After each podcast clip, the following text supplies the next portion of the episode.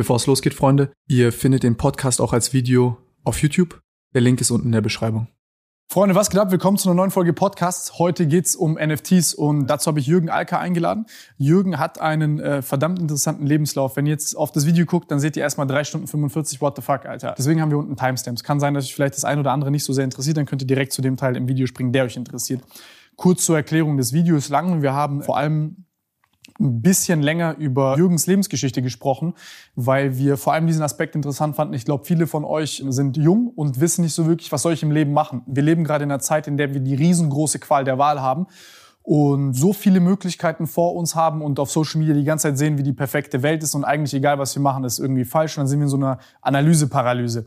Wir überanalysieren alles. Und ich finde, Jürgens Weg ist ganz lustig, wie er von eigentlich über ganz komische Zustände, also Beipackzettel zu Design zu verfassen von Pharmaindustrie, jetzt zu einem NFT-Berater geworden ist und zwischendrin den Vertrieb zum Beispiel von Eastpack, Stussy und Co. gemacht hat und mit ganz äh, krassen Leuten along the way äh, zu tun hatte. Ich will jetzt nicht zu viel spoilern. Ich glaube, dass man daraus eine Sache lernen kann, und zwar, dass Pläne für so einen Lebensweg meistens nie Realität werden, sondern es meistens diese kleinen Sachen sind. Es gibt da so kleine Geschichten wie wir beim Donuts verkaufen dann doch nochmal so ein Schicksalshörn hatte und auf einmal was ganz anderes passiert ist. Und genauso ist es auch in einem Unternehmen, kann ich euch sagen. Es sind die Gespräche auf dem Balkon, es sind die Sachen, auf die ihr eigentlich keinen Bock hattet oder die Kleinigkeiten, wo man niemals gedacht hätte, dass die so einen riesengroßen Impact hatten auf euer Leben und auf den Weg, den ihr gehen werdet. Und ich glaube, dass sehr viele da einfach Angst haben, vielleicht die falsche Entscheidung zu treffen oder irgendwas zu machen. Und ich glaube, dass diese Angst etwas zu tun oder das Falsche zu tun schlimmer ist, als auch nur irgendwas zu tun, wo man denkt, hm, soll ich jetzt Donuts verkaufen bei irgendeinem Ding? Eine Sache, die die ganze Zeit im Podcast, ja, habe ich gemacht. Deswegen viel Spaß damit. Das ist sehr, sehr, sehr interessant. Und das zweite Thema sind NFTs. Ich glaube, jeder von euch hat mitbekommen, dass jeder postet über NFTs. Äh, mach schnell, kommen dabei, ähnlich wie bei Krypto, wenn du neun von zehn Leute können dir gar nicht erklären, was das eigentlich ist, sondern nur so mäßig, aber sagen dir, schmeiß da das Geld rein. Wir haben so eine bisschen umgekehrte Phase zum Anfang vom Internet. Als ich im Internet war und YouTube angefangen habe, war es so, okay, ich mache jetzt YouTube und alle haben gesagt, bist du behindert, mach doch was Normales, mach was Gescheites, mach was Stabiles. Jetzt haben super viele diesen Internet-Trend verpasst und sehr viele Persönlichkeiten und Unternehmen sind auf der Welle und des Wachstums des Internets mitgeritten, mich einschließlich. Und jetzt, glaube ich, haben Leute die Angst zu verpassen. Dieselbe Angst, die ihr habt, wenn ihr euer Handy weglegt und auf einmal es klingelt oder ihr auf Instagram guckt. Keiner von uns guckt da mehr drauf, weil wir denken, oh, da ist jetzt was Tolles, was ich jetzt noch machen kann oder ich habe Euphorie und ich mache das jetzt an, weil ich denke, ich bin voller Tatendrang. Nein, wir machen es an, weil wir Angst haben, etwas zu verpassen. Und jetzt sind NFTs das neue große Ding. Machen Leute das, weil sie Angst haben, etwas zu verpassen? Oder sind NFTs tatsächlich groundbreaking Technology, mit der wir geistiges Eigentum schützen können und ihm das erste Mal den Wert geben können, den er auch wert ist und die ganzen Künstler zu beschützen, die vielleicht mit Füßen getreten worden sind und bei denen munter kopiert worden ist, sondern dubiose Leute sich die Lorbeeren eingestrichen haben. Viel Spaß mit der Folge, schaut sie euch an, dann werdet ihr sehen, warum NFTs unser Leben verändern werden. Zum Guten oder zum Schlechten.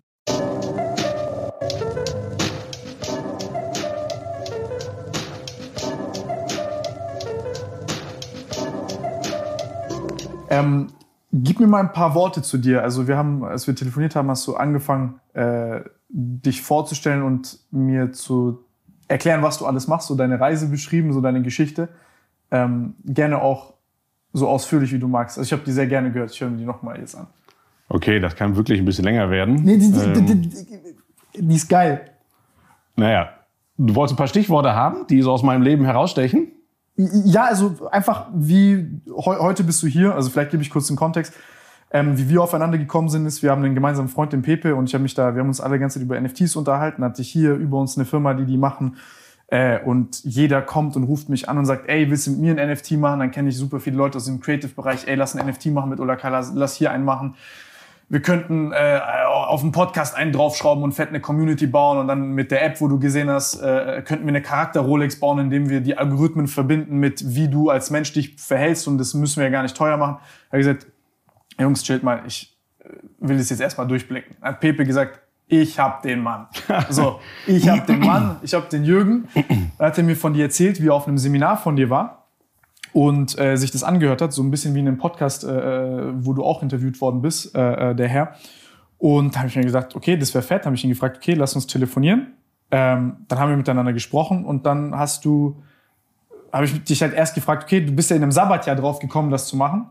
Hattest davor noch ein, so, so, so, so ein kleines Softwareunternehmen, wo ihr also äh, Entwickler hattet und alles und das dann verkauft, dann warst du in der Werbeindustrie und dann hast du auch noch Klamotten gemacht und dann war ich so, okay, jetzt erklär mir mal, wie du dahin gekommen bist.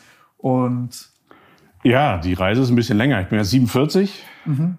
ähm, bin, bin Kölner, bin dann vor, weiß ich nicht, 27 Jahren in etwa nach Hamburg gezogen und aber mitten in Köln groß geworden und das hat mich auch stark geprägt. Also ich habe auch so ein bisschen drüber nachgedacht heute, so was sind eigentlich so die Faktoren, die, die auch ein bisschen mit dazu geführt haben, dass ich heute da bin, wo ich eigentlich bin. Und ich habe halt immer irgendwie eine Leidenschaft, so im Nachhinein, das konnte man damals so nicht formulieren, irgendwie für Marken, für gute Geschichten gehabt und war immer irgendwie neugierig. So. Und ich, das ist natürlich irgendwie leicht, das von sich selber zu sagen, man wäre neugierig. Aber ich hatte auch keine so richtigen Vorbilder oder so. Also meine Eltern haben beide in der Gastronomie gearbeitet in Köln und haben immer hart gearbeitet, einen, einen super Job gemacht und waren immer glücklich und zufrieden. Und ich habe immer davon geträumt, irgendwie in die Werbung zu gehen. So, das, ich bin 74 geboren, würde sagen, so Mitte der 80er war Werbung was wirklich Besonderes. Es gab nicht so viele Fernsehsender, Kabelfernsehen war gerade um die Ecke gekommen, aber trotzdem, ne, Mainzelmännchen, da hat man vorgesessen, weil da liefen Sports und im Kino erst recht. Und das war die große weite Welt und das war bunt und das war anders und diese Coca-Cola-Spots damals, das waren richtige Kunstwerke. Und das fand ich irgendwie faszinierend. Und dachte irgendwie, ich will da auch sowas machen. Und man hatte ja kein Internet, wo man googeln konnte, Jobs in der Werbung oder so. Und fand das aber irgendwie spannend. Und ich habe mit 16 mal meinem Papa angefangen im Restaurant gegenüber vom Kölner Dom. Hat er, äh, war er Restaurantchef in so einem Hotel vom Restaurant. Habe ich irgendwie gekellnert und da war der Rotary Club. Die kam da immer hin. Und in diesem Rotary Club war einer, der in einer Werbeagentur gearbeitet hat. Und damals war mir es immer total unangenehm, dass mein Papa jeden angequatscht hat und auch irgendwie mit jedem reden konnte. Und dem hat er einfach mal eine Flasche Wein ausgegeben und das, ja, mein Sohn sucht irgendwie so einen Praktikumsplatz. Und dann habe ich mit, glaube, 16 so ein Schulpraktikum in einer kleinen Werbeagentur, das war damals die größte Werbeagentur in Köln, aber aus heutiger Sicht vielleicht eher kleiner, ähm, auf der Kölner Schildergasse gemacht, mitten in der Stadt, bei der Westag Werbeagentur. Und das fand ich richtig cool.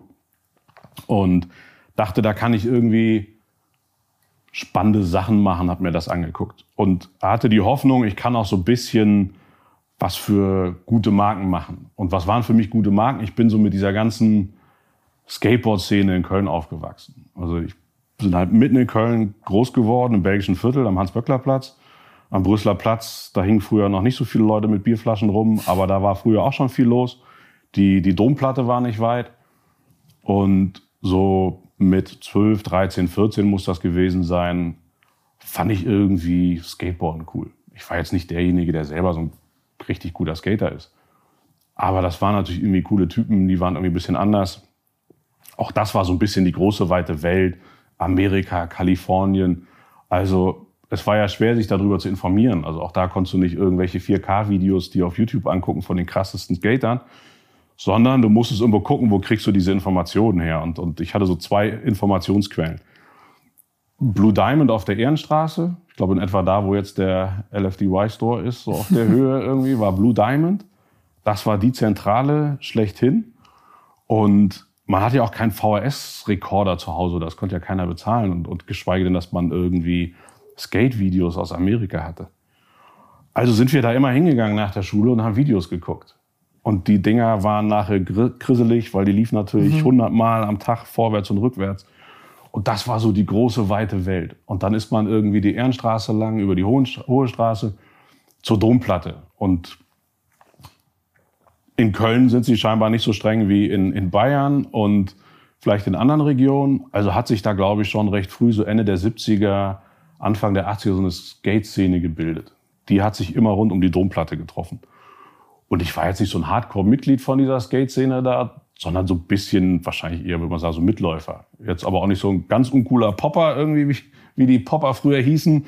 Die waren eher so ein bisschen die gegelten Langweiler. Und dann gab's die Punks und die Skater und so. Das war ja alles verteilter. Heute fühlt sich ja alles an wie eine, eine Suppe. Und dann gab's noch die BMXer, die sind dann weiter rübergezogen in den Jugendpark, ähm, haben da ihre Ramps und alles aufgebaut.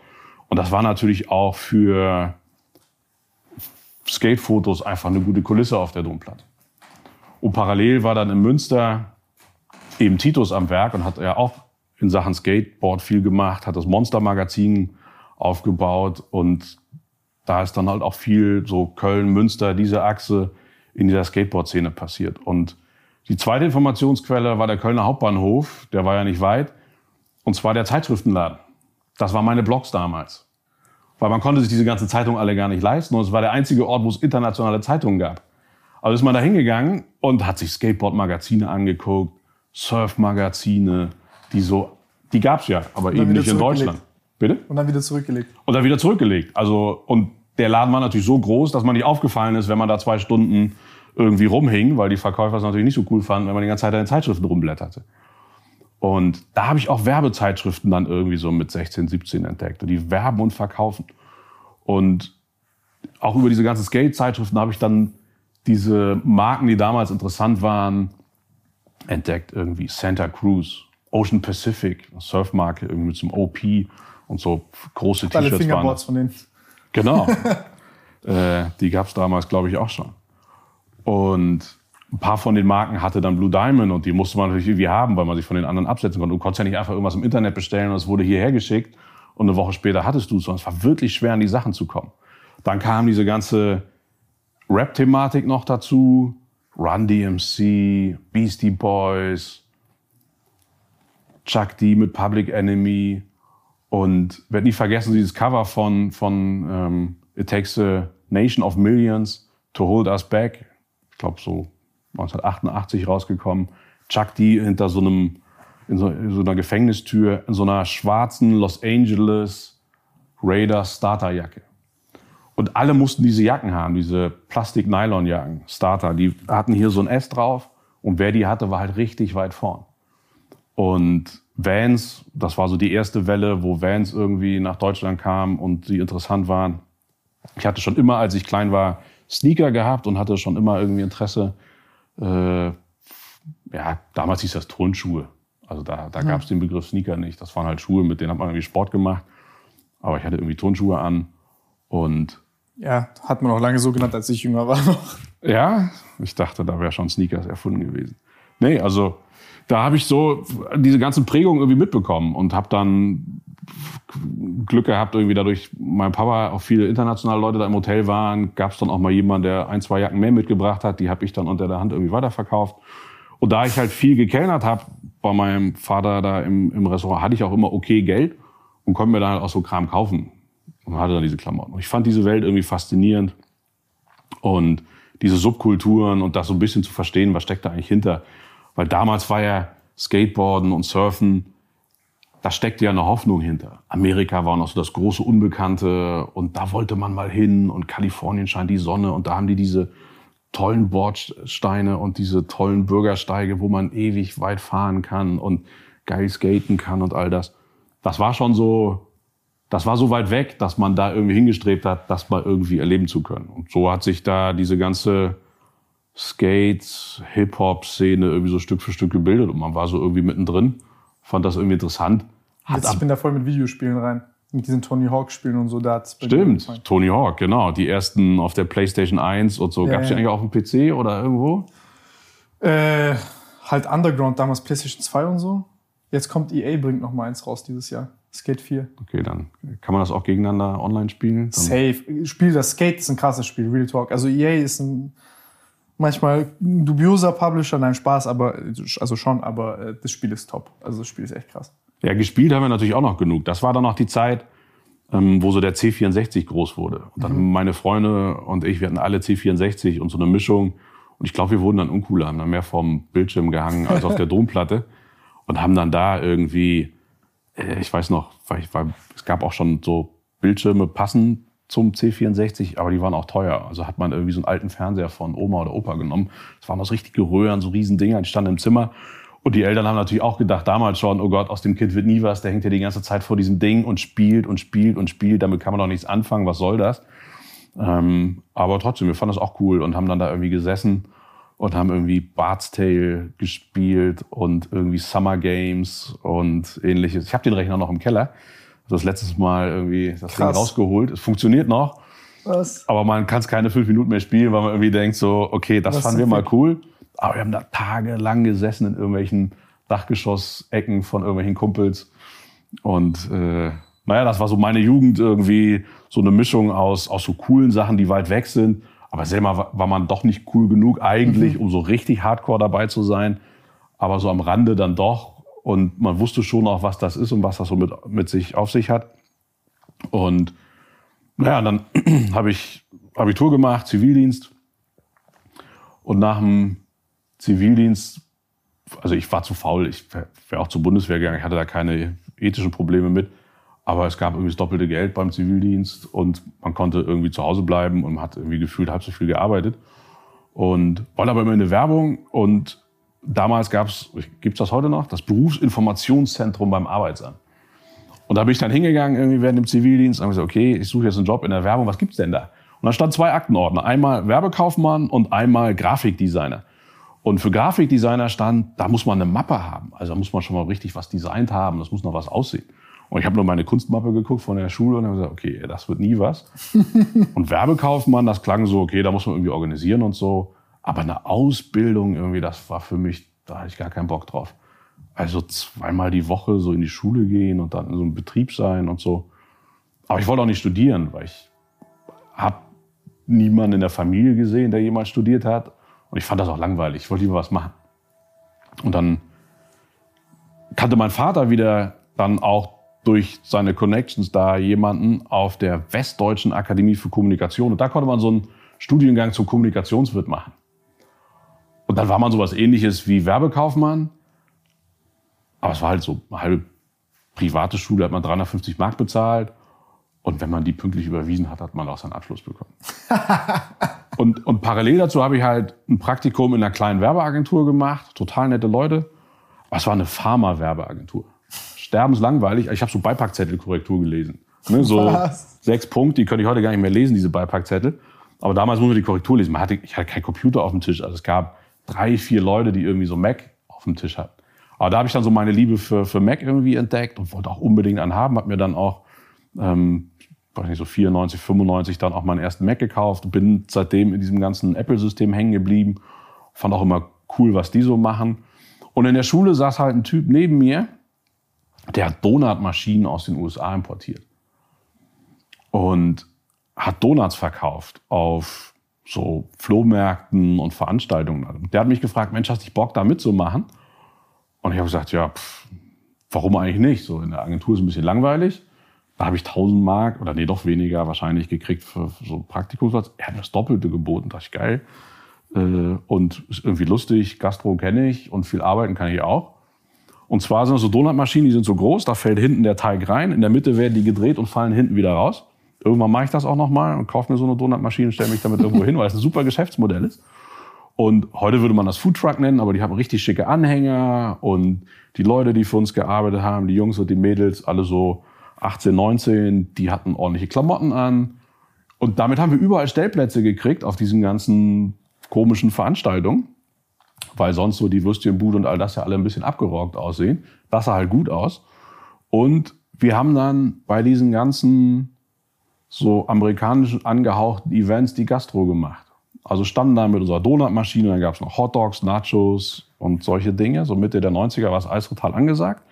Und auf einmal haben wir auf so BMX-Events und Skateboard-Events diese Donuts verkauft. Und damals waren die Leute noch nicht so schlau, dass man das eigentliche Geld mit der Gastro verdienen kann. Und dann war da halt so BMX-Weltmeisterschaft. Stefan Prantl hat die organisiert, auch so eine Skate, äh, BMX-Legende. Und da gab's halt nichts zu trinken, also maximal was zu trinken. Die sind irgendwo hingegangen und haben sich was geholt und wir standen da mit den Donuts. Und das war das Einzige, was da zu essen gab. Die haben uns die Bude eingerannt. Und 5.000, 6.000 Mark am Tag Umsatz mit so einer Donutbude war schon nicht so schlecht. Ich hatte natürlich keine Ahnung von variabler Vergütung und Bonus und all den Dingen. Also ich habe da mein kleines Geld verdient und habe dadurch aber diese ganzen coolen Leute aus dieser Skate- und BMX-Szene kennengelernt. Wir waren dann auf wirklich da auch in beim Münster. Auf. Genau, beim Donut verkaufen. Wir hingen da rum und Das waren halt die Dudes, die da die Donuts verkauft haben. Und waren dann auch auf der U, das ist so eine Jugendmesse in Dortmund gewesen. Und da habe ich Clemens kennengelernt. Und das war, glaube ich, so die, die gibt ja immer im Leben, wenn man so zurückguckt, so ein paar Weichenstellungen, wo man so, okay, wenn man da rechts abbiegt, keine Ahnung, wie es geworden wäre, aber auf jeden Fall hat diese Person oder dieses Ereignis mein Leben wirklich nachhaltig verändert. Und zwar haben wir auf dieser Messe wieder die Gastro gemacht und daneben stand Clemens mit seinem Stand von Eastpack mit den Rucksäcken. Und der stand da und hat halt gezeigt, was es so für Rucksäcke da irgendwie gibt. Mit seiner Schwester zusammen und die hatten irgendwie den Hund dabei und wir hingen daneben mit unseren Donuts. Ich habe ihn natürlich die ganze Zeit mit Essen versorgt und werde den Moment nie vergessen, als wir abgebaut haben und fertig waren. Er hatte seinen Stand abgebaut, hatte mir so einen Flyer von Eastpack in die Hand gedrückt, so ein 3D, und hat mir seine Nummer da drauf geschrieben. Er sagt, wenn ich jemals mal einen Rucksack brauche, soll ich ihn anrufen.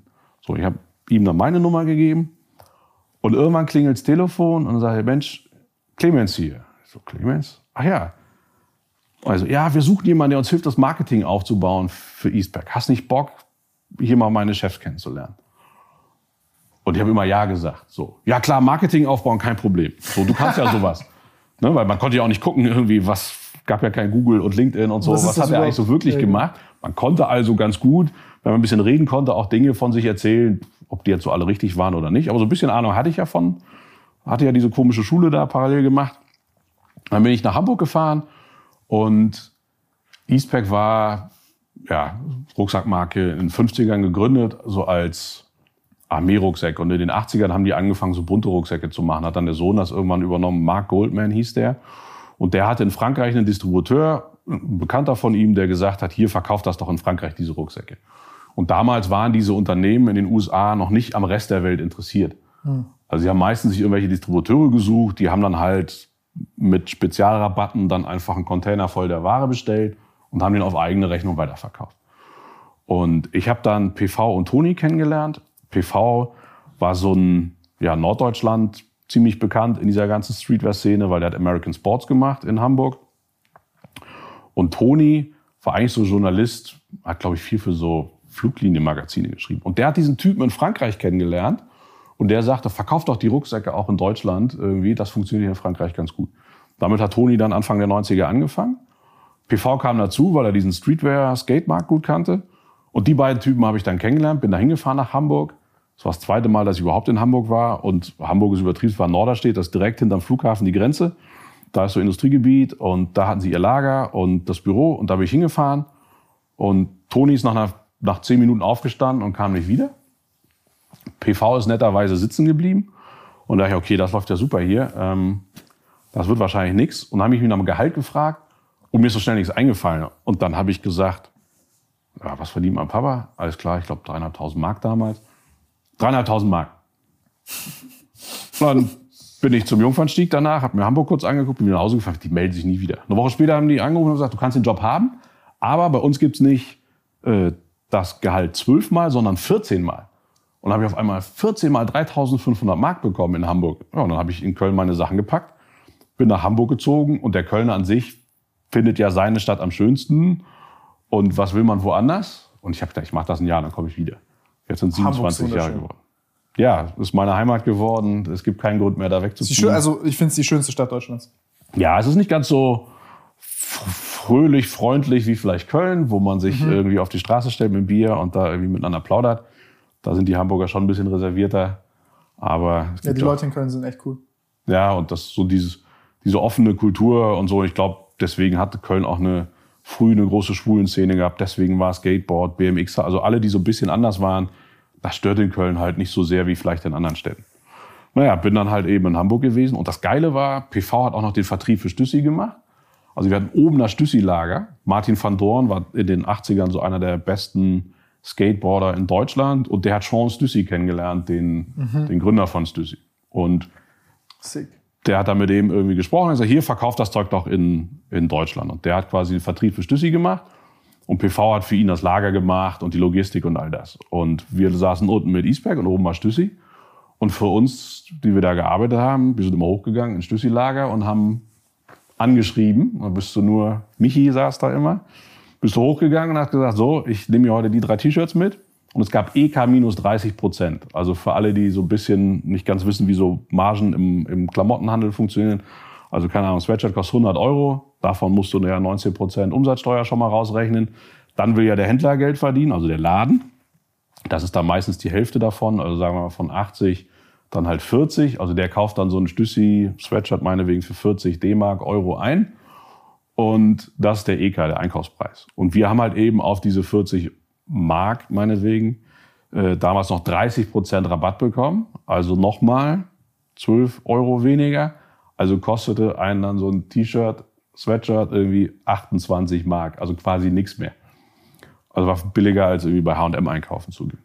Und dann hatte ich quasi über Nacht den Kleiderschrank voll mit Stüssi-Klamotten, weil man einfach immer nur hochgehen musste. Und die haben das immer nur aufgeschrieben. Einmal im Jahr hat man dann irgendwie bezahlt.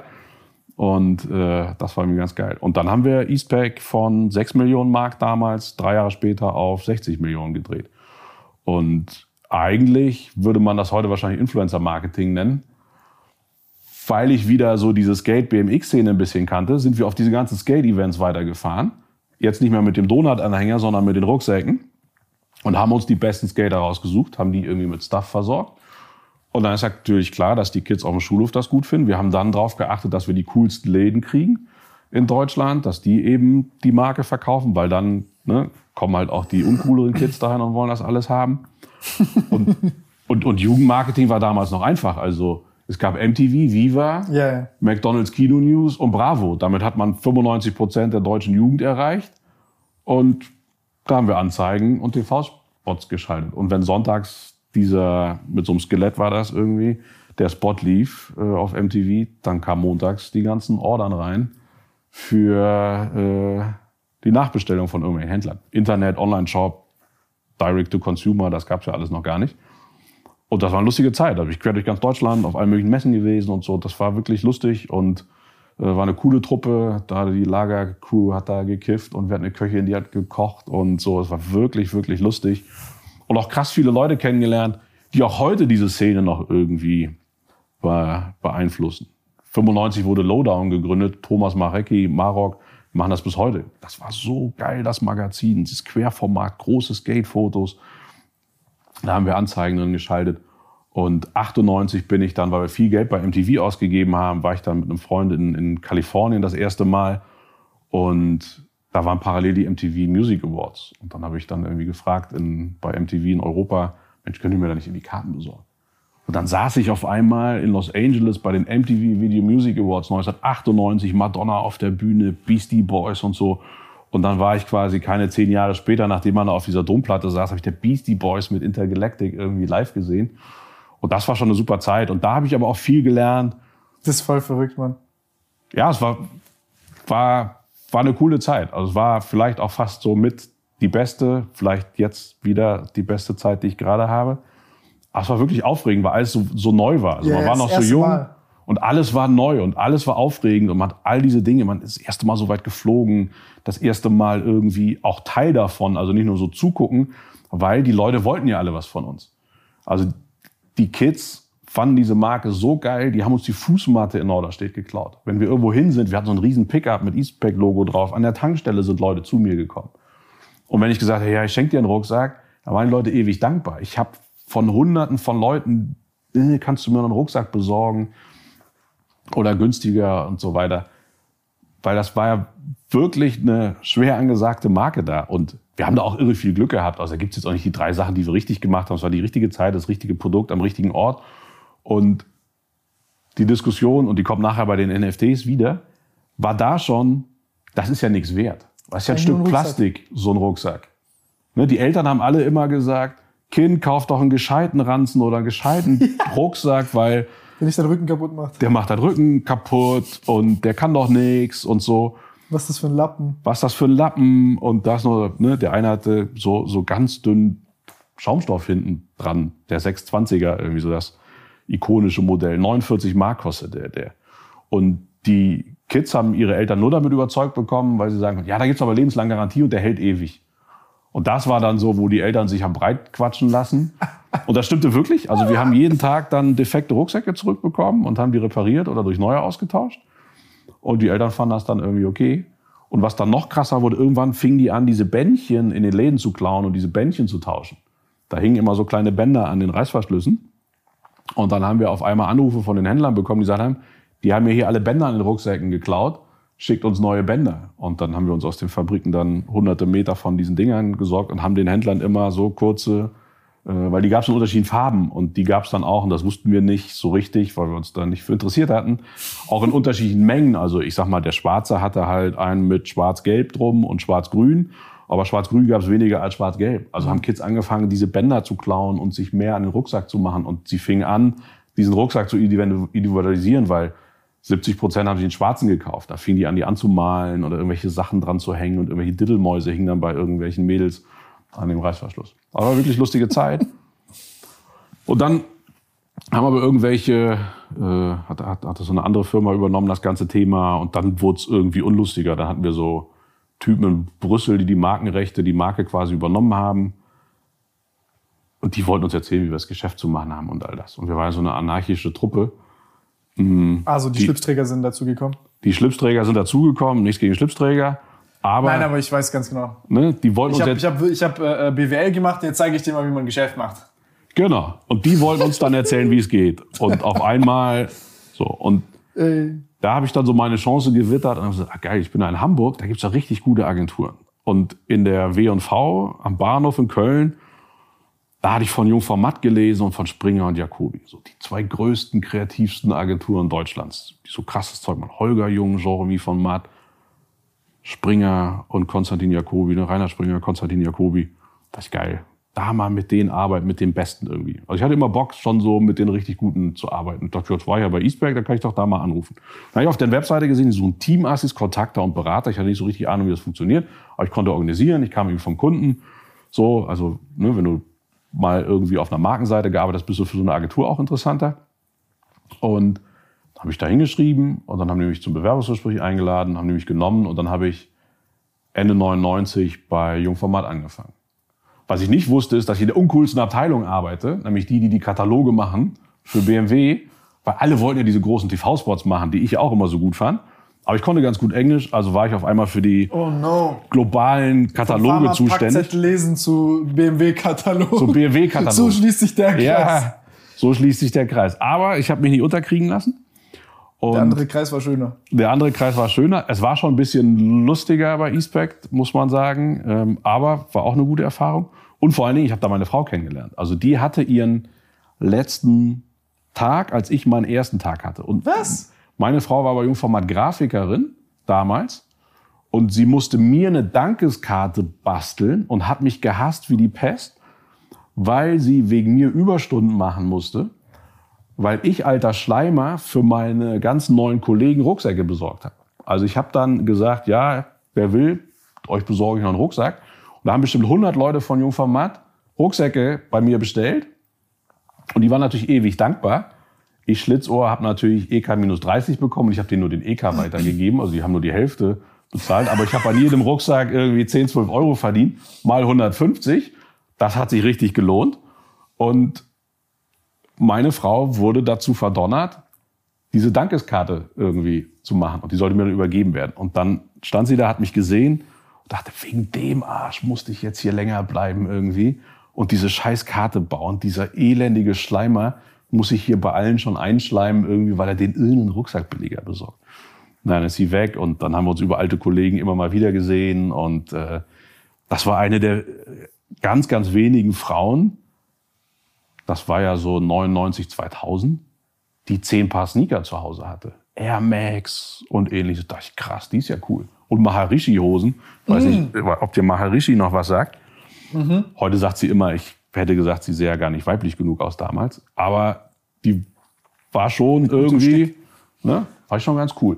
Und dann war ich, ähm, bevor ich, ja, also ne, habe ich sie da kennengelernt und äh, allein deswegen hat sich schon gelohnt, zu Jungformat zu gehen. Aber ich hatte das Glück, 2000 hieß es, der neue Mini kommt. Also alles, was ihr heute als Mini kennt, ist der neue Mini. Es gab ja noch den alten Mini, dieses kleine Ding.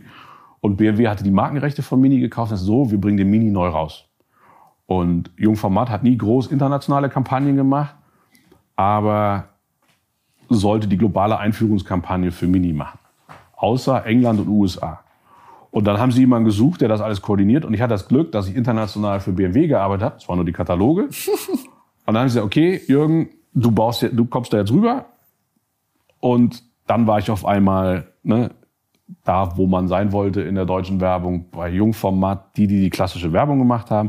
Wir haben so einen internen Pitch gemacht. Auf einmal hatte ich Meetings mit Jean-Mi von Matt, mit Holger, mit Holly. Ähm, saßen bei denen zu Hause, Abstimmung gemacht, Tag und Nacht gearbeitet. Ich fand's super. Also auch heute heißt es ja noch, man muss da irre viel arbeiten und das ist eine Sekte und all das. Das war aber damals egal. Und es war cool. Also man hat einfach mit dem Besten gearbeitet. Und natürlich hat man da viel zu viel gearbeitet und wahrscheinlich auch zu wenig Geld verdient. Ähm, aber da habe ich gelernt, was es dafür heißt, für Ideen zu kämpfen. Und, und was so eine Agentur wie Jungformat und auch Springer Kobi deutlich besser macht als alle anderen. Was, was macht die besser? Naja, eine Haltung haben. Also zu sagen, nee, mache ich nicht. Und das war krass. Und ich war ja quasi das Bindeglied zwischen Agentur und Kunde.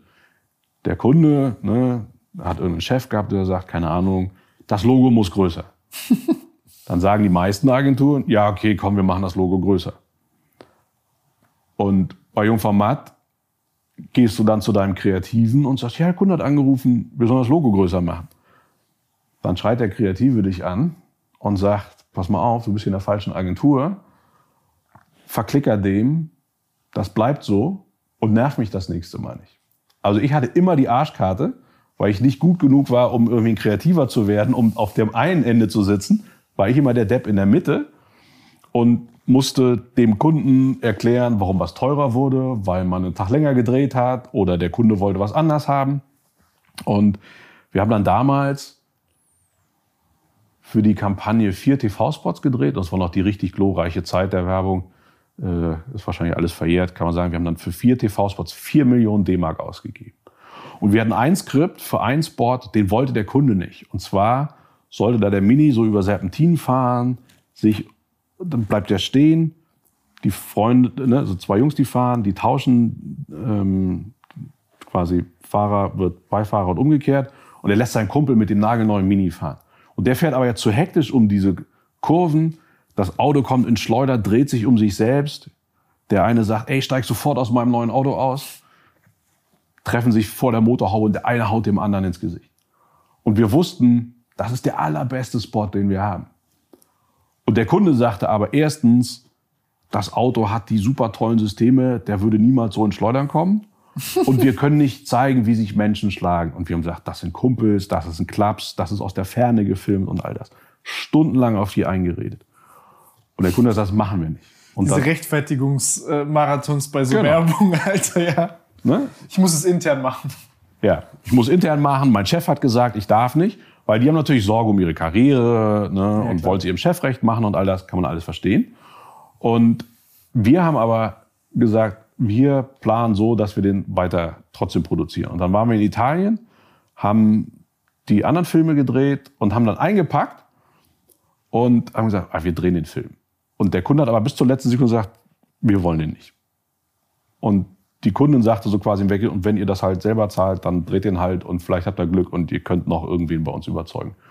Und dann werde ich nie vergessen, habe ich Holger Jung in China angerufen, der hat da gerade mit Thomas Gottschalk einen Spot, ich glaube, für die Deutsche Post gedreht. Und sagt, du Holly, wir haben ja das Problem, der Kunde wird das wahrscheinlich nicht bezahlen, das Risiko ist hoch, dass wir die Kosten antragen müssen. Ja, wie viel geht's? Ich glaube 100.000 Mark oder so für diesen einen Drehtag. So, ja, geil, machen.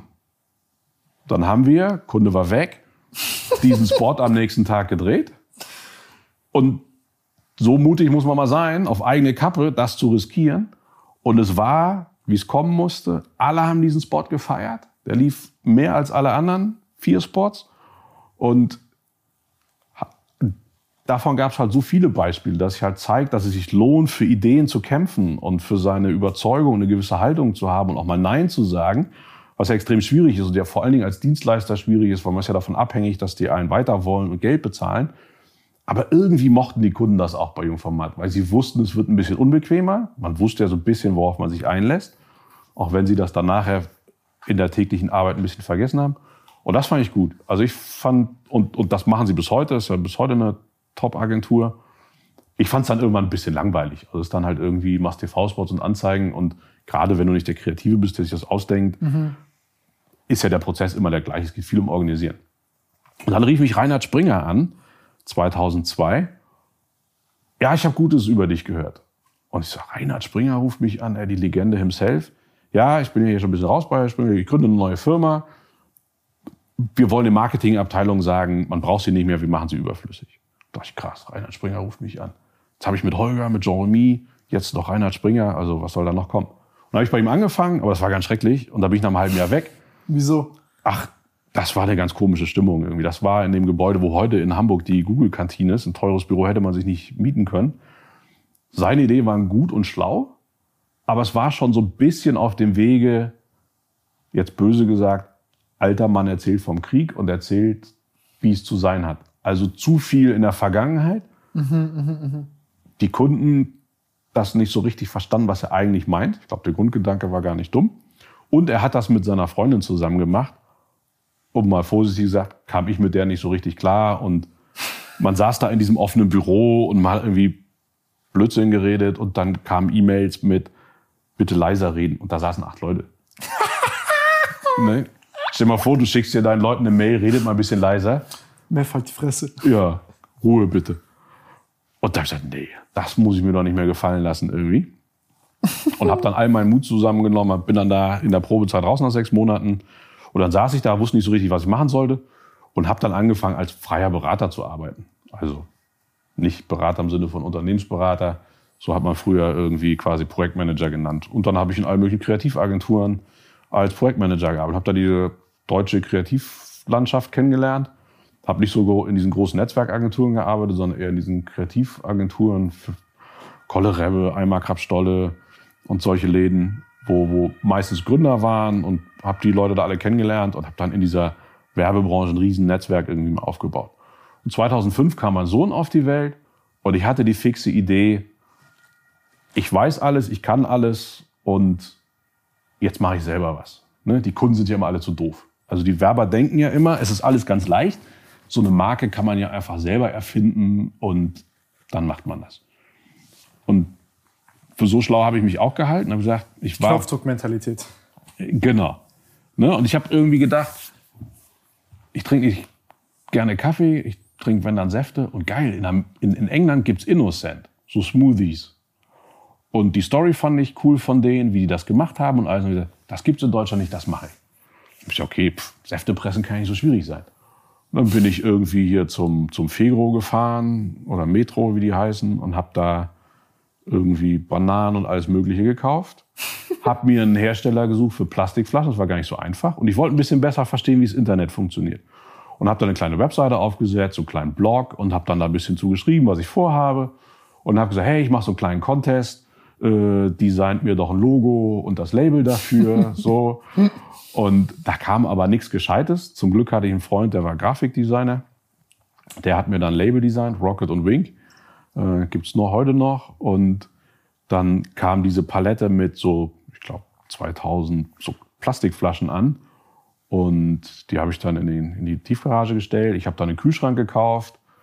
Der stand dann bei uns auf dem Gästeklo. Und dann habe ich zu Hause Säfte gepresst, weil ich dachte, das kann ja alles nicht so schwierig sein. Und dann hatte ich diese Säfte gepresst. Der, okay, die muss ich irgendwie haltbar machen. Und da hatte ich gelesen, okay, da muss man die pasteurisieren, also kurz erhitzen. Tja, wie erhitze ich denn jetzt irgendwelche Dinger zu Hause? Und jetzt nicht nur im Kochtopf. Dann habe ich mir so einen Glühweintopf gekauft, da passten so 10 Liter rein. Und dann das Ding einmal erhitzt, bis die bei, weiß ich nicht, 60, 70 Grad waren. Und dann den Krempel in so große Kanister, über Nacht in den Kühlschrank, am nächsten Morgen abgefüllt. Und dann bin ich losgefahren in so kleine Coffeeshops, Suppenläden und ähnliches. Und die fanden das gar nicht schlecht, die haben es gekauft. Aber ich hatte keine Ahnung von Kalkulation und Marge. Ich dachte, ja gut, pff, Innocent nimmt, weiß ich nicht, drei Euro, glaube ich, so umgerechnet, nehme ich drei Euro. Hab dann aber irgendwann mal angefangen, dass ich ja schon alleine irgendwie 2,50 Mark, 2,50 Euro da reingesteckt habe, nur an Ware. Und habe das einfach weitergemacht. Und dann haben immer mehr Leute bestellt, musste ich immer mehr produzieren, habe das zu Hause produziert. Dachte irgendwann, Verrückt. ich frage jetzt mal nach, nicht, dass ich irgendwelche Leute vergifte, ob das überhaupt erlaubt ist. Beim Gewerbeamt angerufen, ob das erlaubt ist, zu Hause Säfte zu pressen. Und gesagt, ja, wüssten jetzt nicht, dass da was gegen spricht. Wenn das in der Küche ist, die sauber ist, könnt ihr das machen. Ist okay, ja, ist sauber. Weitergemacht. Und habe mir nie Gedanken gemacht, wie verschicke ich das eigentlich mal in eine andere Stadt. Das hätte gekühlt transportiert, wäre so irre kompliziert.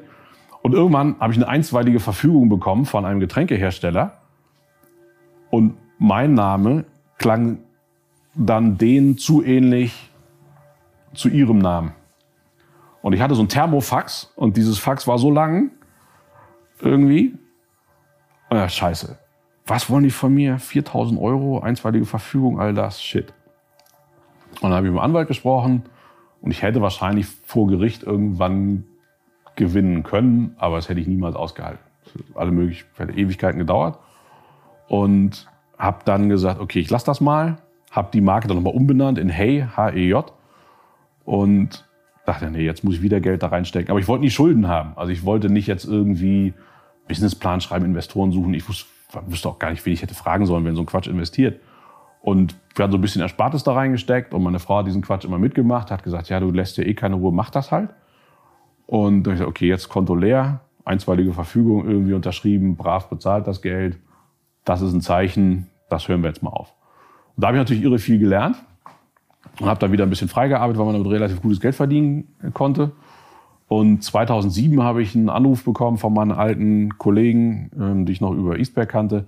Hier bei Dickies suchen sie jemanden, der uns hilft, die Marke aufzupolieren. Und Dickies war bis vor zwei Jahren Familienunternehmen, somit der größte Arbeitsbekleidungshersteller der Welt, die zufällig zu einer Streetwear-Marke geworden sind. Also irgendwann in den 80ern haben halt Kids angefangen, diese Hosen, diese 874, also quasi fast komplett aus Plastik in Anführungszeichen, bei Walmart zu kaufen kostet irgendwie keine 20 Dollar, hält ewig.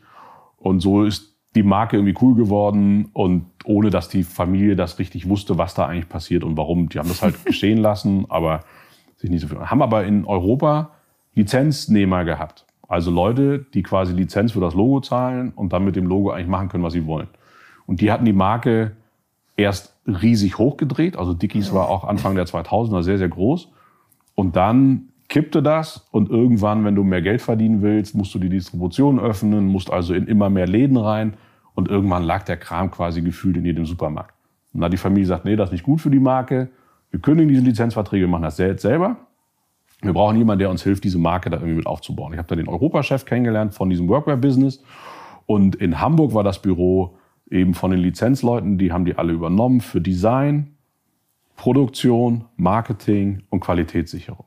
Und in Südeuropa, da hat man gesagt, okay, von dem Lizenznehmer übernehmen wir das ganze Thema Lager und Logistik. Und Jürgen, mach du doch mal Marketing und hast nicht eigentlich auch Lust für die ganze Marke zuständig zu sein. Und wie immer habe ich einfach Ja gesagt. und hatte ja keine Ahnung von Textilproduktion. Aber ich war dann zwischen Seoul und San Francisco in der ganzen Welt unterwegs und habe halt irre viel über Textilproduktion gelernt, über all diese, diese Dinge.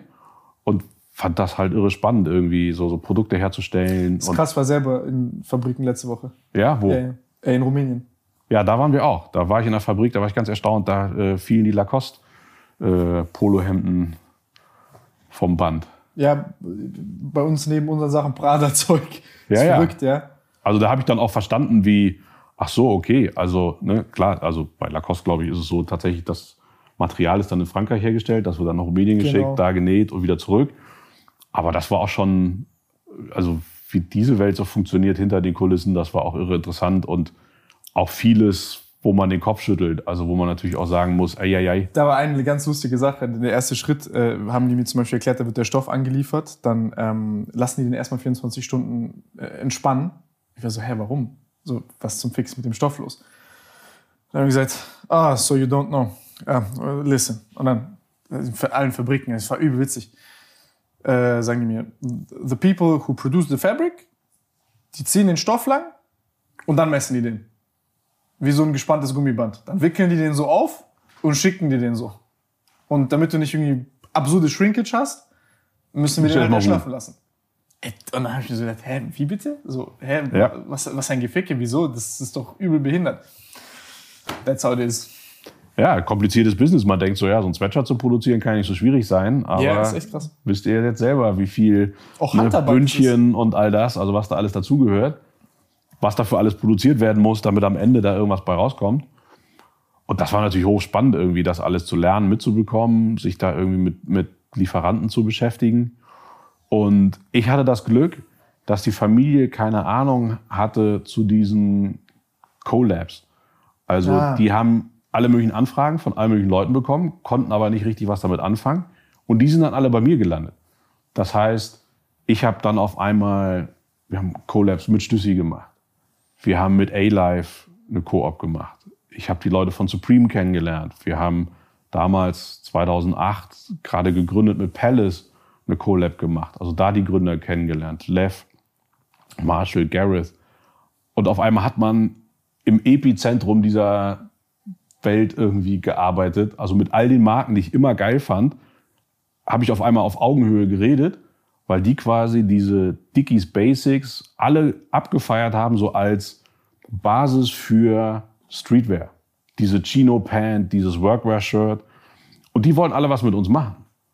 Und dann haben wir mit denen immer Produkte zusammengebaut, weil wir hatten kein großes Geld für richtig gutes Marketing, konnten uns nicht irgendwie riesen Kampagnen leisten oder so. Ich habe mir dann eine Agentur in Stockholm gesucht und mit denen sind wir dann nach Los Angeles, haben ein geiles Buch gemacht, Working in Los Angeles, weil Dickies in ganz vielen Subkulturen zu Hause ist. Bei den Tätowierern, bei den Custom-Car-Bildern, bei den Punkern, okay. bei den Rockern, bei Leuten, die im Knast sitzen. Ne, da gibt's im Prison-Welt, also kannst du deine, im, im Knast machen sie die Hose halt enger und weil sie nichts haben, womit sie nähen können, brennen sie halt ihre Zahnbürste an und träufeln das hier in die Hose rein und machen damit die Hose enger. Das ist der Prison-Welt zum Beispiel. Und, und von diesen Stories gibt's hunderte, die Dickies erzählen kann. Und das war total geil. Also für so eine echte Marke diese Geschichten rauszukramen und zu erzählen. Krank. Und dann waren wir auch, ähm, und da kommen wir nachher nochmal zu, in New York und haben mit Ricky Powell fotografiert. Und Ricky Powell wird so der vierte Beastie Boy genannt. Und der hat diese jede Menge so ikonische Fotos aus den 80ern von den Beastie Boys, Run DMC, ähm, LL Cool J, also so diese ganze New York Hip-Hop-Posse Fotos von gemacht. Und der Typ hat leider nie so richtig Geld mit seiner Kunst verdient. Und mit dem haben wir aber Fotos gemacht und ich musste ihm eine Kamera in so einer Art Mediamarkt kaufen, damit er für uns überhaupt ein Shooting machen konnte für Dickies. und über ihn haben wir dann auch so Graffiti-Legenden kennengelernt, Sapphire und die anderen Namen vergessen und haben wirklich mit so krassen Leuten wirklich schöne Sachen gemacht, die aber so eine Geschichte aus so einer Marke erzählen. Und weil ich dieses Kreative immer mochte, aber auch so gucken, was, was, ist da für eine Geschichte in so einer Marke drin? Weil heutzutage entsteht viel zu viel einfach. Ja, so auf dem Reißbrett. Ne? das, das hat auch. keine Historie, da ist niemand hinter, der da wirklich eine Leidenschaft für hat. Sondern das ist die Zielgruppe, da versuchen wir die jetzt psychometrisch ja, zu genau. verstehen. Ah, okay, so ticken die also, das wäre jetzt, also für, für, mich, für mich ist es wirklich gottlos, wirklich, ich hasse es. So, und dann schalten wir noch möglichst viel Instagram-Ads und steuern ja, die genau. irgendwie schlau aus. Und wenn wir 10 Euro investieren, können wir 14 Euro Umsatz machen. So, die Denke hatten wir damals schon mal gar nicht. Aber das wäre mir auch alles zu seelenlos gewesen. Wahrscheinlich hätte ich im Laufe meines Lebens auch schneller oder mehr Geld verdienen können, wenn man eher mal auf so einen Trichter kommt. Aber ich hatte Spaß an diesen Geschichten und diese Leute kennenzulernen. Und abends mit so einem Typen einen Burger zu essen in New York, der dir diese Geschichten erzählt. Hat mich dann mit sich, zu sich nach Hause genommen in seine kleine Wohnung und der hatte da ohne Ende Negative von Bildern, wo ich so, ey, lass uns da ein Buch draus machen, eine Ausstellung und so. Aber er war wirklich. Ich finde diesen Kulturaspekt voll vernachlässigt. Also ich, guck mal, jetzt vor Corona, beispielsweise, wenn ich jetzt bei so einem Streetwear-Laden war oder so früher, ähm, ich habe mich mit einem Kumpel unterhalten, äh, der ist Rapper und so, und der hat gesagt, ey, er hat sein halbes kreatives Umfeld getroffen, während er an der Schlange stand bei irgendwelchen solchen Sneaker-Events. Und auch ich habe, also bevor wir überhaupt diese ganze Modesache angefangen haben zu machen, war das halt so, da lernst du Leute kennen, die das halt wirklich lieben und, und, und dir davon erzählen können und du dann schöne Momente mit denen teilst und verbringst. Und ja, das landet auf keiner Kalkulation und auf keiner Bilanz. Aber es ist halt so ein positiver gesellschaftlicher Effekt, der halt flöten geht und den irgendwie runter zu reduzieren nur auf Profit und das muss halt in der Kalkul Sinn machen. Ja, ja und ich glaube, das funktioniert nicht, das wird auch nicht langfristig. Stirbt aus. So am Ende geht es natürlich überall auch ums Geld verdienen, weil sonst kann man nicht wirtschaften und dann verschwinden die Marken auch.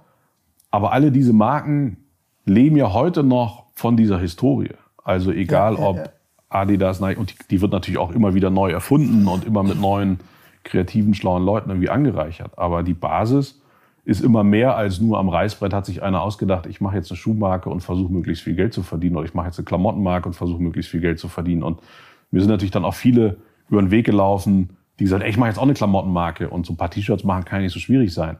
Und nee, ein T-Shirt kann man vor allen Dingen heute im Jahr 2022 relativ unkompliziert machen und irgendwo bedrucken lassen und verkaufen. Aber warum sollte das jemand kaufen und warum ist das interessant? Und auch das, wieder gleich bei NFTs, ist da die gleiche Mechanik. Und da muss irgendwie mehr sein. Und dieses Mehr hat mich immer total interessiert und man kann das so schwer fassen, aber und mir hat es persönlich gut getan, weil ich vielleicht selber gerne ein kreativer geworden wäre, aber vielleicht nicht gut genug, zumindest dachte, dass ich das wäre, habe ich mich unheimlich gerne so kreativen Leuten umgeben und diese Leute kennengelernt und, und versucht, deren Geschichten zu verstehen. Was machen die und was treibt die um? Und wenn der so einen Typen den ganzen Abend erzählt, wie er früher Beastie Boys fotografiert hat, da kann man ja stundenlang zuhören. Und naja, das habe ich da die ganze Zeit gemacht bei Digis. Das war auch wieder eine richtig tolle Zeit. Und 2007 kam das iPhone und ich war immer Apple-Jünger und wollte unbedingt ein iPhone haben und hatte einen Bekannten, der eine Freundin in Amerika hatte. Und den habe ich jedes Wochenende nach Amerika geschickt. Und der hat mir dann drei, vier iPhones mitgebracht. Und ich kannte ja diese ganzen Werbertypen, weil das iPhone gab es noch nicht in Deutschland. Es war so ein halbes Jahr Delay zwischen Erstverkauf in den USA und bis es dann endlich auch irgendwann in Deutschland gab. Ja, die Zeit. Und man musste das entsperren so mit so einem Hack. Am Anfang muss man es wirklich aufnehmen, aufmachen. Nachher ging es mit einem Software-Hack.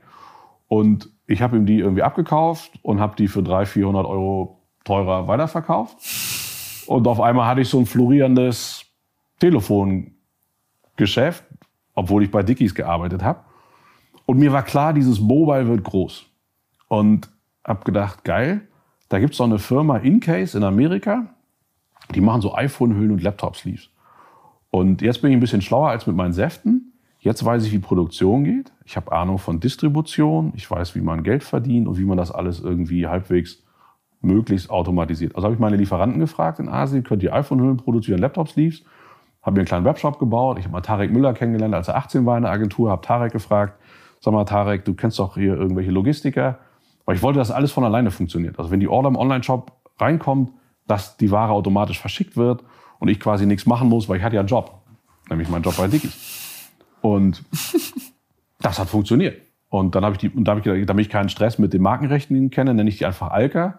Äh, aber alker.com gab es nicht mehr.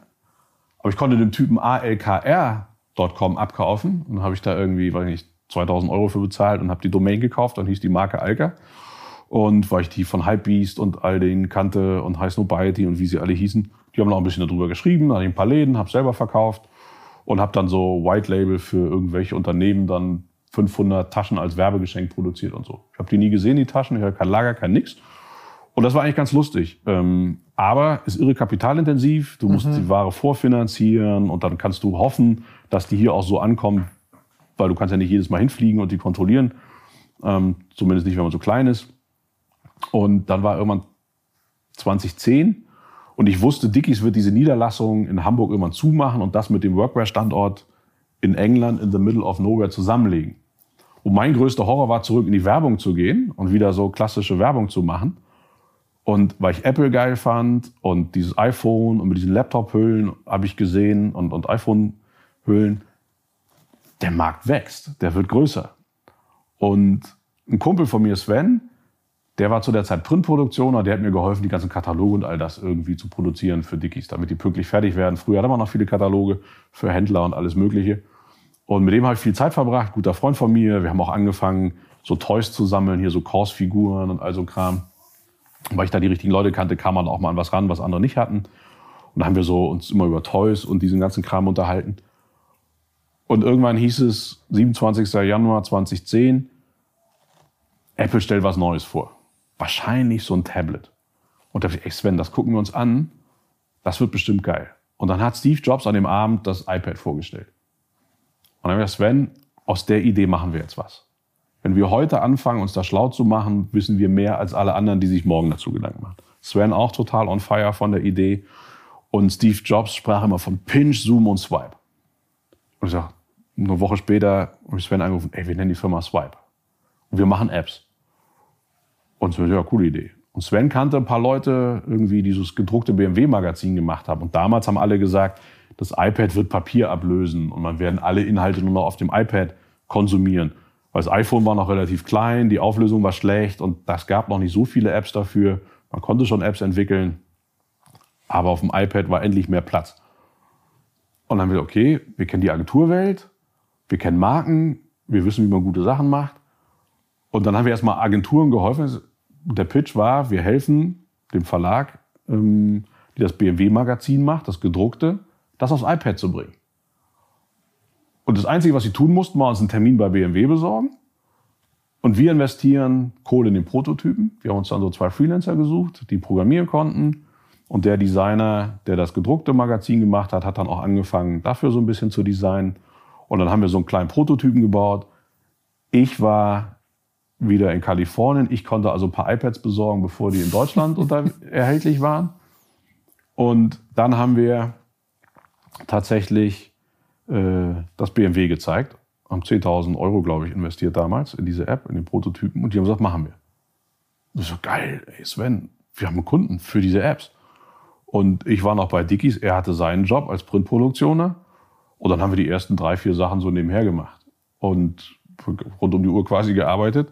Irgend, dann haben wir auch eine Dickies-App gebaut. Ähm, das fand da mein, mein Chef da in England nicht so cool, weil er dachte, ich hätte da vielleicht irgendwo Geld von rechts nach links, aber wir haben nichts für diese Dickies-App bezahlt. Aber ich wollte halt den Case haben. Ich wollte halt eine coole Dickies-App mit den ganzen Namen und den Dingen da drin. Ähm, und da habe ich dann einmal einen Rüffel gekriegt, warum ich das nicht vorher gesagt habe irgendwie. Und war vielleicht nicht ganz cool. Naja, und dann kam es, wie es kommen musste. Und dann haben die den Standort aufgelöst in Hamburg Ende 2010. Und wir haben alle eine Abfindung bekommen. War nicht viel, irgendwie zwei Monatsgehälter oder so. Dann habe ich Arbeitslosengeld beantragt und dann Überbrückungszuschuss. Und dann habe ich mich alleine im Büro gesetzt und Sven kam dann ein bisschen später dazu. Und dann haben wir mit Swipe angefangen, Apps zu bauen. Erst für Agenturen als Subdienstleister. Dann haben wir gemerkt, die haben gar keine Ahnung, wie man für Mobile Design, wie man Mobile denkt. Und dann haben wir irgendwie für eigene Kunden angefangen zu arbeiten. Und dann wurde die Firma irgendwie größer und wir hatten Entwickler, Designer, alles Mögliche am Start wollten nie Schulden machen, haben also das Wachstum immer aus eigener Kraft finanziert, waren dann irgendwann 15 Leute, 16, 17, 18 so glaube ich, am, am Ende, wo wir das alleine gemacht haben. Aber dann war 2015 klar, alles wird mobile. Das hatte der Letzte verstanden, dass alles mobile wird. Also war auch klar, alle Digitalagenturen werden irgendwann diese Mobile-Fähigkeiten anbieten. Und dann haben wir mit verschiedenen Leuten gesprochen, über Partnerschaften, kann man zusammengehen etc und haben dann den Gründer von Sinner Schrader kennengelernt, Matthias Schrader, einer der größten Digitalagenturen. Damals waren das so knapp 500 Leute. Und der fand super, was wir machten. Die hat noch eine kleine Mobile-Agentur in Berlin gekauft. Dann sagt, Mensch, wir brauchen das aber auch in Hamburg, das ist unser größerer Standort. Wir müssen das irgendwie zusammenbringen, weiterentwickeln.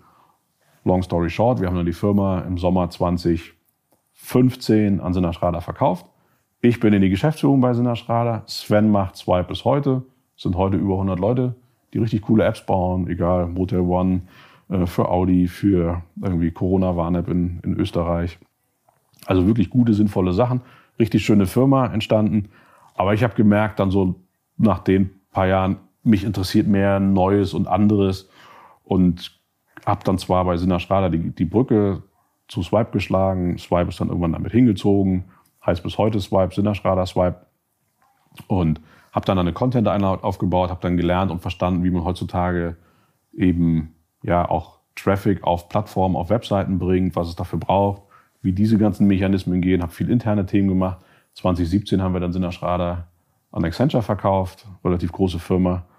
Und dann war ich da auch Geschäftsführer und habe dann Ende 2020 da aufgehört, weil ich mich so überlegt, mir gefragt, okay, ich bin jetzt 47, da 46. Was will ich jetzt eigentlich in Zukunft noch machen und wo geht die Reise hin? man hätte da wahrscheinlich eine gute Zeit haben können, super bezahlt, nette Leute, alles fein. Aber in mir drin war so irgendwie, ich muss gucken, dass ich alles das, was ich in der Vergangenheit gemacht habe, irgendwie zusammenbringe und, und mich mehr damit beschäftige. Und ich hatte keine richtige Idee, was das sein kann. Und habe dann da aufgehört und bin am 6. Januar 2021 wie so ein Arbeitsloser zu Hause los, der seiner Familie erzählt, ich habe noch einen Job. Und bin ins WeWork gegangen und habe gesagt, jetzt finde ich ein neues Geschäftsmodell für mich. Habe meiner Familie versprochen, äh, mit irgendwas komme ich schon um die Ecke, womit wir irgendwie unsere Miete bezahlen können. Und ich habe keine Ahnung, was es ist. Und da hat man schon auch eine Menge Bammel. Also man weiß zwar, man hat eine Menge gemacht, man selbst trägt ja das alles mit sich, was man gemacht hat. Deswegen ist es vor allem nichts Besonderes. Ja, und ja, ja. denkt so, naja, das kann ja irgendwie jeder. Und nee, jeder kann natürlich andere Dinge gut und jeder ist was Besonderes. Aber dann festzustellen, da draußen wartet niemand auf dich. Mhm. Ne? Auch wenn du einen guten Lebenslauf hast, einen guten Firmenangriff, das war jetzt nicht so das 20 Headhunter angerufen und haben gesagt, hey, fang bei uns in der Firma an. Für mich war eigentlich klar, so eigentlich eine Festanstellung kommt nicht in Frage. Und ich habe dann überlegt, was kann ich denn überhaupt machen? Und dann habe ich angefangen, mir eine Liste zu machen von Menschen. Da im WeWork hatte ein weißes Buch mitgenommen, da stand nichts drin. Ich sag, wen würde ich eigentlich alles gerne nochmal treffen, den ich schon getroffen habe in den letzten 25 Jahren? Wen hätte ich gerne mal getroffen? Wo kriege ich heute vielleicht leichter Zugang? Über eine Ecke, weil man irgendwelche Leute kennt, die Leute kennen. Und dann habe ich mich über Monate mit über 100 Leuten getroffen und ohne Ende Gespräche geführt und habe dann ganz viel rausgefunden, auch erstmal, was ich alles nicht mehr möchte. Zum Beispiel? Naja, also ein, eins war so spontan irgendwie angestellt in irgendeinem Konzern oder sowas. Also ich habe gemerkt, am besten habe ich funktioniert, wenn ich was Neues aufbauen konnte, wenn ich was Neues mhm. sehen konnte, wenn ich einfach meine Energie in was reinstecken kann, das mich wirklich interessiert. Eastpack, Swipe, Dickies, wo man irgendwie merkt, geil, da ist mehr als nur, da gehe ich morgens hin, um Geld zu verdienen. Wo ich Sonntag sitze und wenn der Tatort zu Ende ist und nicht denke, oh Gott, ey, morgen ist wieder Montag. Und die Momente hatte ich öfter in der letzten Zeit dann halt eben bei Sina Schrader Accenture. Da können die nichts für, aber es war einfach Zeit für mich, was anderes zu machen. Ne, das sind tolle Firmen und in denen sehr viele Menschen zufrieden und glücklich sind. Kannst du mal erklären aus deiner Sicht? Also du warst, ich meine, wenn du Geschäftsführer bist und sagst, macht dir, turnt dich nicht mehr, schon spannend zu hören, wieso und wie, wie sowas ist. Weil ich glaube, da gibt es einige Leute, die dann denken, ja, das ist so ein halb fertig gelesenes Buch, guter Job, gut bezahlt, gute Reputation. Ja, eigentlich will ich nicht, aber ich habe nicht die Eier aufzuhören. Naja, das ist ja auch alles gut und richtig. Also das, ne, jeder ist ja anders und für viele ist das ja richtig einfach einen Job zu haben und arbeiten zu gehen und damit Geld zu verdienen. Also ich finde, da ist auch überhaupt nichts Verwerfliches dabei, dass Menschen sagen, ey, ist ein Job, ich habe hier um 14 Uhr Feierabend und ich gehe nach Hause. 14 Uhr Feierabend wir Baba. Ja, geh in irgendeinen, Verstehe ich. Ne, geh in irgendeinen Großkonzern und dann kannst du da eine 35-Stunden-Woche raushandeln oder so. Und das ist auch nicht schlimm. Also ist ja auch gut. Aber Sehr geil sogar. Ja, weil Du hast das eben auch gesagt, äh, bevor hier die Kamera angegangen ist. Und so geht's mir auch. Der Kopf dreht halt immer weiter. Und das ist halt Segen und Fluch zugleich.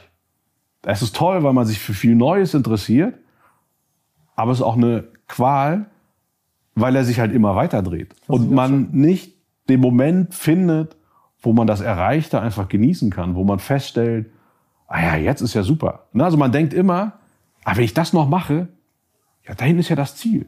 Mhm. Und da kann ich, dann wird's ja ruhig. Und dann habe ich meinen Frieden gefunden. Und das Blöde ist, da ist man da hinten angekommen, dann stellt man fest, ja, da hinten ist ja noch was. Und so geht das immer weiter. Also so ein bisschen permanente Neugier. Genau. Und die ist halt jetzt per se in so einem großen Konstrukt weniger gefragt als in einem kleinen, wo man alles selber macht. Und da habe ich gedacht, das ist das Ergebnis. Meine Uhr redet mit mir. Das ist das Ergebnis. Ähm, da habe ich gedacht, das würde ich gerne noch mal spüren. Auch diese Unsicherheit. Weil es macht einen auch träge, weil es ja alles sicher. Du kriegst dein Geld pünktlich aufs Konto, du hast Urlaub, auf einmal kommt Geld aus dem Automaten. Also das hört sich jetzt im Nachhinein auch vieles so, so easy peasy an und naja, man hat irgendwie immer Geld verdient.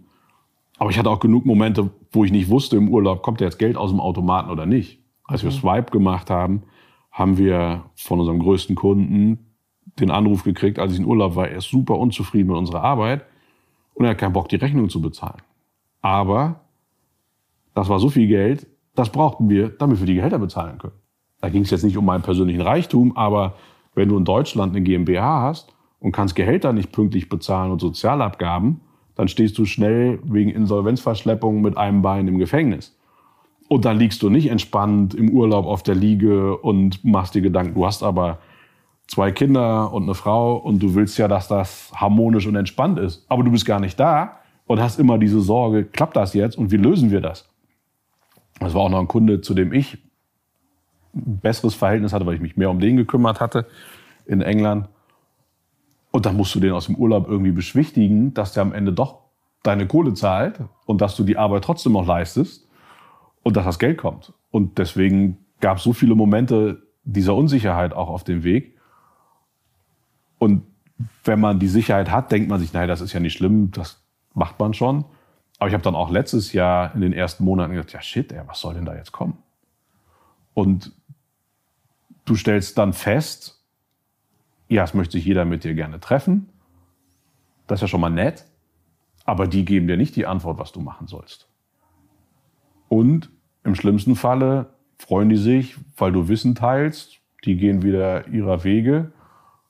Und du gehst dann aber abends im Regen allein nach Hause und hast es eigentlich wieder nicht weitergeschafft.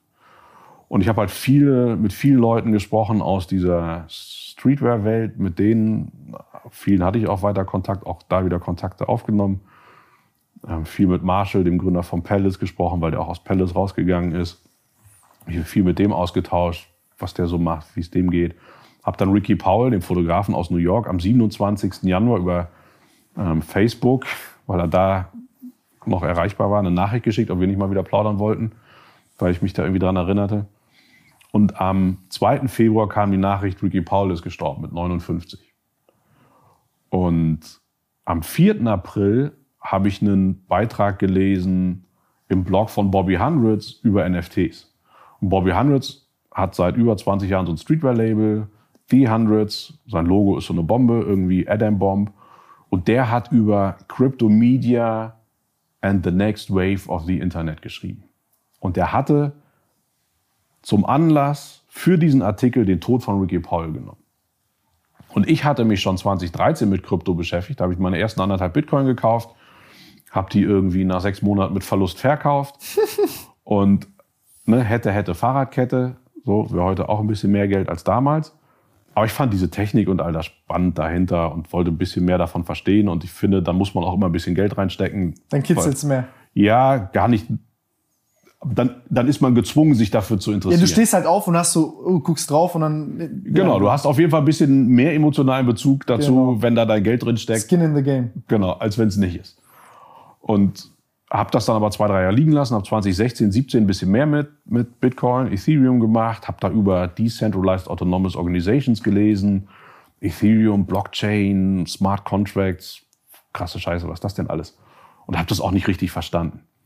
Und 2018 habe ich das erste Mal von NFTs gehört. Und da gab es die Crypto-Kitties. Katzen. Und diese Katzen, wenn man zwei davon hat, kann man paaren und da kommt eine neue Katze raus.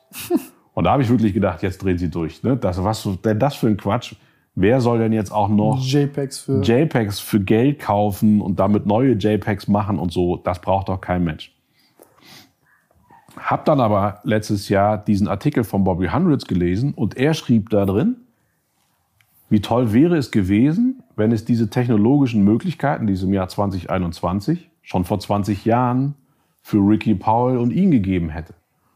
Weil Bobby hat auch viele Skateboard-Fotos gemacht, hat Verlage gesucht, um ein Buch zu machen. Wollte keiner machen. Skateboard war nicht so populär, dass man sagt, ja geil, lass ein Skateboard-Buch machen. Er wollte Man unterschätzt das, was diese, diese, also viele Fotografen waren auch in gewisser Weise so ein bisschen Königsmacher. Ja, wenn du den richtigen Namen hattest und an die richtigen Leute rangekommen bist. Aber es gab ja ohne Ende No-Name-Fotografen, die auch gerne ihre Kunst irgendwo ausgestellt oder in, als Bücher rausgebracht haben. Aber du hattest immer diese Gatekeeper, entweder Verlage genau. oder Stückzahlen Galerien. sind nicht interessant, aber du genau. hast so eine super kleine Community von hochinteressierten Leuten. So, aber die konntest du damals nicht erreichen, weil es eben diese Gatekeeper gab. Und er hat diese Parallele dazu gezogen, eben, was hätte das bedeutet für ihn und Ricky Powell, wenn die ihre Kunst hätten selber vermarkten und verkaufen können. Und dank NFTs ist das jetzt möglich. Und dass sie vor allen Dingen daran partizipieren, wenn diese Dinge weiterverkauft werden. Also jetzt ist ja irgendwie, ne, kaufst ein Gemälde in der Galerie, dann kriegt der Künstler was vom Erstverkauf, aber wenn das Bild irgendwann für 100.000 Euro weiterverkauft wird, kriegt ja der ursprüngliche Künstler gar nichts. Durch die Technologie ist es aber möglich, dass du als ursprünglicher Künstler Royalties bekommst. Und das heißt, wenn du das, was du tust, immer interessanter wird, kannst du auch langfristig davon partizipieren.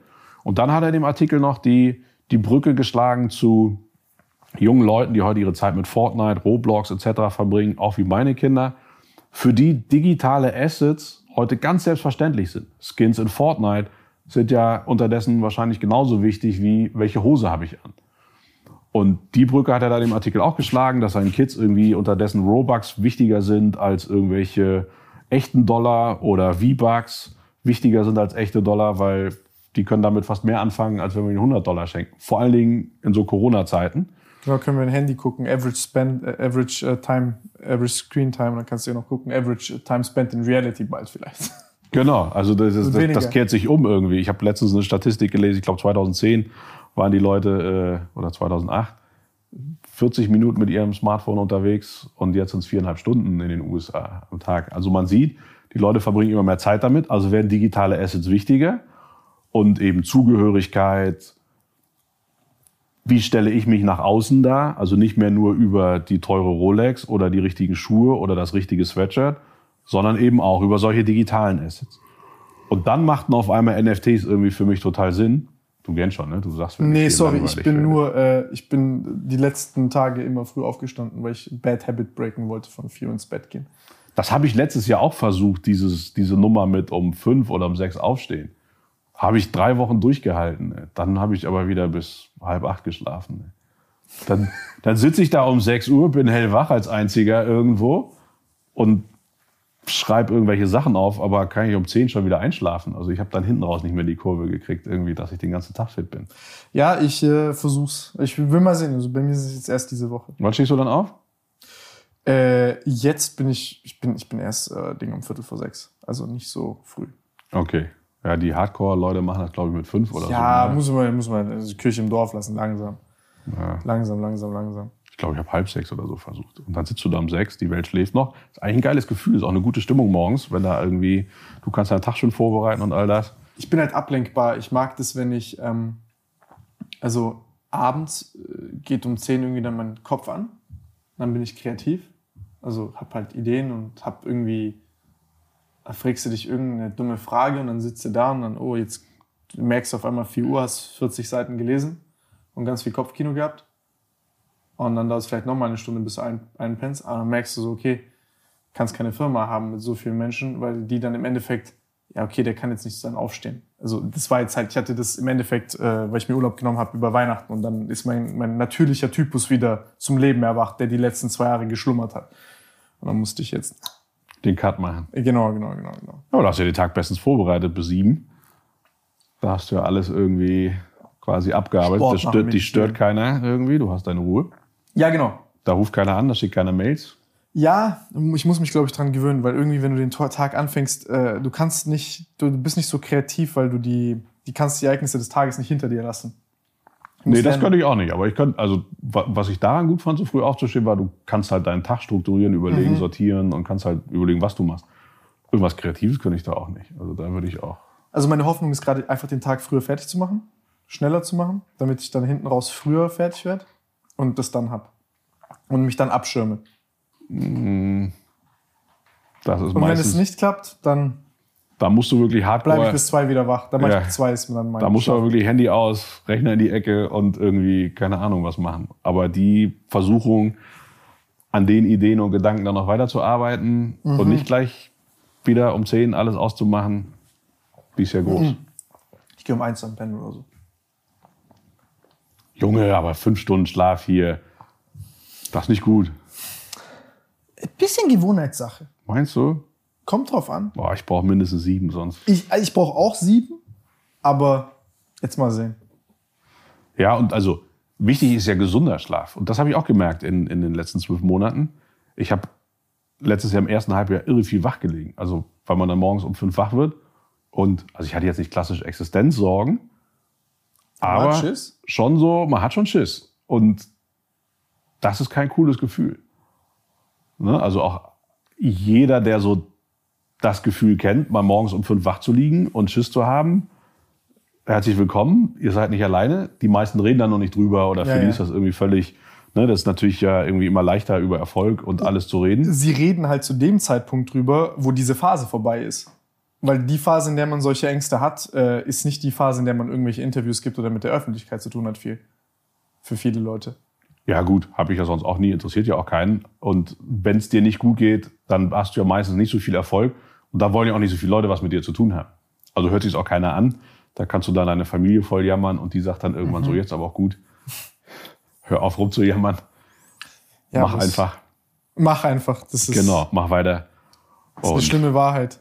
Ja, habe ich dann auch einfach. Und ich habe dann äh, einen, ich habe so einen kleinen Podcast irgendwie selber mit Jeff Staple gemacht. Und Jeff Staple ist ja so eine Legende in dieser Sneakerwelt, mit dem haben wir bei Dickies auch gearbeitet. Der hat 2005 den Staple Pigeon Dank auf den Markt gebracht. Und sein Logo ist so eine kleine Taube. Der hat einen Laden, ähm, weiß gar nicht, bis 2014 oder so gab es den in New York, Read Space. Und seine Klamottenmarke gibt es heute noch, Staple Pigeon. Und den hat man 2005, hat Nike ihn angefragt, Mensch, denk dir doch mal so aus, wie müsste der Dank aussehen, so in New York. Und der ist relativ grau, hat hinten eine Taube. Und davon gab es 200 Stück von dem Schuh. Und das so ein bisschen, naja, der Legende nach, so die, die Geburtsstunde so des Sneaker-Hypes. Weil vor 2005 stand eigentlich keiner für Sneaker groß in der Schlange. Aber der FedEx-Typ hat irgendwie diese 200 Paar Schuhe bei ihm im Laden angeliefert und innerhalb von einer Stunde hat sich rumgesprochen, dass da was angekommen ist. Es standen hunderte von Leuten auf der Straße. Es war in der Zeitung damals, also es gab ja noch kein Social Media äh, in, dem, in dem Sinne. Und der Schuh heute kostet bei StockX um die 60.000 Euro. Jesus Christus. Und mit dem habe ich einen Podcast gemacht und der erzählte mir, er macht was mit Artifact. Und dann habe ich mir das angeguckt. Und Artifact ist eigentlich der geilste Case, den man sich momentan anschauen kann, wenn es um so eine virtuelle Sneaker, Fashion, Lifestyle-Brand geht und die voll eben auf dieses NFT-Thema setzen. Und das habe ich mir angeguckt und mich damit beschäftigt und habe dann auf einmal gemerkt, dass so alles, was ich in der Vergangenheit gemacht habe, eigentlich da voll reinläuft in dieses NFT-Ding. Und habe das erstmal für mich alleine mich damit beschäftigt, letztes Jahr im April, Mai, Juni, weil ich dachte, ich kann jetzt ja nicht irgendwie, was weiß ich, auf LinkedIn oder Medium da mal was zu schreiben. Die Leute denken ja, ich habe sie nicht alle, dass ich mich jetzt mit JPEGs beschäftige, nachdem ich Geschäftsführer in so einer Firma war und so. Da war irgendwie eher so, dass ich vielleicht mal so Consultant jetzt mache und irgendwelchen Unternehmen dabei helfe zum Thema digitale Strategie, digitale Transformation. Das hat mich aber total gelangweilt, diese Vorstellung, dass ich so als Consultant durch die Gegend laufe. Und aber Leuten das noch erklärst, dich rechtfertigen musst, wieso und weshalb. ja, und genau. Und jemand sagt, ja, E-Commerce ist wichtig und du musst auf Mobile setzen und die dir dann vielleicht gutes Geld bezahlen, aber du dann da, das soll jetzt mein, meine Einmal Zukunft sein. Und, er, und meine Energie wurde voll in dieses NFT-Ding reingezogen, obwohl ich mich da eigentlich nur privat für interessiert habe. Eigentlich hätte ich mich um was Ernsthaftes kümmern müssen, womit ich wirklich Geld verdienen kann. Aber geile Geschichte. So, weil, aber das habe ich nicht gemacht. Ich habe dann das immer so, ja, irgendwie auf die lange Bank geschoben und naja, was soll ich da auch machen? Und eigentlich, da will ja auch keiner was. Also ich habe mir eigentlich auch selber schlecht geredet. Und hätte ich da eine wirkliche Leidenschaft für gehabt, dann wäre da auch was draus geworden. Aber mich hat's halt voll dahin gezogen, weil diese Mechanismen, okay, warum ist eine Marke wie Supreme und Palace da, wo sie sind? Und warum gibt's NFT-Projekte, die richtig gut funktionieren und die nicht funktionieren? Und warum gehen die jetzt so voll auf dieses, zum Beispiel das Artifact, auf virtuelle Klamotten?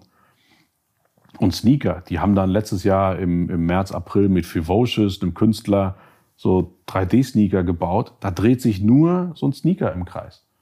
Und der war in sieben Minuten ausverkauft für 3,1 Millionen Dollar. Ein drehendes MP4? Ja, Video. Ein Video für 3,1 Millionen Dollar? Und okay, das ist begrenzt und es sind Sneaker und so. Das ist ja faszinierend. Damit, so, das habe ich da voll reingezogen in dieses Thema und dann habe ich da einfach von morgens bis abends, jede Minute, die ich wach war, damit verbracht. Und äh, den einzigen Fehler, den ich gemacht habe, ich habe damals nicht diese Jeff Staple NFTs gekauft.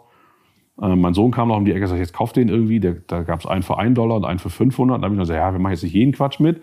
Wollte mich selber ein bisschen bremsen, weil wir hatten schon einiges bei NBA Top Shots reingesteckt.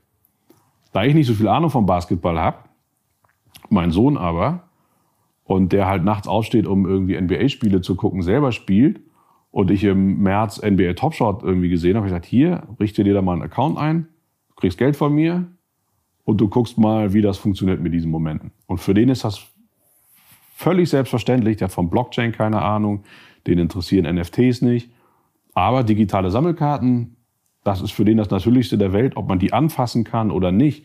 Aber die gehören ihm. Da gibt's manche seltener, manche gibt's mehr. Das wie früher Pokémon-Karten oder irgendwelche Panini-Dinger.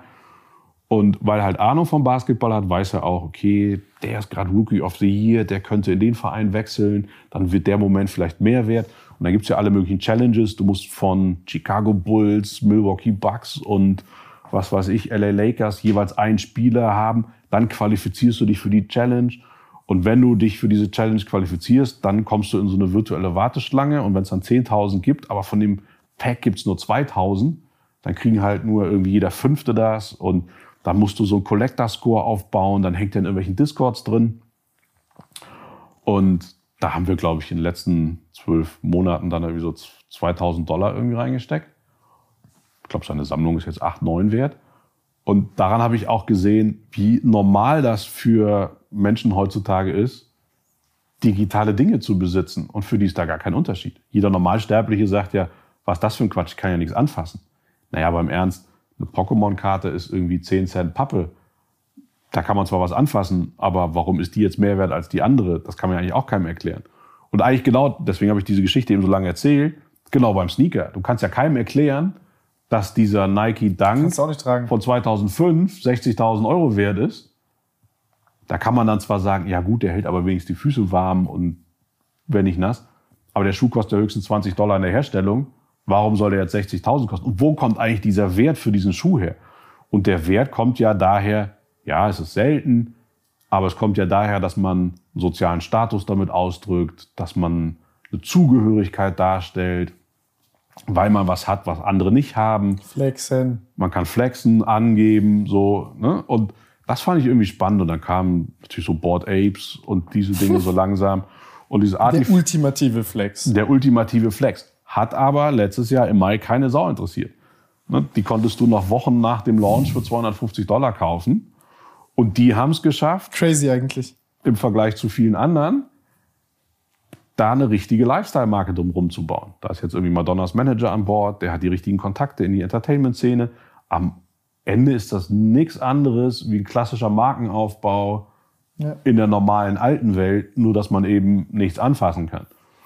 Und, und das fand ich irgendwie spannend. Und dann habe ich angefangen, im Sommer ein bisschen auf LinkedIn dazu zu schreiben und war dann überrascht, wie viele Leute irgendwie da auf mich zukommen und darauf Feedback gegeben haben, kommentiert haben, Fragen hatten. Und ich dachte, jetzt fragen mich schon so viele Leute was dazu. Dann biete ich jetzt einen Online-Kurs an.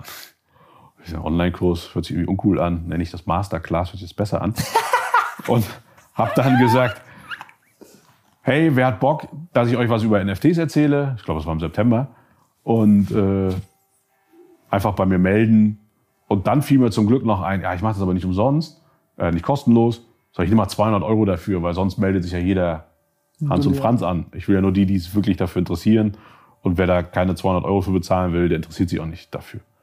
Und dann hatte ich innerhalb von einem Tag über 20 Leute, die zugesagt haben.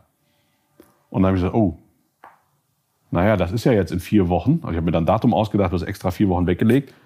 Ich musste das ja jetzt erstmal bauen, damit ich diese Inhalte habe, über die ich da reden kann. Und das hat mich gezwungen, mich noch tiefer mit diesem Thema zu beschäftigen. Und dann habe ich eben mehr darüber geschrieben und, und jetzt mache ich eigentlich seit acht Monaten nichts anderes, als mich mit diesem Thema zu beschäftigen. Vor allen Dingen aus diesem Blickwinkel, was bedeutet das für Marken? Was bedeutet das für Unternehmen, wenn Menschen noch mehr Zeit in der digitalen Welt verbringen? Welche Strategien muss man darauf denken? Weil ich glaube, das ist genauso ein Scheitelpunkt wie Ende der 90er, als das Internet kam. Haben auch alle gesagt, was für ein Quatsch, das geht wieder weg, braucht keiner. 1995 haben alle gesagt, als ich mein erstes Mobiltelefon hatte, als wir da mit den Donutmaschinen unterwegs waren, haben wir gesagt, was bist du für ein Angeber? Warum musst du auf der Straße telefonieren? Das braucht doch keiner. Kannst du auch zu Hause telefonieren. Was kann so wichtig sein, dass man auf der Straße telefonieren muss? Das waren die Diskussionen. Dann kam das mit dem Internet und ich habe Ende der 90er gesagt, ich werde niemals eine Reise im Internet buchen. Wer macht denn sowas? So kleine Bildchen, das lädt ewig, das dauert Stunden, dann bezahlen geht nicht richtig und so. Ich glaube, ich habe seit 2001 keine Reise mehr im Reisebüro gebucht. Und damals war mein Hirn zu klein, zu verstehen, dass sich die Technologie einfach drastisch weiterentwickelt. Dass irgendwann 4K-Kameras geile Drohnenvideos von irgendwelchen Hotels und Finken machen können, dass Webseiten schneller werden, dass das Internet schneller wird, also die, die Verbindungen schneller werden und dass daraus völlig neue Geschäftsmodelle entstehen. Und seitdem bin ich vorsichtig geworden mit so neue Dinge einfach abtun und für Schwachsinn erklären, weil man zu faul ist, sie verstehen zu wollen. So kann man jeden neuen Trend oder jede Weiterentwicklung abtun und sagen, ist ja Quatsch, braucht keiner. Mhm. Das haben alle gesagt, als das iPhone kam. Kann man noch wunderbar raussuchen, die Zitate von Microsoft-Chef, von BlackBerry. BlackBerry gibt's nicht mehr. Alle haben gesagt, wir brauchen eine Tastatur. Keiner konnte die Vorstellung haben, dass wir alle so eine Glasscheibe benutzen und dass Millionen Entwickler anfangen, Apps dafür zu programmieren, die ja die eigentliche Kraft von diesem Telefon ausmachen. Und niemand konnte ahnen, dass, dass wir so ein schnelles Mobilfunknetz kriegen und all das. Steve Jobs und Apple wusste das, dass das irgendwann kommt. Aber ganz viele haben gesagt, das ist alles Quatsch. Und deswegen habe ich mir geschworen, zumindest neugierig bei diesen Themen zu sein und sie verstehen zu wollen, um dann zu überlegen, was bedeutet das eigentlich für Unternehmen und was sind die guten und natürlich auch was sind die schlechten Dinge. Und da brauchen wir auch keinen bekehren. Und ich finde es so faszinierend, wie viele Leute jetzt auch diesen Reflex haben und sagen, alles Quatsch, Scam, Mist, Müll, Abzocke und all das. Ja, das stimmt alles. Aber es gibt eben auch ganz viel darüber hinaus. Und das ist das, was mich total fasziniert, wo ich momentan irre viel Zeit mit verbringe. Momentan rede ich noch viel darüber. Äh, nächster Schritt ist dann halt einfach machen und eben auch da wieder konkrete Projekte umsetzen. Das ist mein nächster Schritt. Da kann ich dann ein paar Wochen mehr zu erzählen. Dann lass uns, lass uns anfangen mit erstmal, was ist ein NFT, damit wir die Leute abholen. Und äh, dann würde ich sagen, können wir darüber sprechen, über den, ich glaube, zwei Sachen sind ganz interessant, über den derzeitigen Status, so ein bisschen die technologischen Grundlagen, dass wir die mal vielleicht erklären, ähm, also wie, wie funktioniert so ein NFT überhaupt, äh, worin ist der eingebettet, was sind so die Schlüsseltechnologien, die dahinter stecken ähm, und wie siehst du das heute? Und dann können wir, würde ich sagen, vielleicht auch über so einen Ausblick mhm. reden, damit wir gucken, was, was kann man damit denn alles Schönes anstellen, äh, wenn wir über die 80% Scam überleben. Ja. Also alle, die sich jetzt hier für meinen ganzen Lebenslauf nicht interessieren, können ja in den Timestamps genau an die Stelle springen, wo wir jetzt hier über das eigentliche Thema anfangen zu sprechen. Ähm, Oder wir machen einfach noch eine Kurzversion. Nee, aber es, also ich, ich, ich finde, also ich, ich sage dir ehrlich, was mich interessiert an solchen ausführlichen Geschichten ist erstmal, auch wenn nur eine Person sich damit ähm, identifizieren kann, wie so ein Leben, äh, wie diese Dots irgendwie doch connecten am Ende, finde ich immer ganz schön weil man auch einfach Angst hat, gehe ich jetzt zum Foodtruck und mache das mit den Donuts?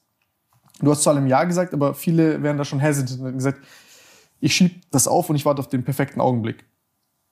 Aber der perfekte Augenblick ist ja auch vielleicht auch so diese Summe der Dots, die sich dann doch connecten, indem man zu vielen Sachen Ja sagt, die vielleicht auch nicht der gerade Weg sind. Und das finde ich da ganz schön. Ja, das ist vielleicht auch das Gute so am Älterwerden. So langsam versteht man diese ganzen einzelnen Punkte, die hat man natürlich in dem jeweiligen Moment gar nicht verstanden. Aber jetzt habe ich das Privileg, eben darauf basierend nur noch das zu machen, was mich zufrieden macht. Das hat halt irre lange gedauert, weil man sich immer Gedanken darüber macht, was denken auch andere über einen.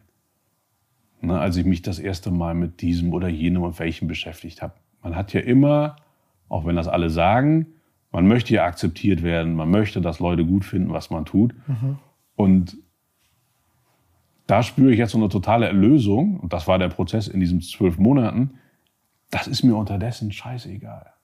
Also nicht 1000 Prozent, ich werde da aber immer besser. Mehr auf das zu hören, was mir gut tut. Weil im Rückblick sehe ich ja, wie sagen die Kölner so schön, es hätte noch immer Jod gegangen. Am Ende musste ich unter keiner Brücke schlafen, nichts machen. Und warum habe ich eigentlich so lange drüber nachgedacht, was andere darüber denken, wenn ich jetzt was über NFTs schreibe? Mhm. Und das Faszinierende, was dann passiert ist, es sind so viele tolle Menschen dadurch auf mich zugekommen, nicht weil ich so toll bin, aber weil die das Thema interessiert hat. Und ich mhm. sage, ey, lass uns mal darüber austauschen. Ich habe so spannende Leute kennengelernt, die einem so viel Energie geben, wo du feststellst, krass, die kommen ja wegen mir, nicht wegen meinem Status, meinem irgendwas, sondern da ist ein Interesse aneinander und die wertschätzen ein. Und, und da habe ich eigentlich viel zu lange immer drüber nachgedacht, so was die anderen da denken und interessieren. und ärgere mich eigentlich, dass ich schon im Februar gleich über NFTs und Krypto geschrieben habe, weil ich habe auch diesen Krypto-Teil immer irgendwie meiner Familie erzählt und ein paar Freunden. Aber ich dachte irgendwie, ja, denke, du bist Spekulant, willst schnell Geld verdienen und mhm, irgendwie mhm. das ist sowieso alles schlecht und Bitcoin ist Umweltverschmutzung. Und so, warum? Also muss man nicht. Zurück zu deiner Frage. Also ich glaube, man muss so ein bisschen zurückgehen, um dieses ganze Thema zu verstehen. Lohnt es sich, die erste Seite vom Bitcoin White Paper zu lesen? Das hat irgendwann mal einer geschrieben, Satoshi Nakamoto. Keiner weiß, wer dahinter steckt. Ähm, Gibt es noch eine GMX-Adresse, die damit auf dem White Paper steht? Keine Ahnung, ob die noch einer liest. Auf jeden Fall hatte er die Idee, dass es ein dezentrales Bezahlsystem im Internet geben muss. Heute funktioniert alles eigentlich im Internet, deswegen so im weitesten Sinne unter dem Namen Web 2.0 mit Intermediären. Es ist immer jemand dazwischen und das immer jemand dazwischen, dem ich vertrauen kann. Auch unser Bankensystem funktioniert so, PayPal funktioniert so. Also, wenn ich dir Geld überweise, sage ich meiner Bank, der ich vertraue, die mein Geld verwahrt, schick das Geld an Tim, an dein Bankkonto, an deine Bank und die zahlen es dir irgendwann aus. Oder jemand, der in den USA arbeitet und seiner Familie nach Kenia Geld schickt. Der macht das über Western Union, weil das ist so dieser Trusted Middleman, dem man seine Dinge anvertraut. Und in diesem Bitcoin White Paper steht, es braucht ein dezentrales Bezahlsystem, wodurch Kryptographie das Vertrauen sichergestellt wird, dass zwei Parteien miteinander ein Geschäft machen können, ohne dass es jemand dazwischen gibt. Also dass jemand, ohne dass da meinetwegen Western Union sein Geld verdient, ein Wert aus New York nach Kenia schicken kann für einen Bruchteil der Transaktionskosten, aber eben, dass das System so vertrauenswürdig ist, dass Menschen das machen und das eben über so Cryptographic Proof eben äh, sicherstellen und das halt eben anhand, und jetzt kommt dieses Wort ähm, Blockchain. Und zwar über ein dezentrales Datenbanksystem, wo jetzt nicht die Daten im Keller der Deutschen Bank liegen oder der Commerzbank oder von wem auch immer, sondern auf tausend Rechnern verteilt, die ja dann nicht hackbar sind, weil ich müsste ja in tausend verschiedene Rechner reinkommen, um das zu hacken. Und dann hat er noch gesagt, okay, es gibt am Ende nur das heißt, maximal du 21 Millionen. Das ein Rechner, der Rest, die restlichen Server korrigieren das wieder, weil dieselbe History Exakt. auf allen ist. Genau, die würden das, also jeder Blockchain-Experte wird ein bisschen im Kopf schütteln, ja, wenn ja, ich das so erkläre. Ne, das ist ja ein totales Nerd-Thema und da gibt es auch immer jemanden, der es noch besser weiß als man selber. Aber so habe ich mir das erschlossen, so verstehe ich das für Wir mich. Wir klären das nur so mäßig. Wir klären das so mäßig, damit der Normalsterbliche das leicht versteht eine Dampfmaschine. So. Das heißt, das war so die Uridee. Mhm. Und hat auch seine gewissen Nachteile. Ein paar Jahre später gab es jemanden, der hat dann Ethereum entwickelt mit einer Zusatzfunktion.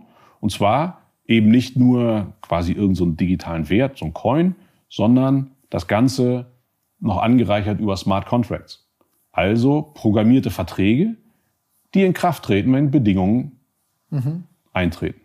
Das heißt, ich möchte dir was verkaufen. Die aber diese Infrastruktur der Blockchain nutzen. Genau, die wieder Blockchain-basiert ist und auch eben das überall dezentral gespeichert wird, damit es nicht gehackt werden kann, all das.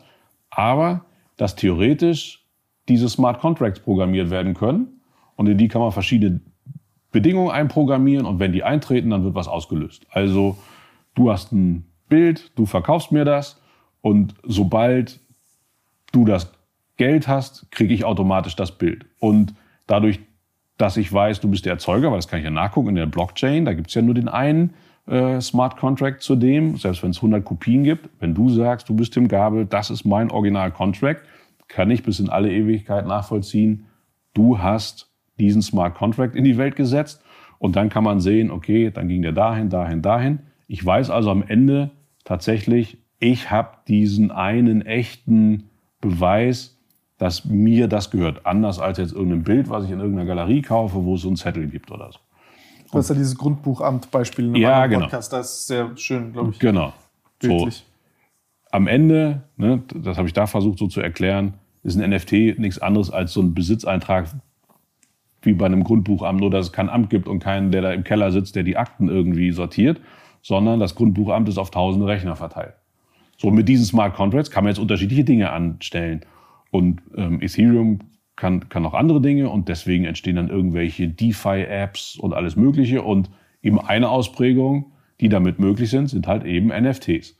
Und NFT ist eigentlich nichts anderes als jetzt erstmal nur ein Token mit einer Nummer, der verweist im Zweifelsfall nochmal auf eine URL. Aber anhand dieses Tokens kann ich zum Beispiel sehen, dieses etwas gehört mir oder jemand anderem oder du hast es in Umlauf gebracht. Und daraus kann man jetzt natürlich viele Anwendungsmöglichkeiten sich denken, was denn damit möglich ist. Und natürlich braucht man nicht für alles in der Welt eine Blockchain. Es gibt auch viel Schwachsinn, den man damit machen kann.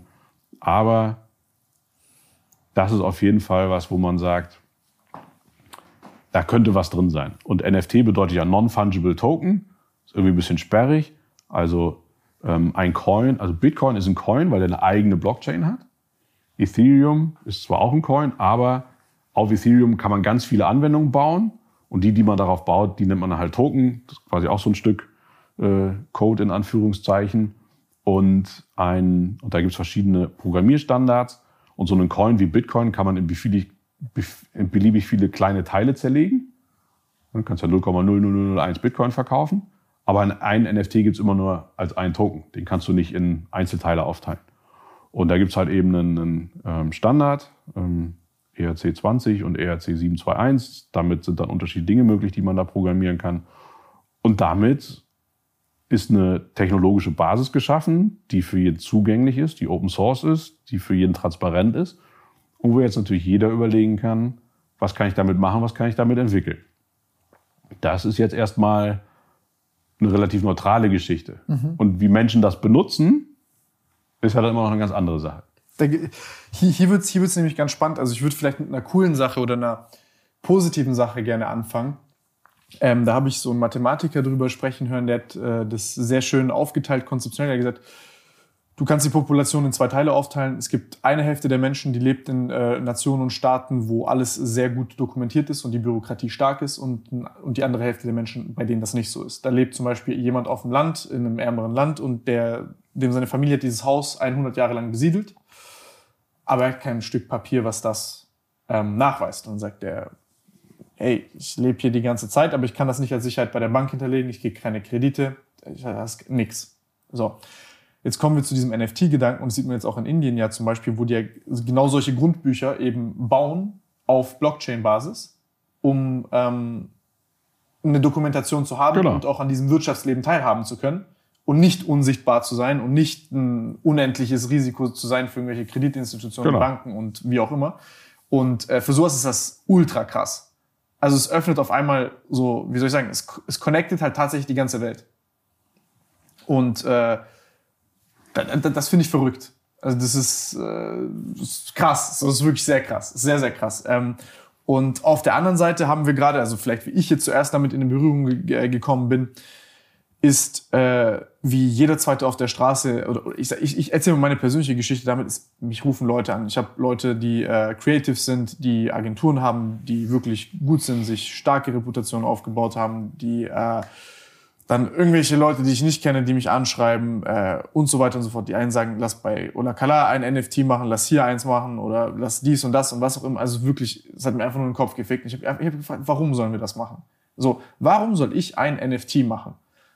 Und dann waren die Erklärungen immer, ja, weil das krass ist und je früher wir es machen, desto mehr Kohle können wir mitnehmen, so more or less. Und die Konzepte waren im Endeffekt immer so ein Twist von Bored Apes, more or less wir bauen, also ich, ich habe auch, ich kenne auch die ganzen Roadmaps, habe mir das von allen Leuten zeigen lassen. Bauen eine Discord-Community auf, dann überlegen uns, wie wir irgendwie äh, einen Generator machen, da machen wir 10.000. Ich habe so gesagt, okay, und, und, und was zum Fick bringt das irgendjemanden? So, ja, wir können eine Community um das Thema, was dich begeistert, bauen und, und so weiter und so fort. Lass es schnell machen. Ich sag, ja, lass uns doch mal Gedanken machen und gucken, also wieso müssen wir das jetzt schnell machen? Nee, müssen wir nicht. Und ähm, dann habe ich mir mal so ein bisschen die Landschaft da angeguckt und ich hatte so ein klassisches Problem von erstmal, mir konnte nie wirklich jemand erklären, was das wirklich ist. Mein zweites Problem war so technischer Natur, dass äh, ein NFT ja letzten Endes wie ein Pointer ist. Das ist ja nicht, ich besitze, also ist ja nicht das JPEG oder MP4-Datei, die auf dem Ding ist. Das wäre zu teuer, habe ich mir erklären lassen. Ähm, sondern es pointet auf die Website da kurz kleiner Exkurs, da hat mir ähm, ein Freund von mir, der hat damals, äh, der hat so eine Unternehmensgruppe gehabt, die hatten verschiedene Sachen und der hat quasi immer Zukäufe gemacht, weil der die Plattform sehr gut monetarisieren konnte. Ja? Und der konnte dann einen Mitbewerber nicht kaufen, hat dann aber dem seinen Zahlungsanbieter gekauft. Okay. Und dann Ja. war der williger zu verkaufen, der andere, sagen wir es mal so. Ja? Äh, und das ist, ist, ist eine interessante Geschichte, aber und dann über, das macht mich dann so ein bisschen paranoid, weil ich dann gucke, okay, wenn jetzt zum Beispiel OpenSea abgeschaltet wird oder der Link nicht dort funktioniert, dann ähm, ist das ja nicht, habe ich das dann, habe ich das dann nicht. Also so dieses Konzept von Eigentum war dann für mich dann so, oh, äh, ich, ich verstehe die technischen Einzelheiten nicht, ich verstehe es nicht, habe ich das, habe ich das nicht. Aber jetzt kommen Leute und kommen mit so einer Coupon-Mentalität und holen eigentlich so einen Vorschuss. Also wenn ich mir zum Beispiel die Nake Boys, weiß ich, ob du die kennst, äh, mit Full Cent und so hast du ja gesehen, die kommen und sagen, ey, wir machen eine Metacard und kauft die. Wir machen irgendwann Hotels, Gyms und übel krassen Shit und dann werdet ihr da die Sachen machen können. Und so die Roadmap ist nie klar. Das hast du auch am Telefon sehr schön erklärt. Du hast gesagt, man holt sich irgendwie so Kredit im Vorfeld und dann schaut man so mal, was man so danach mal mit dem ganzen Zeug macht. Und ähm, dann sehe ich jetzt auf, auf der einen Seite diese, diese, die Sache, die wir jetzt gerade hatten, also diese verrückten Anwendungen, die du bauen kannst. Also, das hatte ich mit dem Professor Sandner hier auch, der hat auch gesagt, ey, kannst auf so einem Smart Contract kannst du Sachen bauen, wie zum Beispiel, äh, wir haben ein Landwirtschaftsgerät äh, und jetzt können wir das ganz genau aufdröseln, wer das wie viel verwendet und, und aufteilen, so wie dieses Royalty-Konstrukt, was du meintest. Was aber bei OpenSea nicht auf ERC 271 ist, sondern das ist ja auf Web 2.0 Hey, du Code gedingst. ja ja, ja, ich, richtig ich hab, informiert. so, aber da, und da bin ich dann, sage ich dir ganz ehrlich, da platzt mein Kopf. Weil ich sag dann, ist das jetzt, ich habe von diesem Moxie dieses Ding gelesen. Ich habe es auch heute gepostet. Ähm, und ich weiß nicht, ob du das wahrscheinlich Ich kenne ja, ja. ich weiß nicht, was du von dem Ding hältst.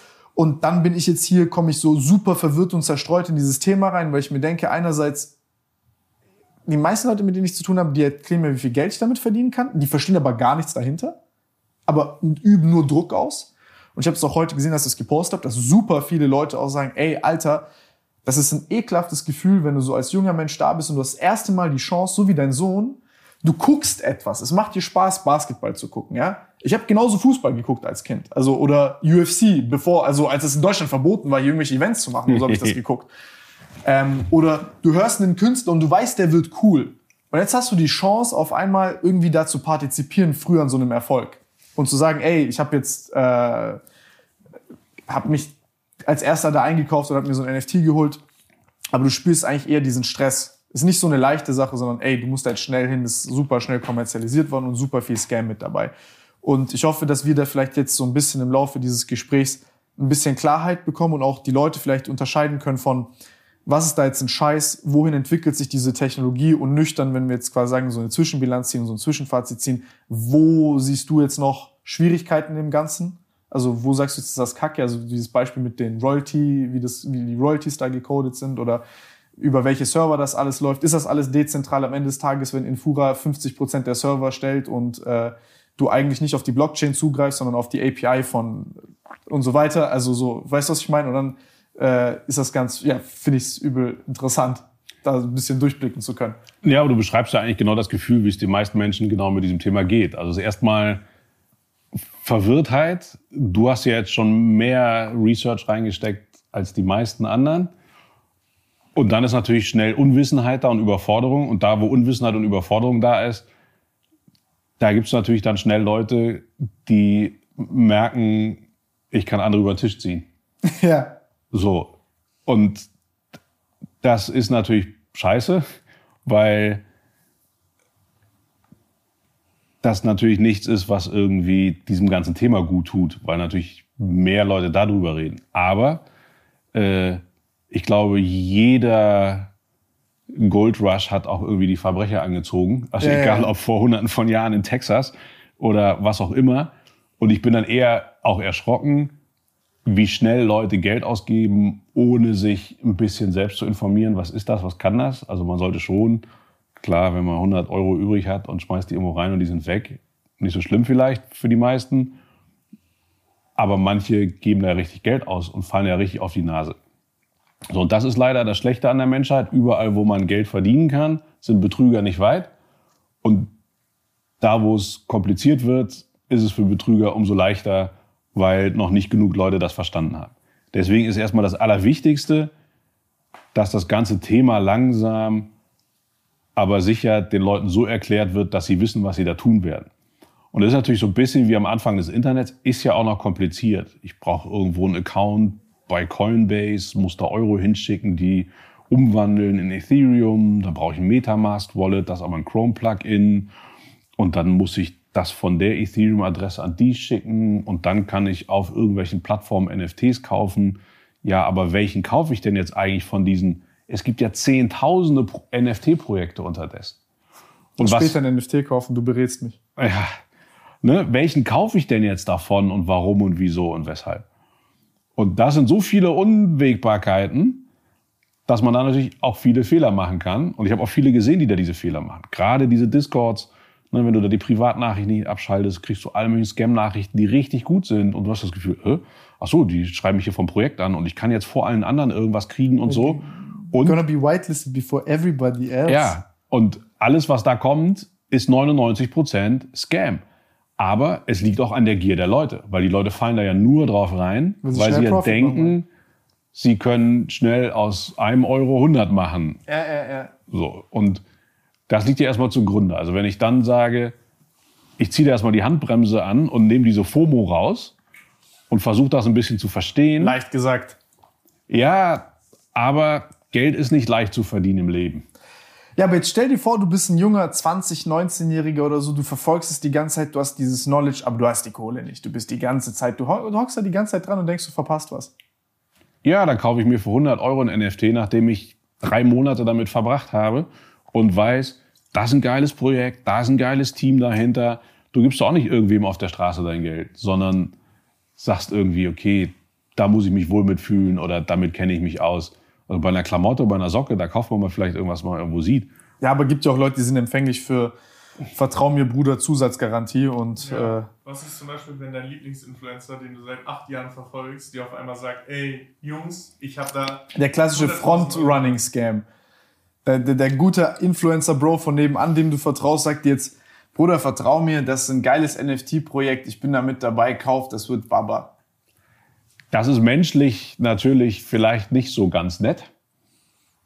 Ne? Aber trotzdem ist ja auch jeder für seine eigenen Entscheidungen ein bisschen verantwortlich. Also wenn er sagt, spring aus dem Fenster, kommen ja hoffentlich nicht allzu viele auf die Idee, aus dem Fenster zu springen.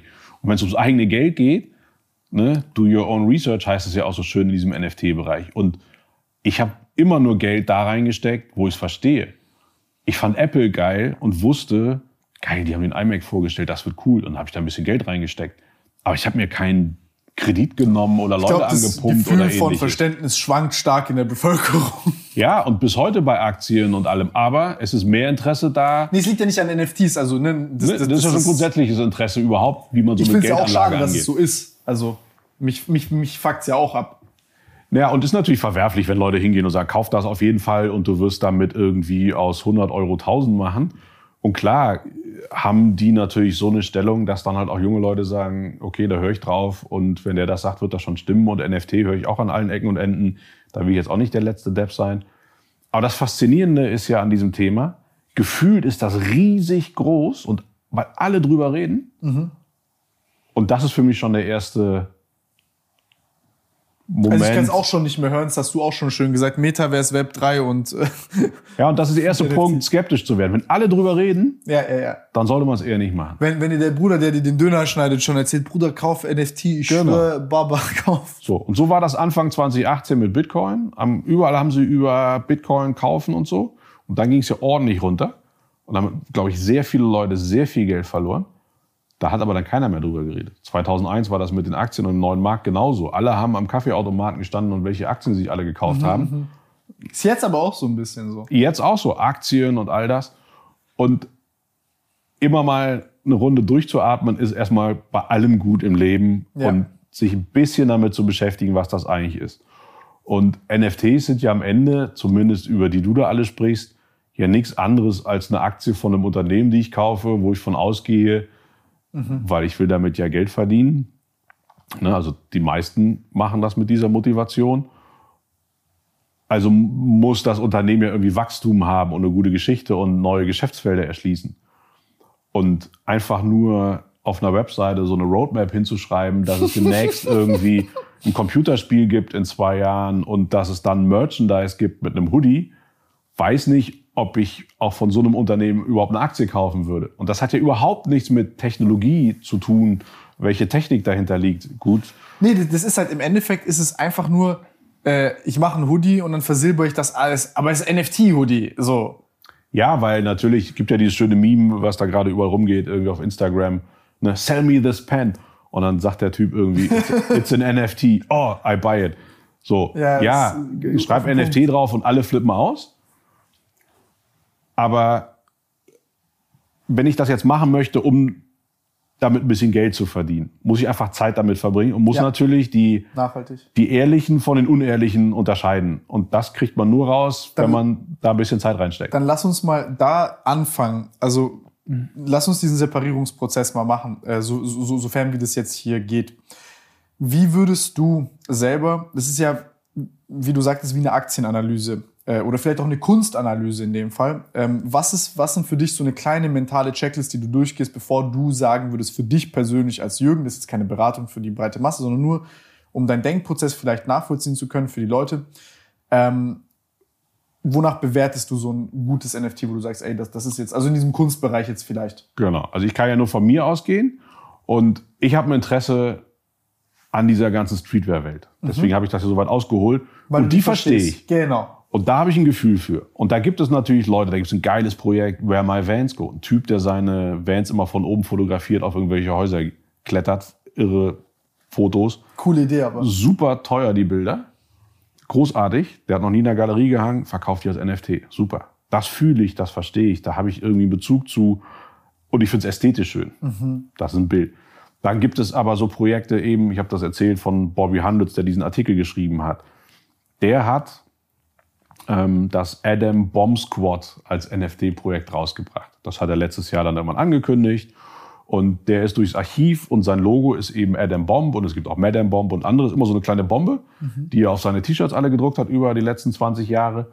Und da sind sie durchs Archiv gegangen, haben die alle rausgekramt, haben die alle digitalisiert, schön aufbereitet, mit geilen Hintergründen. Und davon gibt es jetzt 25.000 verschiedene Bomben. Und die haben auch unterschiedliche Rarities. Da gibt es welche, die sind seltener als andere und so. Hat er sich wirklich schön ausgedacht. Er hat aber ein geiles White Paper irgendwann geschrieben. Er hat die Leute auf den Prozess mitgenommen. Er hat irgendwie schon im Februar diesen Artikel geschrieben und merkte, der Typ macht das, weil es ihm eine Herzensangelegenheit ist. Und die waren auch nicht teuer und die waren auch nicht sofort ausverkauft. Die gab es irgendwie für 0,1 Ethereum.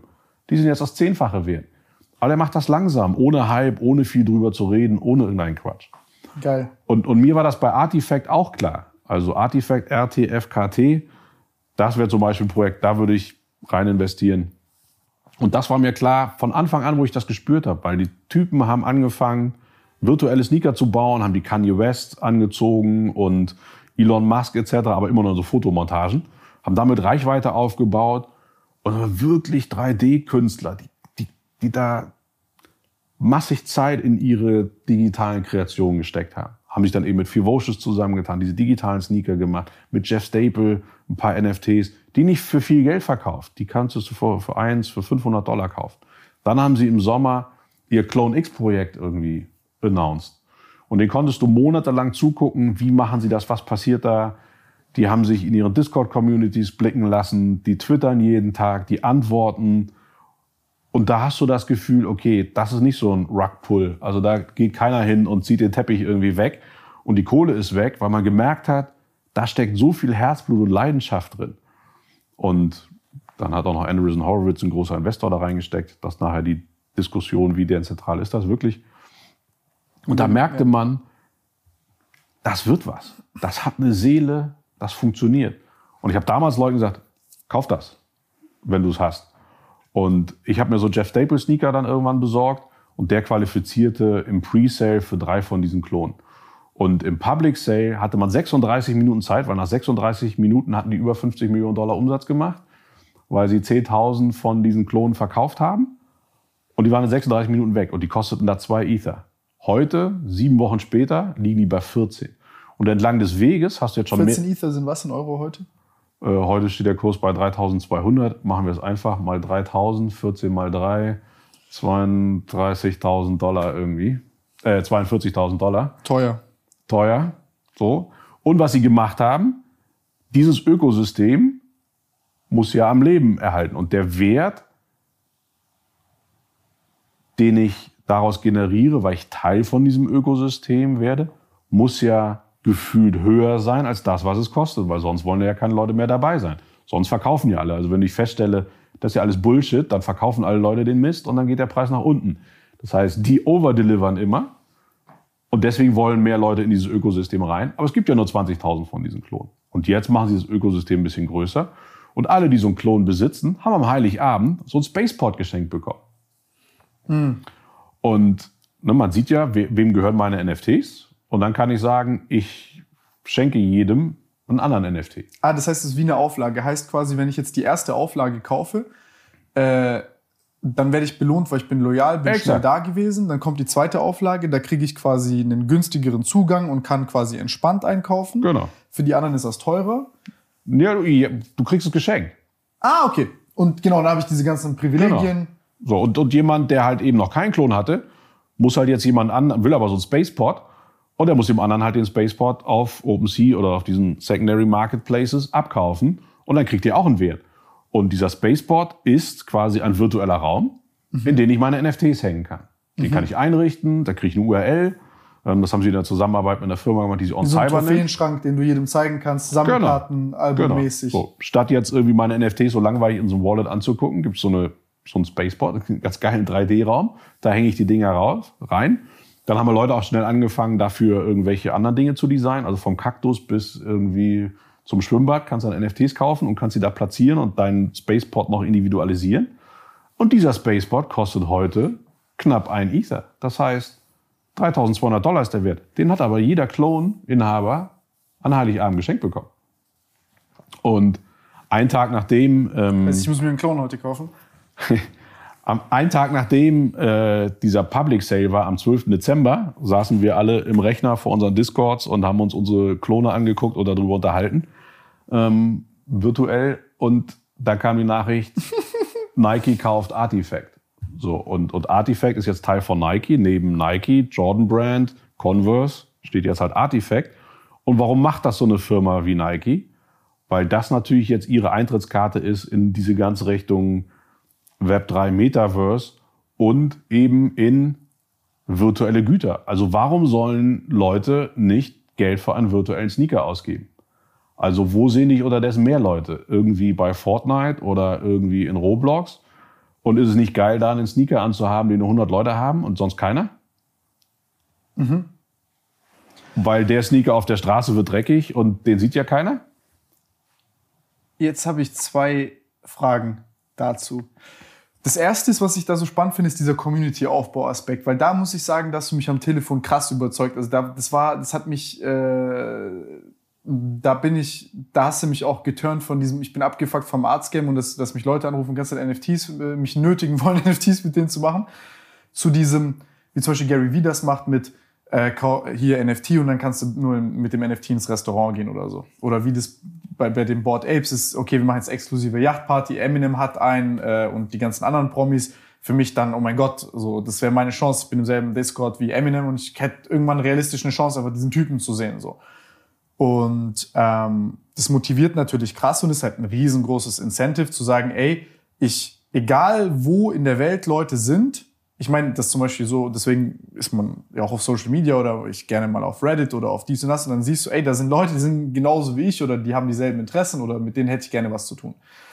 Und äh, wenn du eine gute Community aufbaust und dich damit identifizieren kannst und das sehr gut pflegst, so wie du gerade sagst, und sagst, ey, du siehst diese Royalty eigentlich wie so eine, wie so ein Entwicklungspot, also damit machst du das Geld und entwickelst weiter und das steckst Genau. du wieder rein, ähm, dann ist dieser, also diese NFTs, um die als Community-Aufbau, äh, zum Community-Aufbau zu benutzen, ist, ist, ist genial.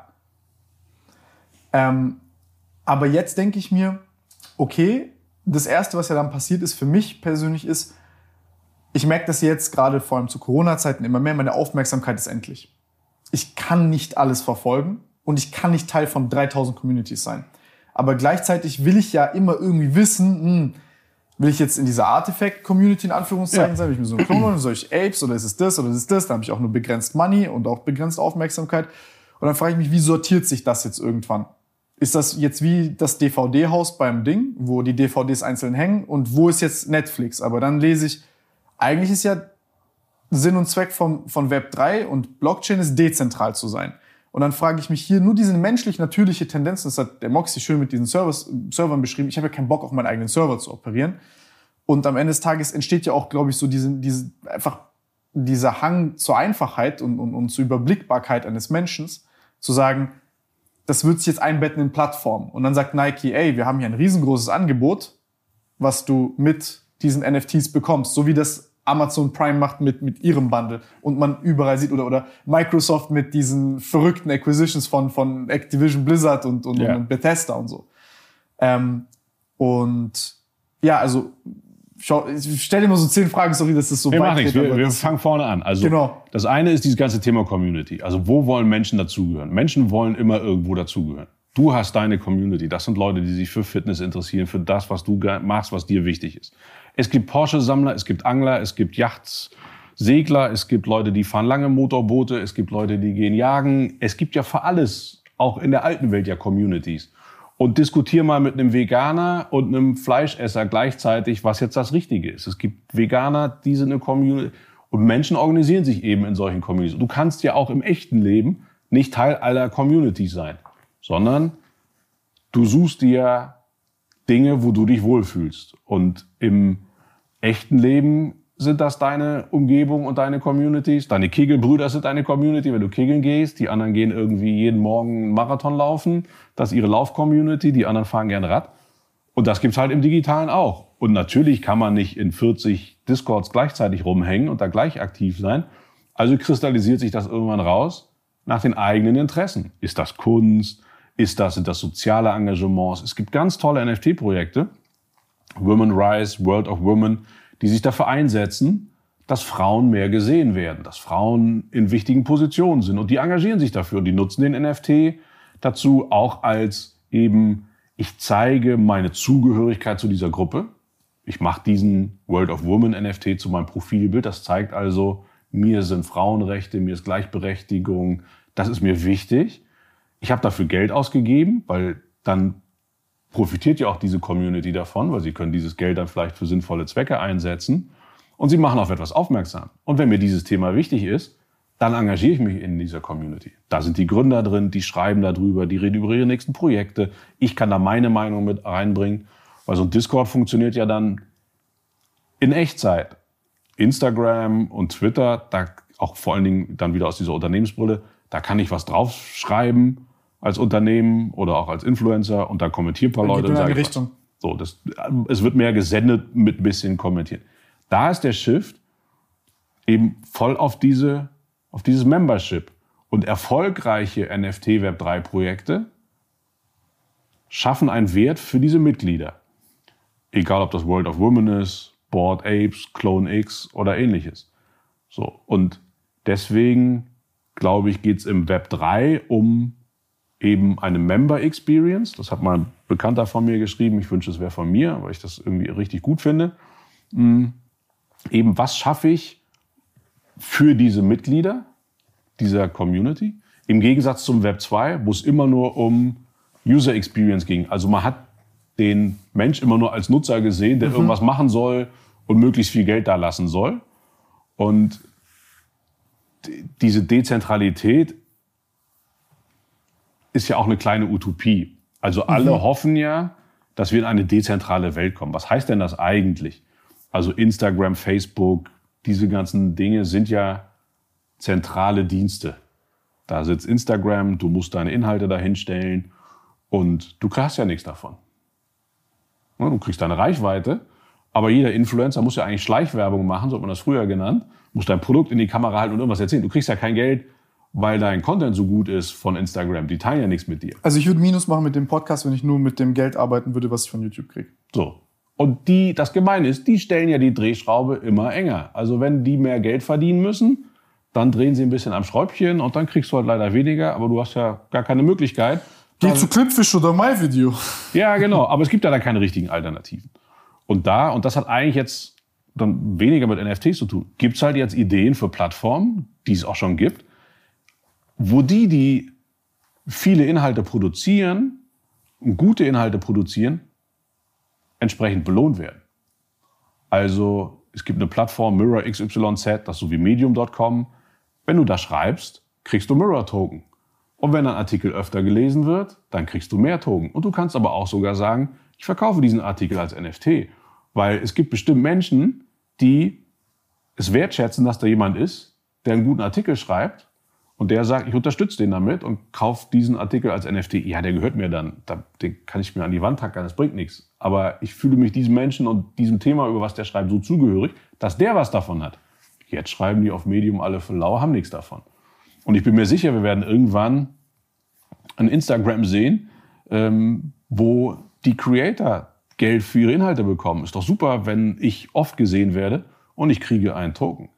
Vor allem macht es dich nicht so abhängig von diesen, ähm, ich sag mal, primitiv gesteuerten, Algor also diesen Algorithmusmechanismen, wie zum Beispiel, äh, du kannst dann halt auch, wenn du eine kleine Community hast, trotzdem was verdienen. Im Idealfall wäre das so. Es gibt jetzt eine Musikplattform, SoundXYZ.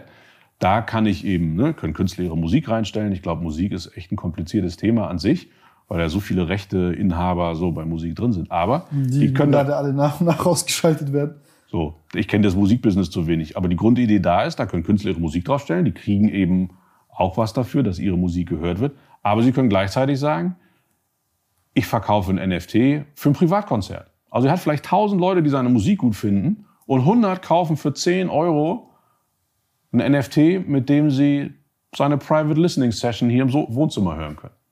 Wie heißen diese NFT-Ticket-Dinger? Äh, da gibt es doch einen speziellen Namen für.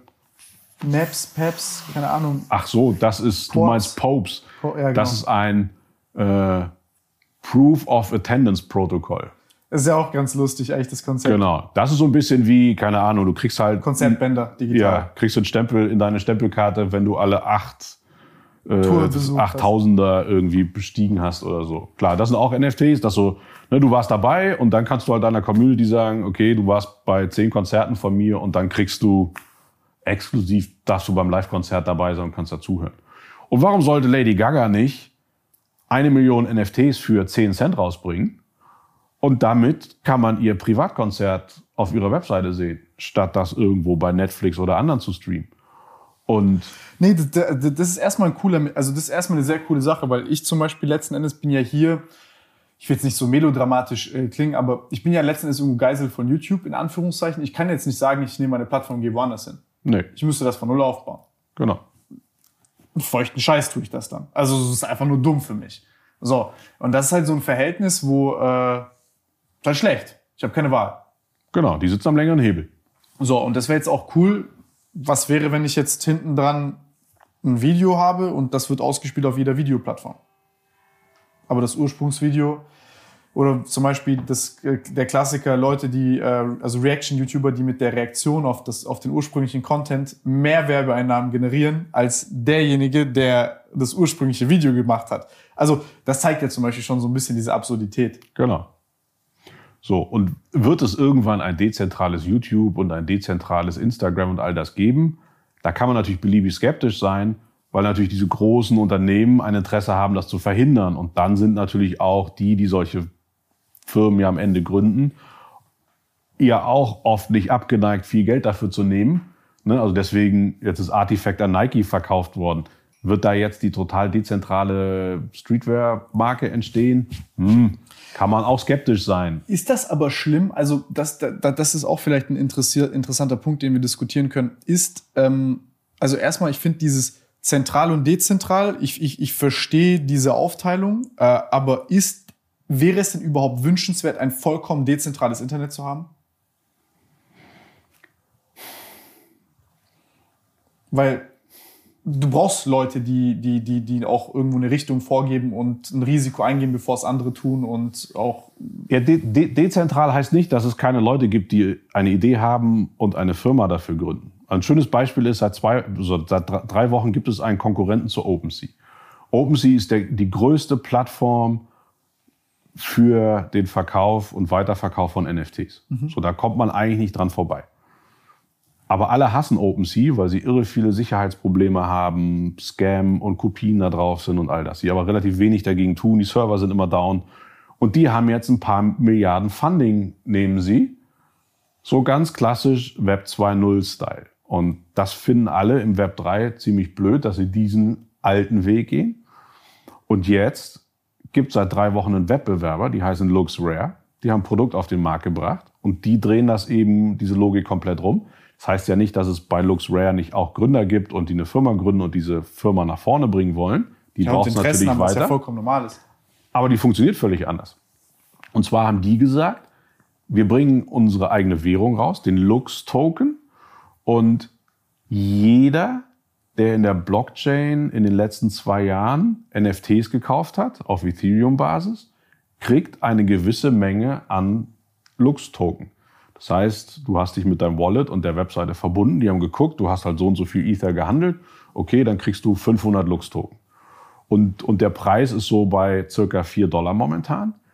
Das heißt, sie haben einfach über Nacht die Nutzer zu Anteilseignern von LuxRare gemacht. Und du zahlst bei OpenSea 2,5% Verkäuferfee. Also wenn du dann NFT verkaufst, kriegt, äh, kriegt OpenSea 2,5%. Die nehmen 2% und was machen sie? Sie schütten diese 2% aber an die aus, die diesen Lux-Token besitzen. Das heißt, je mehr da gehandelt wird, umso mehr haben die, die quasi Aktien von LuxRare haben. Und die Gründer verdienen nur Geld, wenn diese Plattform Erfolg hat, weil die kriegen keinen Cash da irgendwie ausbezahlt als Chefs oder irgendwas, sondern die besitzen nur eine gewisse Menge, die für jeden sichtbar ist, an Lux-Token. Das heißt, die verdienen nur Geld, Wenn die Währung- wenn das in drei Monaten das Ah, erste du Mal hast- verkaufen, Du hast quasi dieselben Incentives drauf geschaltet. Das heißt, du sagst äh, quasi, okay, wir als Gründer sind erfolgreich, wenn ihr als Konsumenten und Exakt. als Nutzer der Plattform auch erfolgreich Genau. seid. Okay, äh, so, und die wollen natürlich Simpel, auch Geld verdienen, die müssen auch von was leben. genial. Aber es ist halt ein anderes, und das ist eher mit dezentral gemeint, weil die Nutzer haben was davon, die das benutzen. Ne, also ich würde doch in Zukunft eher mein NFT auf LuxRare verkaufen, weil da kriege ich ja quasi die Fees, die 2% ja wieder ausgezahlt. Und nicht OpenSea steckt sich die in die Tasche. Und ich verkaufe da ja, weil ich habe ja Anteile von dieser Firma. Stell mal vor, du hättest jetzt 5000 deiner treuesten Fans sind irgendwie Mitinhaber deiner Klamottenmarke. Und die könnten auf einmal, was meinst du, wie die darüber reden würden und wie die zusehen würden, dass dieses Ökosystem größer wird? Und das ist so ein bisschen mehr mit dezentral gemeint. Das heißt nicht völlige Anarchie und es gibt keine Gründer mehr, die eine Idee gründen, äh, eine Firma gründen. Aber die, die Finanzierung und wie das alles läuft, ist halt ein bisschen eine andere Idee. Und theoretisch kann jetzt nicht irgendwie so eine VC-Company kommen und sich da an LuxRare beteiligen. Äh, gut, die können jetzt massenhaft Lux-Token aufkaufen und so. Aber OpenSea hat sich so für diesen alten Weg entschieden. Aber wenn sie es machen, dann bist du ja auch glücklich als Nutzer der Plattform, weil du. Weil dann würden ja meine äh, Token im Wert auch steigen, was ja auch nicht dumm ist. Also ist ein Service, den benutze ich. Und wie geil wäre denn das?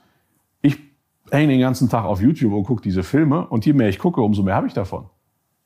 Als Nutzer habe ich auch nichts davon. Ich muss mir die Werbung angucken. Und warum soll ich Werbung für irgendwie einen Service machen, auf den ich eigentlich gar keinen Bock habe? Aber da, und da wird man jetzt sehen, ob dieses Experiment jetzt zum Beispiel bei LuxRare aufgeht, ist natürlich die Theorie groß, dass die sich total anstrengen, dass dieses Produkt irgendwie ein Erfolg wird, weil nur dann haben sie ja auch einen monetären Wert davon. Also sie kriegen ja keine Gehälter und nichts, sie leben nur von ihren Tokens, die sie irgendwann verkaufen können, von ihren Aktien dieser Firma. Und das finde ich sind schon spannende neue Modelle, wie, wie jetzt eben so dezentralere Firmen entstehen. Dezentral heißt nicht, dass sie niemandem gehören und keiner was macht, aber dezentral heißt, dass die, die diesen Service benutzen oder die da einen Wert diesem Service überhaupt schaffen, dass die davon partizipieren. Stell dir vor, du würdest dich mit allen großen Influencern in Deutschland zusammentun und ihr würdet morgen alles bei YouTube und Instagram runternehmen. Dann haben die ja ein Problem, weil darauf basiert ihr Geschäftsmodell. Weil sie können nur die Werbung verkaufen, weil ihr guten Content produziert. Und die dezentrale Alternative wäre, alle die Creator und die Nutzer haben was davon, dass der Wert dieser Plattform steigt. Und nicht nur ein paar Aktionäre, die dahinter Facebook stehen. Lass mich mal kurz zusammenfassen, wie ich das verstehe. Das heißt, alle haben die Währung äh, und die wird quasi generiert durch noch mehr Transaktionen auf der Plattform, durch eigene Nutzung der Plattform. Kriege ich mehr von den Lux-Tokens. Äh, das ist aber hart gecodet auf der Blockchain. Also es ist nicht so wie bei OpenSea, wo das quasi ähm, Genau, das ist ja zweierlei Dinge. Also auch das ist irgendwie, äh, auch der Lux-Token basiert auf Ethereum. Und, und das ist quasi wie eine Währung, wie eine Aktie und so. Das, was du meinst, ist, OpenSea macht nichts anderes. Wir könnten morgen einen OpenSea-Konkurrenten ähm, gründen. Die zeigen einfach an, was in der Blockchain da ist. Weil die NFTs liegen im Kern nicht bei OpenSea, sondern liegen in der Blockchain. Plus, sie verweisen eben, was du eben gesagt hast, ne, also dir gehört ja nur dieser Token und der hat eine URI. Unified Resource Identifier, der irgendwo hin verlinkt. Im schlechtesten Falle verlinkt er auf den Server, der bei dir im Keller steht. Und wenn du dann sagst, den schalte ich ab, dann gehört ja zwar noch der Token, aber das JPEG nicht mehr dazu. Da kommt dann Error 404, Page Genau. not found. Genau, Und dafür genau. ist dann 100k ausgegeben. Genau, Board Ape not found. So, ist weg. Nicht mal das steht da drauf, oder? Nee, da ist wahrscheinlich nur ein blödes Fragezeichen irgendwie dahinter. So, und da gibt's jetzt aber auch längst Lösungen zu. Und die großen, ernsthaften Projekte, auch Board Ape und CloneX, die nutzen so dezentralen Storage. Da gibt es dann halt auch Services, Filecoin etc. Und die sind dann auf Tausenden von Rechnern verteilt, die JPEGs in Anführungszeichen. Da können dann zehn Server ausfallen.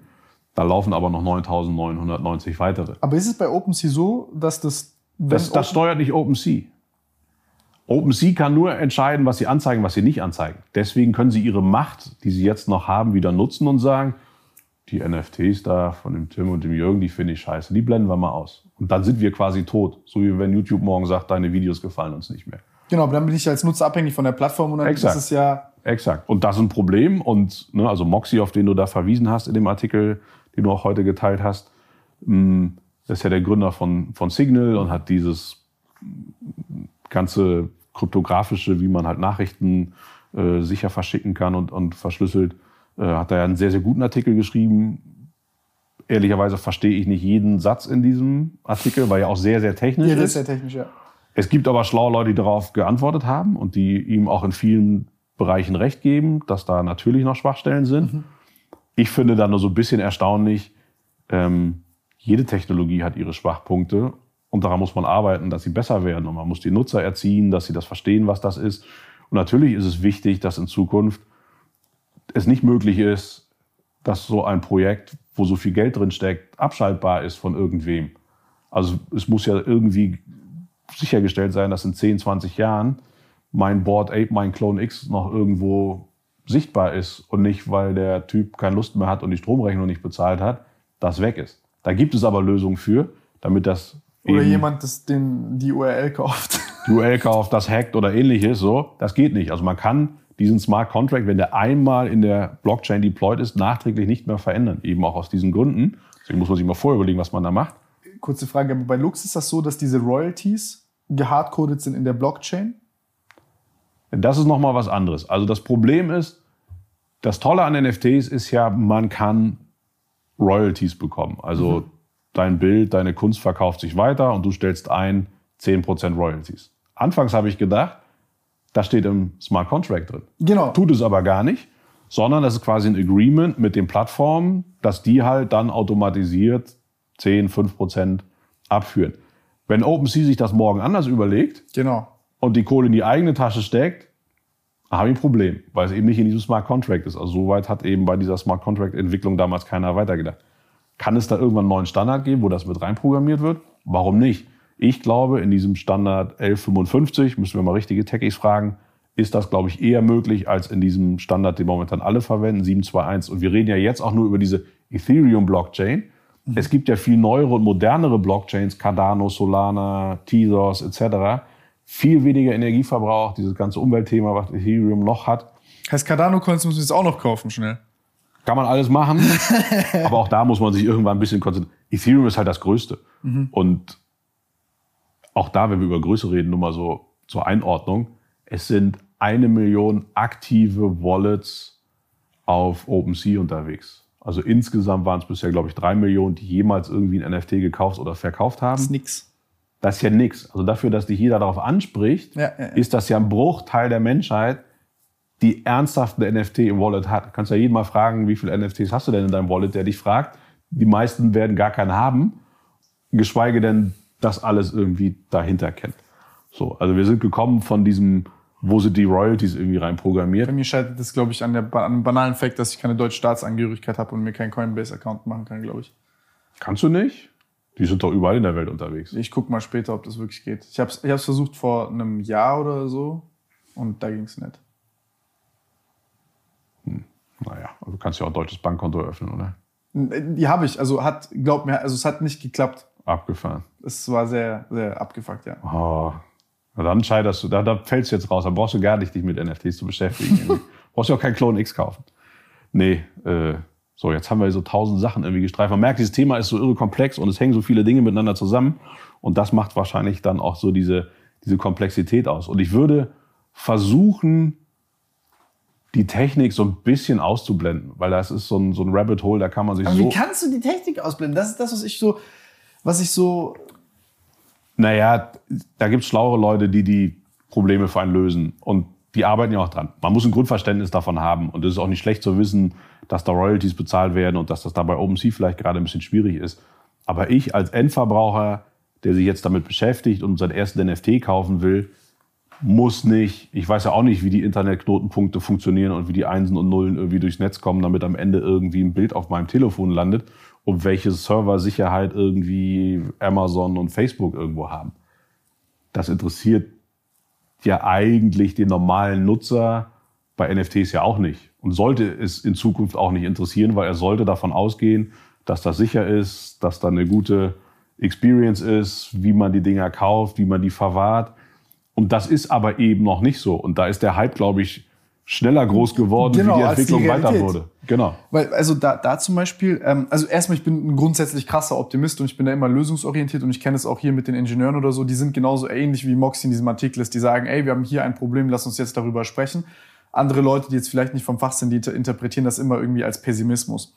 Ähm, was ich interessant fand, jetzt zum Beispiel in dem Artikel, ist, dass, er, dass der Mann, der kommt ja aus der Kryptographie, dass er sagt, alle reden über Krypto, aber in dieser ganzen Blockchain-Sache ist gar nicht so viel Kryptographie drin. Weil du hast ja, das ist ja im Endeffekt ist ja ein Registersystem, was quasi abgleicht, ist die Information, die auf diesem Server im Register oder in der Blockchain ist, dieselbe wie auf dem, dem, dem, dem, dem, dem, dem und dem. Und dadurch verifiziert das ja die, also die Authentizität de- des, der Information oder was auch immer du halt anguckst auf der Blockchain. Und jetzt kann ich ja, das haben ja lustigerweise auch Leute versucht, zum Beispiel nachzuvollziehen, die Transaktion oder diese ganze History anzugucken, um zu gucken, okay, wodurch ist denn jetzt zum Beispiel dieser Token überall durchgegangen oder, oder so das NFT oder der Token. Und da hast du ja auch eigentlich auch den, ich bin, ich bin kein Techie, ich habe es nur gelesen im Ding, hast du ja auch ein bisschen Sicherheitsbedenken, dass der Typ quasi sagt, ey, wir sind, alle reden von Web 3, äh, aber die Privacy-Issues bei whatever Web 3 heute ist, Blockchain-basiert sind schlechter als die von Web 2 heutzutage. Und da maße ich mir nicht an, dass ich das beurteilen kann. Okay. Ne? Also da würde ich im Zweifel denken, ist Moxie schlauer als wir beide zusammen. Es wird wahrscheinlich stimmen, was da Also ich steht. zumindest definitiv, was das angeht. Ne? Und da kann ich jetzt natürlich den Kopf in den Sand stecken und sagen so, hm, okay. Oder glaube ich, da wird sich was verändern. Oder, ne, also Vitalik, der Gründer oder Erfinder von Ethereum, hat darauf auch geantwortet. Aber auch die Antwort verstehe ich nur zur Hälfte. Ne? Weil er, Schade, dass man Zumindest- jetzt danach durchlesen kann. aus seiner Sicht die Dinge widerlegt. Ich bin aber auch kein, weiß ich nicht, Corona-Experte und kann jetzt sagen, ne, dafür müsste ich Medizin studiert zu haben, um wirklich tief über, ich kann da nur ein gewisses Grundvertrauen haben und ein Interesse an den Dingen und ich möchte mir die auch anhören und möchte mir da auch eine Meinung zu bilden. Aber wenn ich dann skeptisch bin, dann muss ich es lassen, dann sollte man da nicht mitmachen. Ich bin da nicht so skeptisch, weil ich das vielleicht dann doch nicht richtig verstehe. Sind die jetzt verschlüsselt, die Daten in der Blockchain oder nicht? Ist mir ehrlich gesagt egal. Ich glaube, der Grund, wieso ich das frage, ist nicht, um Skepsis zu schüren oder zu sagen, das ist kacke und es wird nicht funktionieren, sondern ist eher vielleicht auch die Leute zu beruhigen und zu sagen, ey, ihr könnt euch jetzt auch vernünftig und langsam mit dem Thema beschäftigen und euren Ja, das Einstieg sowieso. Also das ist sowieso der beste Rat. Ne? Also es verpasst niemand irgendetwas. Ja. Man kann auch heute noch gute Geschäftsmodelle und Ideen im Internet haben, obwohl es das Internet seit über 20 Jahren gibt. Und man kann auch noch geile Apps entwickeln, auch wenn es schon irgendwie 5 Millionen Apps irgendwie in der Welt gibt. Aber es wird immer was Neues geben. Das heißt, da muss jetzt keiner Panik verfallen, weil er jetzt in den nächsten zwei Monaten das nächste Riesending ver verpasst. Klar, hört man die Geschichten natürlich und auch sich, ne, wir waren eben bei Clone X, äh, 2 auf 14 plus, es gab diesen Spaceport, diese Bude, letztes Wochenende hat äh, Artifact den nächsten Airdrop gemacht. Also jeder, der die erste Bude bekommen hat, hat noch einen Anbau bekommen. Der ist jetzt auch schon ein Ethereum wert seit Sonntag. Und alle haben jetzt so einen Würfel bekommen mit so einem Nike Artifact Logo drauf, die einen Clone besitzen. Der ist jetzt 5 Ethereum wert. Den habe ich gesehen sogar. 15.000 Dollar, keiner weiß, was in diesem Würfel drin ist. Und den hast du einfach geschenkt bekommen, weil du so einen Klon hast. So, ich ne? kaufe mir noch heute Abend so einen Klon. Die sind auch geil und ich glaube, das wird auch langfristig weiter wachsen, aber ist natürlich auch totales Nischenphänomen, weil wer kann jetzt für 15 Ethereum für 45.000 Dollar sich irgendwie so ein JPEG kaufen? Da muss man schon ein bisschen verrückt für sein. Das sollte man nicht unter reinen Geldanlageaspekten irgendwie. Wir unterhalten uns machen. da später noch drüber. Das können wir gerne machen. Wir haben auch so einen Fonds jetzt gebaut. Also ich habe mit, mit vier anderen, ähm, haben wir 20 Leute zusammengepuzzelt, die Geld in diesen Bereich investieren wollen, die aber zu wenig Zeit haben und zu wenig Wissen, das selber zu machen. Und die haben jetzt quasi Geld auf den Tisch gelegt und das Geld verwalten wir jetzt und werden das halt in NFT-Projekte investieren. Also wir sechs Leute, die so auf unterschiedlichen Blickwinkeln darauf gucken. Und was wir halt auch wollen, diese Leute das sind als Unternehmerinnen und Unternehmer, die da riesen Chancen sehen, die wollen das vor allen Dingen auch lernen und verstehen. Klar, auch ihr Geld vermehren wäre nicht schlecht. Aber sie wollen vor allen Dingen sich miteinander verbinden und diesen Bereich verstehen und verstehen, welche Möglichkeiten das für Geschäftsleute mit sich bringt, da vielleicht über neue Unternehmungen nachzudenken. Und das ist halt irgendwie ganz, ganz interessant. So eine coole Organisationsform. Ja, also so ein Investmentclub, den wir da jetzt gebaut haben. Und ich hänge halt den ganzen Tag da, aber ich kann auch nicht tausend Projekte beobachten. Aber ich weiß, Was sind so krasse Projekte, wo du sagst, die sollte man gerade auf dem Schirm haben? Also ich finde halt wirklich von Anfang an toll, was da Artifact macht, rund um dieses Clone X-Thema. Das ist super. Ähm, die Doodles, die haben wirklich einen guten Job gemacht die Erklär letzten Monate. Doodles. Ach, das sind äh, ja so bunte Figuren. Das trifft ja fast auf jedes NFT-Projekt so. beschreibe, einfach, angucken auf, auf OpenSea. die aus die, kosten, die kosten auch schon irgendwie 10 Ether. Ich weiß gar nicht so ganz genau, wer dahinter steckt und welchen Mehrwert damit irgendwie hat. Aber die haben irgendwie so einen künstlerischen Aspekt und Mhm. da sind auch gute Leute. Ich habe mich mit dem Projekt in der Tiefe nicht beschäftigt, aber es ist halt einfach aufgefallen, weil es über die letzten Monate kontinuierlich irgendwie ähm, Stück für Stück Leute rangezogen hat. Ich mache nach wie- vor dieses Adam Bomb Squad von Bobby Hundreds. Das ist so ein kleines Projekt, jetzt unterdessen auch schon ein Ethereum. Da konnte man vor drei, vier Monaten, war das immer so meine erste Empfehlung, so, okay, dein erster NFT, kauf dir den, die Bombe, der Typ ist gut, 0,1 Ether, da kannst du nicht viel falsch machen, wenn das auf Null geht, ist nicht so schlimm. äh, und die, die es damals gemacht haben, freuen sich jetzt, haben es zehnfache, ja, kann man sich auch noch nicht von zur Ruhe setzen. Ähm, dann gibt's Takashi Murakami, der hat mit Artifact ähm, eine gewisse Menge von diesen Klonen gibt's halt mit quasi äh, Trades, die er designt hat. Das ist ein japanischer Designer. Der bringt jetzt seine äh, Flowers raus, Murakami Flowers. Der macht immer viel mit Blumen.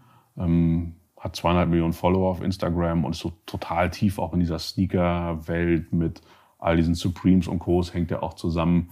Also wenn man davon eine kriegt, kann man sich auch sicher sein, dass man da irgendwie Was heißt eine kriegt?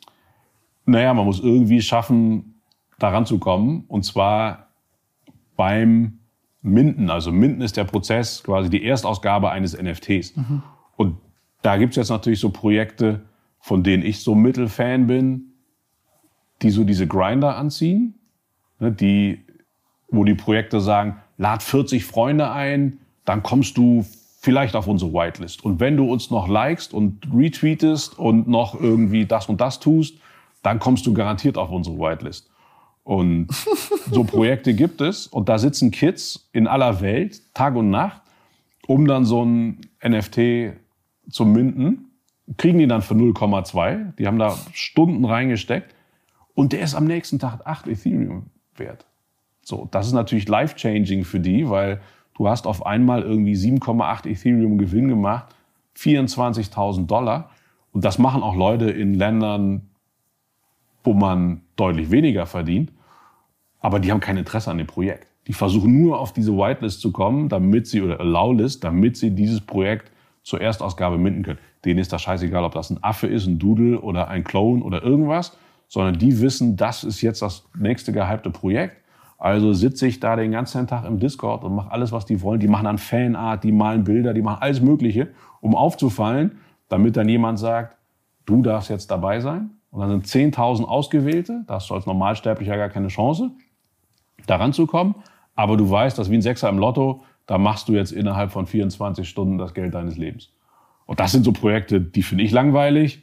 Erstens habe ich nicht die Zeit, die Lust dazu, mich da mit tausenden von Kids irgendwie da rumzugrinden und Schade, ich Dinge dachte, chillen heute Abend viel auf Discord und Das können wir machen. Ganz wir, viel bei wir, Leuten. Wir teilen uns auf. Wir teilen uns die Discords aus und versuchen es auf unterschiedlichen äh, Allow-Lists zu kommen. Aber da kannst du deinen Status ausnutzen. Das passiert natürlich auch.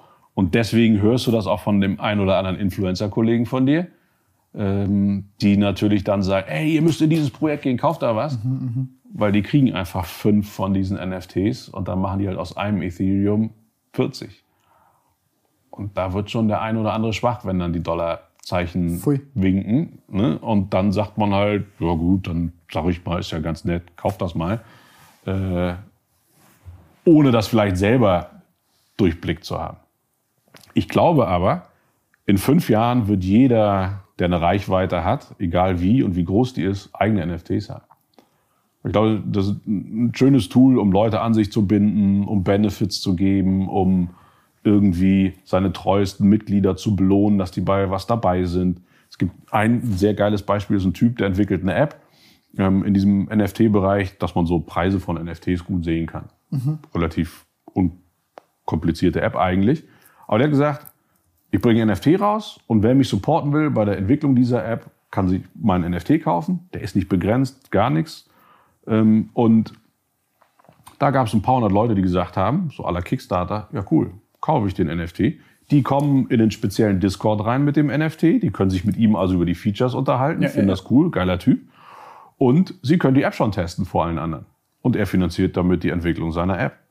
Super Geschichte. Und da gibt es Leute, die fühlen sich jetzt halt ihm so nahe, dass sie bereit sind, dafür irgendwie 0,2 Ether zu bezahlen, um dann dabei zu sein, wie er die App entwickelt, weil sie sagen, finde ich cool, schönes Ding. Das ist ein cooler Gedanke. Ich habe, als ich das gesehen habe, habe hab ich mir auch überlegt, wegen der App, die wir da machen, wo wir, wo wir dir vorhin gezeigt haben, zu sagen, okay, weil wenn wir jetzt zum Beispiel, machst 100 Kilo Bankdrücken, dann hast du ja ein, ein Achievement unlocked, was in dem NFT einen Trade auslösen könnte oder aktivieren könnte, damit du quasi along the way mit deinem persönlichen Journey, also das, was Genau. du dich weiterentwickelst, kannst du quasi jetzt immer aus dem ersten Ding eine Serie und dann hast du, tust du, hast wieder ein Skin Generator. Also du, du unlockst die Trades mit deinen Sachen, wo du willst, dass Leute das über dich wissen, die du aber im echten Leben tatsächlich geschafft hast Genau. dich nicht für viel Geld einkaufen kannst und dann quasi weißt, ey, okay, das, das im Endeffekt wie so eine Charakter-Rolex, more or less. Genau. Schon, So, das das ist ein bisschen, verrückte Ideen. ja, aber das ist ja so ein bisschen wie so eine Punktekarte im Coffeeshop. Also wenn du sagst, du hast jetzt hier den Strike fünf Ja. Tage hintereinander, jede Woche trainiert, vier Wochen lang, immer von montags bis freitags, dann kriegst du einen NFT. Das ist ja halt eben eine relativ einfache, unkomplizierte Technologie, das zu machen. Das könnte man vorher auch anders machen. Aber theoretisch kann er diesen NFT dann ja auf OpenSea weiterverkaufen, weil er sagt, oh, da zahlt mir jemand anderes Geld für. Oder er kann sagen, nee, geil irgendwie, also die Leute, die das irgendwie schaffen, vier Wochen am Stück, die kriegen diesen einen super besonderen NFT von Tim. Und alle die können mit dir am Jahresende irgendwie eine coole Weihnachtsfeier machen, gehen mit dir essen. Also deswegen ist ja die Frage, die du ganz am Anfang gestellt hast, zu all denen, die zu dir gekommen sind, warum soll ich das machen? Ist ja genau die richtige. Also warum soll ich das machen? Warum brauche ich eine App? Warum brauche ich eine Webseite? Warum muss ich auf YouTube sein? Warum soll ich einen Instagram-Account haben? Warum soll ich NFTs machen? Die Frage muss immer als erstes stehen, welchen Mehrwert hat das für die Leute und was haben sie davon, wenn sie den denn haben? Und schafft das, löst das irgendein Problem oder schafft das irgendeinen Wert bei denen? Aber durch, durch das Zwischenfragen, Immer. wie kompliziert wäre das, ein NFT zu machen? Also wie ist der aktuelle Stand? Weil ich habe mal irgendwann vom Dreivierteljahr oder so gelesen, dass es übelst teuer ist. Also im Vergleich. Ist nicht so schwer, Wenn oder? man jetzt so Genau. Also es gibt, es gibt erste Webseiten, die das relativ vereinfachen, wo man halt ne, sich so Smart Contracts zusammenklicken kann. Also man braucht als erstes einen Smart Contract. Da stehen eben alle diese Bedingungen drin für ein NFT. So. Ich habe es mir mal versucht durchzulesen. Man muss Solidity können. Das ist, also wenn man JavaScript-Entwickler ist, kann man Solidity relativ gut lernen. Darin werden Smart Contracts programmiert. Für ein großes Projekt haben mir Techies erzählt, braucht man zwei, drei Wochen. So, wenn du so ein Zehntausender Genau, PFP-Projekt auch machen willst oder so. So, also hast du da vielleicht 20, 30.000 Euro. Dann hast du aber wirklich einen Custom Contract und der ist für dich und dein Projekt. Jetzt gibt's aber erste so Baukästen, da kann man sich anmelden für Betas. Da kann man relativ einfach irgendwie so Smart Contracts selber zusammenbauen. Dann brauchst du natürlich eine Minting-Webseite. Also wenn du sagst, du bringst jetzt morgen 10.000 NFTs raus, müssen die Leute ja irgendwo hin, um den Knopf zu drücken, den kaufe ich, den NFT. Und der löst quasi aus, wenn du diesen Knopf drückst, also diesen Buy Now-Button, dass dann in dem Moment der NFT in die Blockchain geschrieben wird. Und dafür zahlt der Käufer diese Transaktionsgebühren. Also wenn du so einen Klon X für zwei Ether dann auf der Minting-Webseite kaufst, musst du auch noch die Transaktionsgebühren zahlen und dann wird quasi das Ding in die Blockchain erst entlassen. Also ist da noch nicht drin, sondern das musst du als Nutzer zahlen, sonst müssten die das alles irgendwie vorab bezahlen. Also brauchst du diese Minting-Webseite mit diesem Minting-Button am Ende, der quasi den Smart Contract triggert. Und der Smart Contract hört halt auf, sagt halt 20 oder 10.000 sind gemintet, Ende aus, dann kannst du den Knopf nicht mehr drücken. Also brauchst du eine Minting-Webseite und danach war es das eigentlich, weil danach sind die ja quasi in der Blockchain und du hast keinerlei Server oder ähnliches, die du mehr betreiben musst. Im allereinfachsten Fall, und der ist nicht besonders gut, kannst du wie bei eBay Kleinanzeigen aber auch bei OpenSea einen NFT anlegen. Ich habe das mal gemacht, fünf Bilder aus New York von 98, die keine interessieren, habe ich da mal hochgeladen als NFT hochgeladen. Die sind jetzt auf OpenSea, die werden niemals auf anderen Plattformen sichtbar sein. Das ist natürlich nicht ideal, aber für jemanden, der irgendwie seine Sonnenblumenfotos verkaufen möchte für, für 0,001, der kann die einfach hochladen, also wie so bei eBay einen Artikel anlegen.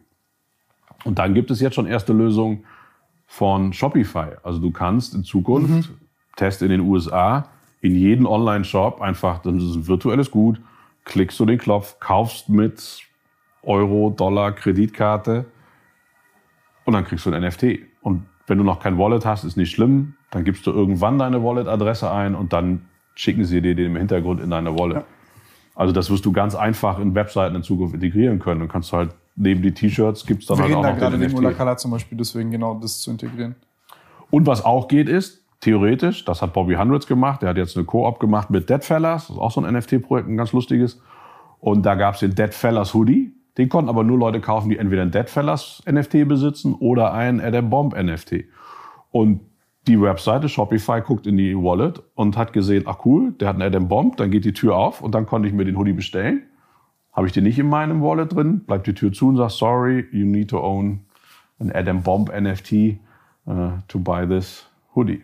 Und das ist dann der andere Weg. Und dann geht nur einer. Ja, und das ist so wie Online-Shops und Webseiten bauen. Also heute kann auch jeder irgendwie einen Shopify-Shop in einer Stunde aufsetzen. Und klar setzen Firmen wie About You und Zalando auf ein bisschen komplexere Lösungen ja. als auf die Standard-Shopify-Lösung. Aber äh, Palace läuft übrigens auch auf Shopify. Also ne, kann man auch schon große Dinge mitmachen. Und genau das wird es da auch geben. Ne, dass du einfach über Baukästen. solche Baukästen dir diese Dinge zusammenbauen kannst. Aber Wie? Was kostet das? Also, wenn, wenn ich jetzt sage, ja, ich möchte ein NFT-Projekt machen, Beispiel jetzt ganz doof, 10 Bilder, mit was muss ich rechnen? Na, 10 Bilder, da würdest du dir irgendwo einen Freelancer suchen und würdest das wahrscheinlich irgendwie für ein paar hundert hinkriegen und nicht für Zehntausende.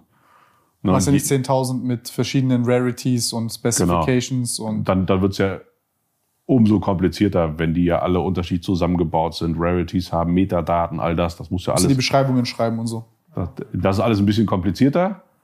Ähm, was das jetzt, das ist so, so ein bisschen wie die Frage, was kostet eine Webseite. Da geht natürlich auch von bis irgendwie immer alles. Ähm, aber ich glaube, es gibt halt zu wenig, die das bisher können. Ja. Das wird jetzt natürlich auch schnell mehr werden, weil das natürlich ein großer Markt ist, weil da natürlich Experten gesucht sind. Dann wird aber das Ganze in einem Jahr so viel einfacher sein und da wird es wirklich die Webseiten geben, die gibt es auch jetzt schon. Da kann man sich ja für die Betas anmelden, wo du sagst, okay, ich bringe zehn NFTs raus, die sollen das können, darum geht es, das sind die Metadaten, spiel das aus, dann lädst du irgendwo die Bilder hoch, die werden dezentral im Netz gespeichert. Das kannst du dann wahrscheinlich in ein paar Monaten auch alleine machen, ohne dass du jetzt da irgendwie riesig Entwickler brauchst. Da wird die Kurve ganz drastisch sein, dass da diese Experience deutlich besser wird und dass es leichter wird. So einen Baukasten zu bauen ist ja auch ein, also ja. Und, und bedeutet natürlich auch, es wird Unmengen an NFTs geben und Unmengen an NFT-Projekten. Und umso wichtiger ist die Qualität. Und natürlich auch wieder bei diesem T-Shirt-Beispiel. T-Shirt-Marken gibt es Zehntausende. Aber wer setzt sich da durch? Wer kann irgendwie was Besonderes? Wer liefert da Qualität? Warum sollte ich dabei sein? Warum möchte ich davon irgendwie ein NFT haben? Ja, dieser Community-Aufbau ist da, glaube ich, crucial bei der ganzen Geschichte und das Angebot, was du halt an Privileges da dann halt wirklich auch hinkriegst. Also ich glaube, ja, also dieses Morphen zwischen zum Beispiel Restaurants in Real Life, Events und die ganzen Sachen, die du kriegst und äh genau. Und da kann man natürlich berechtigt die Frage stellen. Also wenn Gary Vaynerchuk jetzt 1600 NFTs rausbringt und man kommt nur mit diesem NFT in ein Restaurant in New York rein, braucht es dafür unbedingt die Blockchain, braucht es dafür unbedingt NFTs, hätte auch irgendwelche Plastikkarten rausbringen können und mit denen kommt man halt in den Club und dann kann man die Plastikkarte weiterverkaufen, wenn man nicht mehr in New York lebt. Ja, aber es ist leichter. Genau, es ist Die leichter. die es Rahmenbedingungen ist, sind da. Exakt. So. Und deswegen macht er das und er kann's. Ist das inhaltlich gut? Sitzen da nachher 1600 Nerds und keine einzige Frau? Keine Ahnung, wie sie das kuratieren, Ja, dass das ja, nicht so eine merkwürdige Bude wird, aber das ist ja ein ganz anderes Problem. Aber ist ja erstmal eine Idee, so eine Art Member-Club über den NFT. Und wenn ich nicht mehr in New York wohne, verkaufe ich den NFT weiter. Oder der Club ist so cool, aber es gibt nur diese 1600 Eintrittskarten und irgendwer bietet mir das Zehnfache dafür. Na gut, dann verkaufe ich auch die Karte und dann gehe ich woanders hin. Und er hat das gemacht mit, mit seinen V-Friends. Ähm, Ich glaube, 10.000 Stück gibt's davon. Und er macht eine Konferenz, da kommst du nur mit diesem NFT rein. Klar kann er auch Tickets verkaufen, ganz normal.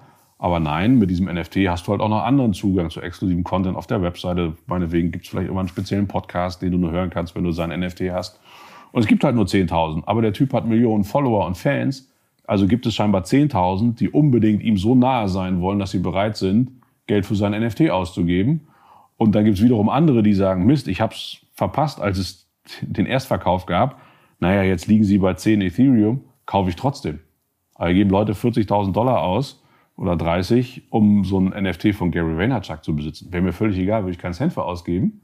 Aber andere Menschen finden es total super und wollen unbedingt auf dieser Konferenz dabei sein, wollen ihn unbedingt live auf der Bühne sehen und können dann auch noch, wenn sie Glück haben, ein Abendessen mit ihm gewinnen, wenn sie diesen NFT besitzen. Mir wäre das völlig Lattenhagen. Mir auch. Aber bei anderen Leuten vielleicht nicht. Eben. Nee, das ist, äh, also dieses Community-Building-Ding ist schon sehr, sehr cool. Also ich bin, das, das, das erstaunt mich darüber schon. Ich muss mal überlegen, wo wir waren. Wir waren auch bei diesem dezentral und zentralen Ding ähm, mit, ja, also ich, ich, ich bin gespannt, was, was, da, was da passieren wird. Also man sieht das jetzt auch ja, diese ganzen Web3 Metaverse-Diskussion ist ja auch nochmal so ein anderes Ding, beziehungsweise anderer Use Case äh, von dieser, ich sag's mal, Internet-Transformation. Und ich glaube, das, was Mev gerade so ein bisschen äh, auch angesprochen hat, ich glaube, Leute haben Angst, dass es ein bisschen kompliziert wird wieder. Weil man blickt da nicht so wieder ganz durch. Also dieser, ich glaube, wieder so eine Art Social Divide, die man hat. Äh, meine Mutter ist jetzt gerade, blickt jetzt wieder, blickt jetzt Instagram und TikTok durch und jetzt auf einmal Metaverse, NFTs und Web3. Und da haben wir uns Also auch kurz drüber d- unterhalten. das, glaube ich, ist auch ein Riesenproblem. Ne? Also da geht die Welt so schnell weiter. Welcher Normalsterbliche soll sich denn das alles irgendwie angucken, verstehen, damit beschäftigen? Und das sorgt natürlich auch für Sorgen und Ängste. Und es ist ja fast lustig, in Anführungszeichen, dass ihr als junge Leute ja auch sagt, Ich komme mir selber ich langsam komme da gar nicht vor. hinterher und was ist das alles und vielleicht auch irgendwie Quatsch. Also wie soll es denn denen gehen, die gerade ihr Smartphone bedienen können und WhatsApp und vielleicht Facebook nutzen können, mal von Instagram und TikTok ganz zu schweigen. Wie sollen die denn irgendwie da noch mitkommen und so? Und das Problem, das wird dadurch bestimmt nicht kleiner. Ich habe nur noch nostalgische Erinnerungen an Langeweile. Die Ne? ich damals ganz schlimm fand und heute kenne ich Ja. das Gefühl gar nicht mehr. Nee, die, du kannst halt die ganze Zeit irgendwie irgendwas machen. Und, und wird das uns alle in eine bessere Welt bringen? Da kann man natürlich auch beliebig skeptisch sein. Also haben wir jetzt alle darauf gewartet, dass wir uns jetzt in 3D irgendwie in der Facebook-Welt sehen, in der Meta-Welt von Facebook. Ne? Also Facebook kriegt Aber glaubst du, die setzen sich durch gegen Microsoft? Weil, also, ich, erst erstmal dieser Begriff Metaverse ist ja schon Scam, weil es ist, also sind ja verschiedene Metaverses. Genau, also die, da kreiert jetzt jeder sein eigenes und die werden natürlich nicht durchlässig sein, weil welches Interesse sollte Facebook haben, dass ich irgendwie mit meinem Avatar dann rüber ins Microsoft Metaverse laufe und dann laufe ich von Microsoft zu Apple irgendwie ins Metaverse. Also das werden schön in sich hermetisch abgeschlossene Dinge sein, glaube ich. Das heißt, wir werden quasi im ersten Schritt jetzt von diesem Web 3, ob es jetzt NFTs sind, ob es überall wieder so eine Fragmentierung haben, wie ganz am Anfang vom Internet? Naja, also NFTs sind ja nur ein Baustein von Web 3. Ja. Und Metaverse kann man ja so ein bisschen gleichsetzen mit Web 3. Und die meisten stellen sich ja unter Metaverse vor, da habe ich so eine 3D-Brille an und dann laufen wir so virtuell durch eine Welt, weil draußen ist die Welt so schrecklich, Um dass Willen. wir jetzt da alle irgendwie so Ja. durch die Welt laufen. Das machen Leute ja schon. Also es gibt ja irgendwie Sandbox und Decentraland und früher gab es Second Life. Und das wird bestimmt auch besser und hochauflösend und Roleplay. all das. GTA, genau. Also ne, wenn GTA fully immersive ist und wir da alle in dieser Welt rumlaufen, dann treffen wir uns halt in GTA. Aber das ist ja dann eher, also Gaming einfach noch fünf Schritte weiter gedacht. Ja, und dann. Ja, aber ganz kurz, das frag, also ich, ich als Zocker frage mich halt folgendes, wieso zum Fix soll ich in diese langweilige Facebook-Metaverse-Ding gehen, wenn ich dieselbe Funktionalität, dieselbe, also ich sag mal, das, das, was Facebook baut, das kriegt Microsoft mit den Spieleentwicklern, die sie alle aufgekauft haben, oder mh, zum Beispiel GTA, die kriegen das locker hin. Also so Ja, genau. vom Ding her. Aber ich kann da noch mehr machen, weil also für mich ist so ein Metaverse erst interessant, wenn ich in einer in einem virtuellen Setting Dinge machen kann, die ich in echt nicht machen kann. Genau.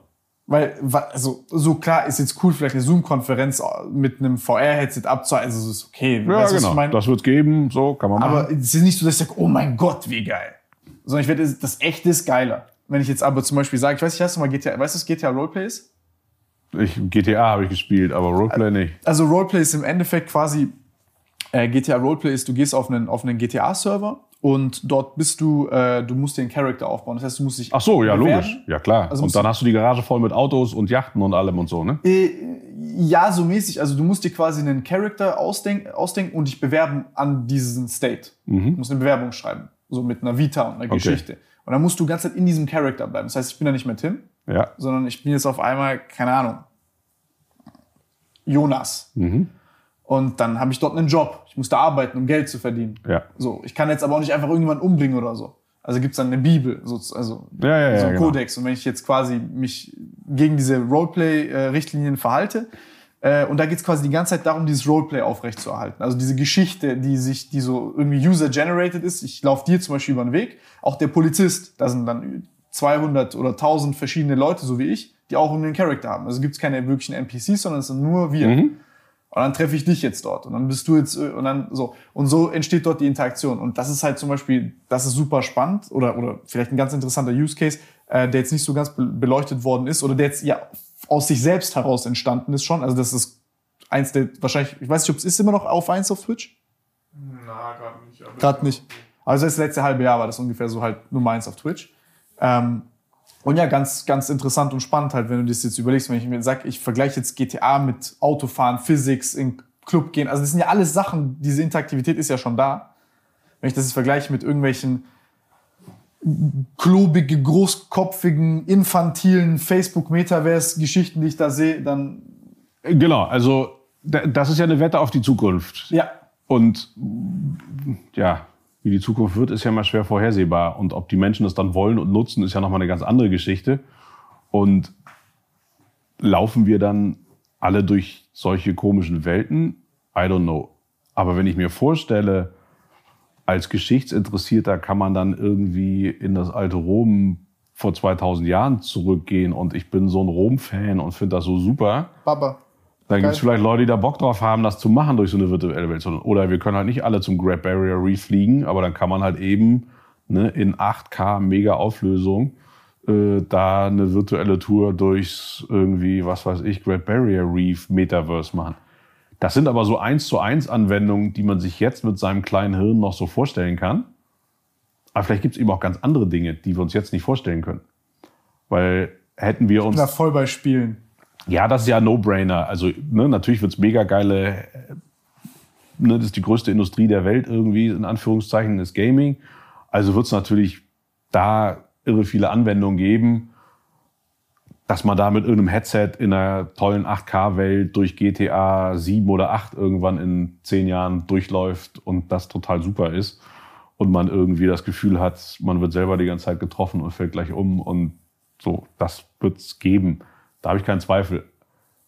Aber das ist ja nicht das Metaverse, was diese Firmen so propagieren. Und ich habe eine ganz interessante Definition gelesen zum Thema Metaverse, die ein Typ geschrieben hat ähm, am Tag nach der Facebook-Präsentation. Und der, der schrieb eigentlich, das Metaverse ist nicht so eine Welt, wie wir sie uns vorstellen, so wie bei Ready Player One oder wie Facebook sich das Metaverse vorstellt, sondern it's not a place, it's a time. Also so ein bisschen wie die Singularity, der Moment ist, wenn Computer schlauer sind als das menschliche Gehirn, wird es auch eben diesen Zeitpunkt geben. Grüße gehen raus an K. wo wir halt noch mehr Zeit in der digitalen Welt verbringen. Und wenn der Punkt irgendwann erreicht ist, dass uns die digitale Welt wichtiger ist als die echte Welt, dann sind wir quasi Metaverse. Und dann verschwimmen reale und virtuelle Welt. Also deswegen könnte es sein, dass Apple mit was ganz anderem um die Ecke kommt, nämlich diese Mischung AR. zwischen AR und mhm. echter Welt und dass diese Dinge miteinander verschwimmen und dass wir halt einfach nicht wie heute vielleicht 50 Prozent unserer Wachzeit irgendwie mhm. mit digitalen Dingen verbringen, sondern vielleicht irgendwann 80 oder 90 Prozent. Ist das erstrebenswert? Ist das toll, wenn man meine Eltern fragt und so? Bestimmt nicht. Wenn ich meine Kinder frage, die finden es vielleicht gar nicht so schlimm. Gott, der menschliche Körper, der meldet sich da auch. Ja, gut, dann macht man halt morgen Sport und all das. Und dann hast du noch eine Metaverse-App, wo ich das halt mit dir digital machen kann. Und dann kann ich auf meinem Teppich fit bleiben. So, aber das wird ja kommen, dass die Menschen noch mehr Zeit in der digitalen Welt verbringen. Und deswegen finden jetzt schon ein ganz kleiner Teil der Menschheit NFTs so spannend, weil es eben virtuelle Güter sind, die eine gewisse Begrenzung haben und die man frei handeln kann. Also braucht man ja nicht viel Fantasie, und das dieses Beispiel habe ich eben schon gesagt, dass Leute sagen, geil, ich habe lieber ein Board Ape irgendwie in meinem Twitter-Profil mit dem Hexagon und das ist ein verifizierter NFT, als ich fahre jetzt den Lambo hier im Kreis, weil damit kann ich sowieso keinen mehr hinterm Ofen her vorloggen. Aber wenn ich zeige, ich habe hier irgendwie so ein Board Ape, zeige ich, ich gehöre dazu, ich bin einer von denen, das ist eine verschworene Gemeinschaft, die, die unterhalten sich hinter den Kulissen über Dinge. Ist das jetzt erstrebenswert? Müssen das alle Menschen auf der Welt machen? Bestimmt nicht. Aber es gibt 10.000, die das so toll finden, dass die sagen, irgendwie, meine digitale Identität ist mir so wichtig, dass ich dafür Geld ausgebe. Ja, man sieht es ja, also du kannst ja eine super schlaue und krasse Persönlichkeit sein, aber wenn du keine digitale Identität hast, dann bist du unsichtbar.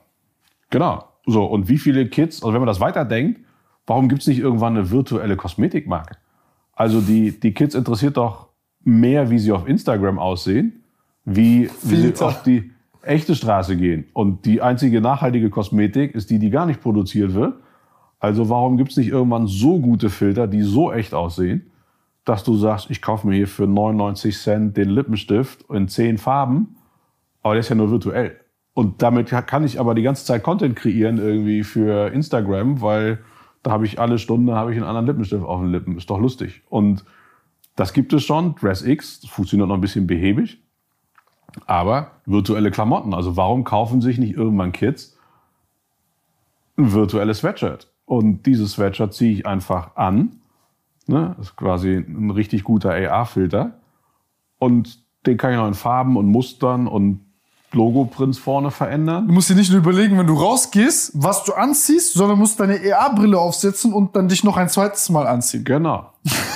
du musst allen mitteilen, was du eigentlich anhast gerade. Nee, du gehst auf die Straße mit dem einen schwarzen Sweatshirt, weil das vielleicht gar nicht mehr so wichtig ist da draußen, weil du sowieso nur noch rausgehst in den Supermarkt. Viel wichtiger ist, dass deine 5000 Fans da draußen auf Instagram oder was es auch immer dann da gibt, dass du für die ständig Content hast. Kids machen jetzt ja schon Reisen irgendwo hin, wo sie wo die Landschaft Instagrammable ist und, und produzieren da 100 Fotos, äh, damit sie was zu posten haben für die nächsten zwei Wochen. Also warum sollen dann Menschen nicht auch virtuelle Klamotten kaufen, äh, statt dass Klamotten von A nach B verschickt werden? Und ich weiß, da gibt es Unternehmen, die arbeiten da dran, weil das ist ja das Allergeilste. Die müssen nichts mehr produzieren, die müssen nicht mehr nach Rumänien, da wird nichts mehr dreckig gemacht, da gibt es keine Retouren, sondern da werden virtuelle Klamotten verkauft. Ja, ich, ich, ich, ich habe da mit, ich, ich verstehe vieles davon. Ich glaube, das ist auch ein Trend. Ich habe da die, ich habe an vielen Stellen so meine persönlichen Probleme damit vielleicht. Ähm, hm. Ja, also erst erstmal erstmal frage ich mich, äh, glaube ich, unterschätzen Leute die biologischen Constraints, äh, wie viel Zeit wir Menschen nachhaltig im Internet verbringen können. Man sieht das ja zum Beispiel, also deine Fähigkeit, äh, Fokus zu haben. Also zum Beispiel, wenn ich jetzt ein, ein Objekt fokussiere mit meinen Augen, ist ein sehr guter Proxy dafür, wie stark du Aufmerksamkeit auch erzeugen kannst und wie lange du die halten kannst. Die Fähigkeit geht verloren, weil du durch, je näher du guckst, desto anstrengender ist das für deine Augen und Panoramic Vision, also Absolut. wenn du weiter weg guckst, erschlafft deine Retina. Und du brauchst das so ein bisschen und brauchst zum Beispiel auch am besten zwei Stunden äh, Tageslicht draußen, damit hast verschiedene Rezeptoren auf deiner Netzhaut und so, die dafür sorgen, einerseits für so chronobiologische Mechanismen, also dass du auch gescheit pennst und so und dass auch die Hormonausschüttung zu gewissen Zeitpunkten geregelt ist. Ähm, und äh, wie heißt es auf der anderen Seite, äh, dass deine Augen nicht schlecht werden.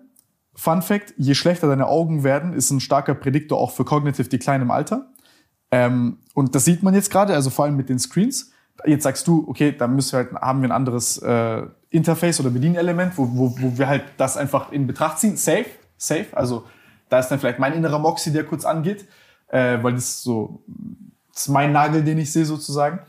Ähm, auf der anderen Seite, was ich auch hochspannend finde und, und, und zu wenig adressiert finde in all dieser äh, Geschichte ist, wir gehen die ganze Zeit von der Prämisse auf, aus äh, dieser Aufmerksamkeitsökonomie. Also, dass wir sagen, Web 3 geht quasi weiter mit diesem Treiber der Aufmerksamkeitsökonomie. Was ist, wenn das zum Beispiel bricht und das nicht mehr so ist, weil wir Menschen sagen, ey, Kein Bock mehr. hä? Kein Bock mehr drauf. Genau, kein Bock mehr drauf. So, ich, ich, ich, ich habe jetzt gemerkt, meine Aufmerksamkeit ist eine endliche Ressource und ich brauche ein bisschen Wellness für mein Hirn und es ist auch gut, mal abgeschaltet zu sein. Und ich brauche, also ich zum Beispiel sage jetzt hier, also die App zum Beispiel, die wir machen, ist, geht in eine bisschen entgegengesetzte Richtung und ich sag, ich finde, O- Information heutzutage muss viel stärker organisiert werden, vororganisiert werden, dass du die nutzbar machst. Ähm, auf Knopfdruck und, und, und daran arbeitest, dass du diese informationsverarbeitenden Algorithmen sehr viel stärker äh, einsetzt und, und Menschen hilfst. Ähm, also quasi so wie Cognitive Tools bildest, äh, was nicht heißt, dass Aufmerksamkeit äh, kein, kein, kein relevanter Faktor mehr sein wird, sondern halt vielleicht nicht mehr so stark wächst. Und auf der anderen Seite, äh, ja, ist es halt fett, ne? Du hast unendliche Kreativität bei dem ganzen Ding. Also so more or less. Also dieses räumliche Internet ist halt fett, Klar. weil du denkst ja auch räumlich. Da gibt's ja keine Grenzen mehr. Ich sage ja nicht, dass das eine Welt ist, die ich gerne hätte. Nein, es, es werft dir Ne? gar nicht vor. Also ich sitze in zehn Jahren irgendwo, wo es ein bisschen wärmer ist und züchte irgendwie Orangen. Also da könnt ihr gerne alle... Farmville mit Oculus. Nee, nee, in echt so, ne, mit dem Sonnenhut und mach mir die Hände dreckig. Das ist nichts, wo ich jetzt total scharf drauf bin, dass das kommt. Aber du hörst dich gerade so ein bisschen an wie meine Oma früher, ne, die auch gesagt hat, Kinder, ihr kriegt ja viereckige Augen, wenn ihr die ganze Zeit so dicht vom Fernseher sitzt. Ne, wir haben in den Ferien, war nichts geiler, als auf den drei Programmen irgendwie Ferienprogramm zu gucken. In den Ferien haben wir da stundenlang vor irgendwelchen blöden Tom und Jerry Comics gesessen. Und da hat meine Oma schon gesagt, Kinder, ihr werdet alle viereckige Augen kriegen, ihr werdet alle dick und fett und rund werden und geht raus und spielt. Und heute sagen das Eltern immer noch zu ihren Kindern, mit wahrscheinlich noch mehr Recht als damals. Und warum sollte das jetzt anders werden? Also warum sollte das nicht noch mehr werden? Und ich hoffe, irgendwann kommt der Punkt, wo die Leute tatsächlich sagen, ich habe keinen Bock mehr. Und sagen so, nee, das reicht jetzt. Und man hat es ja auch bei Corona gesehen, letztes Jahr, als es wärmer wurde. Die Leute haben ja Netflix und ihre Handys in die Ecke geschmissen und haben sich ja getroffen und sind essen gegangen, haben draußen gesessen. Bis tief in die Nacht haben sie sich in echt unterhalten, in lauen Sommernächten irgendwie stundenlang irgendwo gesessen. Das gibt mir ja Hoffnung für die Menschheit, dass ihnen das doch auch wichtig ist, irgendwie, was sie da äh, außerhalb ihrer Bildschirme so haben und dass das auch nicht ganz weggeht. Aber ich wäre vorsichtig zu sagen, das geht nicht weiter. Und Nein, nein, äh, das, ich will nicht sagen, dass es nicht weitergeht. Das, das, das, das will ich gar nicht sagen, sondern es ist eher so, äh, also vielleicht der Kontext für, für das Argument ist für mich immer so, äh, wenn du dir zum Beispiel so die Rate anguckst von, äh, also was ich gerne mache, ich werte diese epidemiologischen Daten gerne aus. Also du hast ja nicht nur bei Corona, sondern du kannst jetzt zum Beispiel angucken, wie haben sich Depressionen entwickelt bis heute, ähm, in welcher Population. Dann gucken wir uns mal an, in diese digitalen Faktoren, also diese digitale Umwelt, die ist ja am prävalentesten bei jüngeren Leuten. Und dann können wir mal sehen, wie psychisch gesund sind jüngere Leute. Und man sieht dort drei bis fünffach höhere Raten an, zum Beispiel Ja. Depressionen. genau, also Suizidraten zwischen äh, 19 bis 24-Jährigen sind die höchsten. absolut. So, also all diese Geschichten, also Geschichten. Und dann sage ich mir, jetzt sind wir gerade in so einem transformativen Prozess, wo wir die Chance haben, all diese Sachen nochmal in Frage zu stellen, weil wir es von null aufbauen, more or less. Und ähm, Ja, da glaube ich leider nicht dran, dass wir das von null aufbauen, sondern man sieht ja, da kommen jetzt die großen Firmen. Facebook hat das perfektioniert, dass wir möglichst viel Zeit vor diesem Ding stecken. Also die triggern ja alles. aber die haben ein Problem mit Mitarbeitern. Ja, genau, die haben keinen Bock dahin zu Also gehen. das, das ist ja schon mal ein gutes bei den Zeichen. Software-Sachen bei uns zum Beispiel. Also da ist zum Beispiel jemand zu uns gekommen, der äh, die Spielentwicklung äh, leitet bei uns und der hat ein Angebot von EA beispielsweise bekommen und der hat gesagt, scheiß auf die, Mann. Die haben mich gelockt in irgendwelchen Gratis-Spielen und dies und das, aber ich kann mich identifizieren mit dem Laden. Genau. Und Ich so ist es glaube, bei Facebook ähnlich. Und, und da hoffe ich, ne, und deswegen, ich glaube ja immer an das Gute, äh, dass diese Brains lieber eigene Sachen entwickeln. Ja. Ich kenne auch so einen Entwickler, der hat mir heute irgendwas zu irgendwelchen Protokollen geschickt und alle möglichen. Darauf werden Twitter, der, also da, darauf wird das zukünftige Twitter und Instagram etc. basieren auf diesem Protokoll. Da können alle Influencer ihre Inhalte teilen. Es gibt keinen Algorithmus mehr, den ich selber. Ich habe es echt nicht alles verstanden im Zug, was er mir geschrieben hat. Aber den könntest du mit Geld gar nicht locken, dass der irgendwo für Facebook arbeitet, sondern der möchte an dieser Utopie weiterarbeiten, dass da was Besseres entsteht. Und das finde ich ist ein schönes Bild auf die Menschheit, dass es doch viele gibt, die jetzt auch nicht nur für den schnöden Mammon arbeiten, Ja. sondern sagen, nee, wir wollen das ein Stück weit verbessern. Löst das jetzt tatsächlich die Probleme, dass TikTok, chinesische Firma dahinter, natürlich alles so macht, dass es möglichst sticky ist. Also, dass man da wirklich stundenlang durch diese Dinger geht. Und ich würde natürlich meiner Tochter auch irgendwann sagen, jetzt mal stopp und geh raus, wenn sie aus dieser Schleife nicht mehr selber rauskommt. Und ich glaube, gerade bei jungen Frauen sind Instagram und TikTok nicht die besten Dinge, um ein gutes eigenes Selbstwertgefühl zu kriegen und Selbstbildnis. Und das mit den Depressionen, da gibt es ja genug Studien zu, was das mit, mit Menschen auch macht. Und ich finde, das äh, ist ja nichts Schönes und nichts Erstrebenswertes. Also das wird bestimmt nicht besser durch, durch was da noch so kommen mag. Egal, ob jetzt die NFTs die Leute süchtig machen und zu zockern oder so, das ist ja auch nichts Schönes. Ja, Das ist verrückt jetzt werden wir aber so schwermütig hier. Nee, nein, ich, ich, ich verstehe, ich versteh, was du meinst. Also ich finde ich find wichtig, das anzusprechen, weil, äh, weil, es, weil es die Basis gibt, Leuten Nein zu sagen zu sowas und zu sagen, ey, ähm, da- das ist ein Problem, was ich halt lösen will. Weil Ja, du kannst genau. ja krasse Sachen damit machen. Ich meine, jetzt können wir mal auch darüber sprechen, du könntest ja in dem Metaverse auch zum Beispiel Medizinkurse geben und zum Beispiel Leuten Anatomie beibringen. Du könntest sagen, wie funktionieren körpereigene Prozesse. Du könntest die Visualisierung, die andere Leute nicht haben für Mathe, könntest du denen bei, könntest sagen, hey, hier ist ein geometrischer Raum und ich erkläre dir, was diese Funktion bedeutet.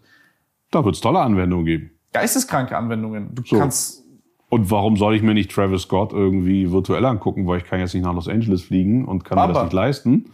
Ne? Dass er das da in Fortnite schon gemacht hat damals, geht ja schon in die Richtung und die Kids fanden das auch cool. Aber ich glaube, es hilft ja immer so ein bisschen gesunder Menschenverstand. Also es muss doch auch jeder Mensch für sich selber entscheiden, Mensch, jetzt mache ich mal die Kiste aus, jetzt gehe ich mit Freunden essen, jetzt gehe ich eine Runde spazieren und dann hänge ich mich wieder vor Instagram ins Metaverse oder sonst wohin. Und ich glaube, die Leute lassen ja auch nicht alles mit sich machen. Also Google Glass hat ja überhaupt nicht funktioniert.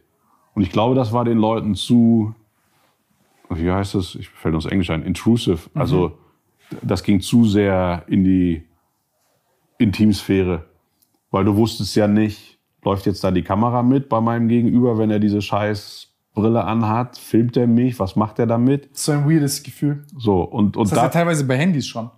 Genau, aber da ist ja die Hemmschwelle noch ein bisschen größer, das einfach rauszuholen und jemandem die Kamera in die Fresse zu halten. Äh, Das kennst du wahrscheinlich besser als ich, aber Ich wollte trotzdem. gerade sagen, ich merke es immer. Also ganz kurz, Leute, immer wenn ihr denkt, dass ich nicht merke, dass ihr mich filmt oder Fotos von mir macht, während ihr so oder so macht, macht's einfach nicht, fragt's einfach. Okay, ich mache nachher auch noch Fotos. Nein, aber das ist echt unangenehm. Also das Ja, natürlich. So, und, und ich glaube, da war die Grenze überschritten. Also da haben Leute ja das erste Mal gesagt, ey, zieh die Brille aus, sonst kriegst du eins auf die Schnauze. und, und auch wenn Apple irgendwie die tollste Firma der Welt ist, bin ich gespannt. Und unsere kleinen Hirne können sich das ja jetzt nur so vorstellen. Mal gucken, mit was Apple wirklich um die Ecke kommt irgendwann. Sie werden ja an irgendwas arbeiten. Und ich kaufe mir alles von Apple. Kranke Firma. So, ne? Du Auch hast auch die viel zu teuren AirPods Dingsbums an irgendwie jeden Tag. Ich habe die auch immer und ich habe die AirPods in klein, die so. Aber ziehe ich mir eine Brille von Apple an? damit ich noch mehr Informationen kriege? Ich finde, oder kommt mir dann die Technik zu nahe? Oder ist der Mehrwert dadurch so groß, dass ich das irgendwann vergesse? So wie beim Handy, weil ja beim Handy am Anfang auch alle gesagt haben, nee, brauche ich nicht, muss ich nicht. Aber irgendwann war ja dieser soziale Druck und Zwang, da irgendwie mitzumachen, ja auch irgendwann so groß, dass sich jeder irgendwie ein Smartphone gekauft hat. Machen da irgendwann alle Leute mit und rennen dann doch alle mit so Dingern vor der Nase rum. Ich hätte so ganz banale Gründe. Neulich so elektromagnetische Wellenstudien gelesen, wie die verschiedenen Neurotransmittersysteme quasi ähm, tatsächlich beeinflussen über Calciumkanäle. Und also das heißt zum Beispiel, die haben äh, schwangere Ratten bestrahlt mit Handystrahlung, also die du zum Beispiel beim Telefonieren hättest oder Bluetooth-Headset-Strahlung und so. Und du siehst tatsächlich, dass die Neurotransmittersysteme sich verändern. Jetzt nicht super stark, aber früher bist du immer davon ausgegangen, wenn keine Hitze entsteht, dann ist es ungefährlich. Das stimmt aber nicht. Also es passiert was. Man weiß noch nicht so ganz, was, was das alles jetzt bedeutet. Äh, aber die forschen da weiter dran. Also wir leben äh, und du hättest auch Epidemie, also du hättest auch quasi, wenn, wenn zum Beispiel irgendwie mehr Hirntumore bekommen werden würden, würde, hätte man es wahrscheinlich gemerkt bis jetzt. Vielleicht auch nicht, weiß es nicht. Ich gehe davon aus, dass man es gemerkt hätte. Oder ich hoffe es, weil ich schon gerne Musik höre. ich finde auch die Bluetooth-Ding, also ja, ja schon ganz angenehm. Sehr geil, ja. Äh, nee, aber so, so, das, das, das ist schon, also das, will nur sagen, also an so vielen Stellen entwickelt sich das alles so schnell und ist einerseits übel geil. Ich bin auch so ein riesen Ray Kurzweil-Fan von diesem ganzen immer schneller und und und und äh, wie wie gibt's diese äh, auf dem Logarithmic Plot, wo er quasi erzählt ja. die newest inventions for, und so weiter, wo du quasi bei vom Jahr 0 bis 2000 hast du so eine Innovationskraft äh, wie zwischen 2000 und 2014 und dann halbiert sich das die ganze Zeit und dann erleben wir beide vielleicht noch die Singularity und alles wird übel krass oder halt auch nicht. Du musst noch viel mehr erleben als ich. Nein, ich ho hoffentlich, hoffentlich werden wir beide jünger bis zu dem Zeitpunkt. Äh, oh, aber will ich gar nicht, glaube ich. Was? Will ich, glaube ich, gar nicht. Echt? Wieso nicht? Ich wäre doch Baba. Weiß nicht, ey. ich glaube, irgendwann ist auch genug gelebt. Stell noch, noch so ein bisschen extra Hirn noch on top und das wäre schon verrückt. Ich weiß nicht. Boah, ich Aber der Erste, der sich Neuralink implantieren lässt, bin ich dann auch nicht. Ja, das können gerne andere machen. Ich bin da auch gerne in meiner ersten Reihe, aber. Ich bin der, also ich bin der ersten Reihe beim Zuschauen. Ja, und dann vielleicht in der dritten Reihe, wenn dann noch jemand gefragt wird, ob man es macht, dann bin ich wahrscheinlich doch zu neugierig. Ach, aber ich weiß gar nicht. Äh, ja, finde ja auch, ja, muss das immer alles so schnell gehen und so weitergehen. I don't know. Ist. Es ist so, ich kann es nicht verändern, aber ich will es zumindest irgendwie ein bisschen verstehen und da ein bisschen Spaß bei haben. Und man muss ja selber für sich irgendwie dann auch klarkommen, dass das Hirn mal wieder ein bisschen runterfährt. Ja. Ich weiß gar nicht, wie machst du das? Meditiere und lese halt viel, aber. Und Sport hilft dir auch dabei oder geht übel. das Kopf? Nee, also Sport hilft mir übel dabei, aber ich merke das, ich merk das gerade übel, dass ich so ein wenig äh, hab vorhin äh, unten die Jungs das ja gesehen, habe ich denen so meinen kleinen, ich habe so so meinen Tab-Komplex immer und dann rede ich da manchmal mit meinen Homies drüber und es war halt so Information Overload, äh, Attention, Attention Theft, Attention äh, Economy und dies und das und, und und also diese übertriebene Exposure zu allem, weil das ist ja irgendwie organisiert sich das Ganze ja so, es ist ja ein bisschen kleiner Betrug um die Aufmerksamkeit, also zumindest mal, ich sag mal in meiner Bubble und in meinem Feld. Ähm, ist es ja nicht mehr so, dass die Leute sagen, hm, wo ist jetzt die Langfristigkeit in dem Ganzen und wie kann ich das jetzt aufbauen zwangsläufig, sondern man sagt halt, okay, ist jetzt rot oder grün eine bessere Farbe, um Aufmerksamkeit zu catchen, ist rot, aber also nur so ne, vom Gedankengang. Und wie kann ich immer weiter zu gucken, wie mache ich einen Titel besser, wie mache ich einen Thumbnail besser, wie mache ich die Struktur des Dings besser und wie verstehe ich die menschliche Natur besser, damit ich die Aufmerksamkeit noch stärker errege. Äh, also ein bisschen wie diese TikTok-Diskussion, die wir da hatten. Also TikTok forscht ja intensivst dran an diesen, ich sag mal, Glücksspielmechaniken und Mechanismen, weil das ist halt einer der, das ist der stärkste Effekt letzten Endes, um das Verhalten von Menschen zu äh, steuern und zu verändern. Was ja natürlich wünschenswert ist als Firma, weil wenn du das Verhalten eines Menschen verändern kannst, dann kannst du das dahingehend verändern, dass es halt parallel ist zu deinen Zielen. Mal, ich beobachte das jetzt nur strategisch, nicht wertend und ich verstehe auch, wieso man das macht. Und ich, wir versuchen ja einen ähnlichen Weg zu gehen mit, in Anführungszeichen, positivem Verhalten oder Dingen, die dir ja. vielleicht helfen. Also bis zu dem Punkt finde ich das gar nicht schlimm, das zu lernen. Aber ähm, ich habe halt auch Sorge da. Also da hast du dann auch Sorge, weil es ein sehr, sehr scharfes Schwert. Weil du siehst ja auch bei Kindern, wenn die aufwachsen mit einem Handy und anfangen an irgendeinem Aquarium zu zoomen und sich dann so Ja, fragen, ja. so, what the fuck? Warum zoomt das Ding nicht? Krieg nichts größer. Frag mich so, was, wie, wie, wie ist es dann? Also einfach nur aus Neugier, was dann später, was in 10, 20 Jahren, du sagst dann, ach, Kind ist robuster als du denkst, das wird schon passen. Äh, das, das, das, das, das, äh, lernt das dann auch. Ähm, und ja, ich finde es ich find's, ich find's, äh, extrem spannend. Und, bei, und jetzt bei, bei dieser TikTok-Geschichte ist es ja so, wovor ich so ein bisschen Schiss habe gerade, und ich bin da genauso wie, also ich, ich bin da bei dir, ich, ich bin kein Freund von diesen apokalyptischen Szenarien, ich, ich versuche nur das gerade, also in diesem Moment mein Gefühl quasi mitzuteilen.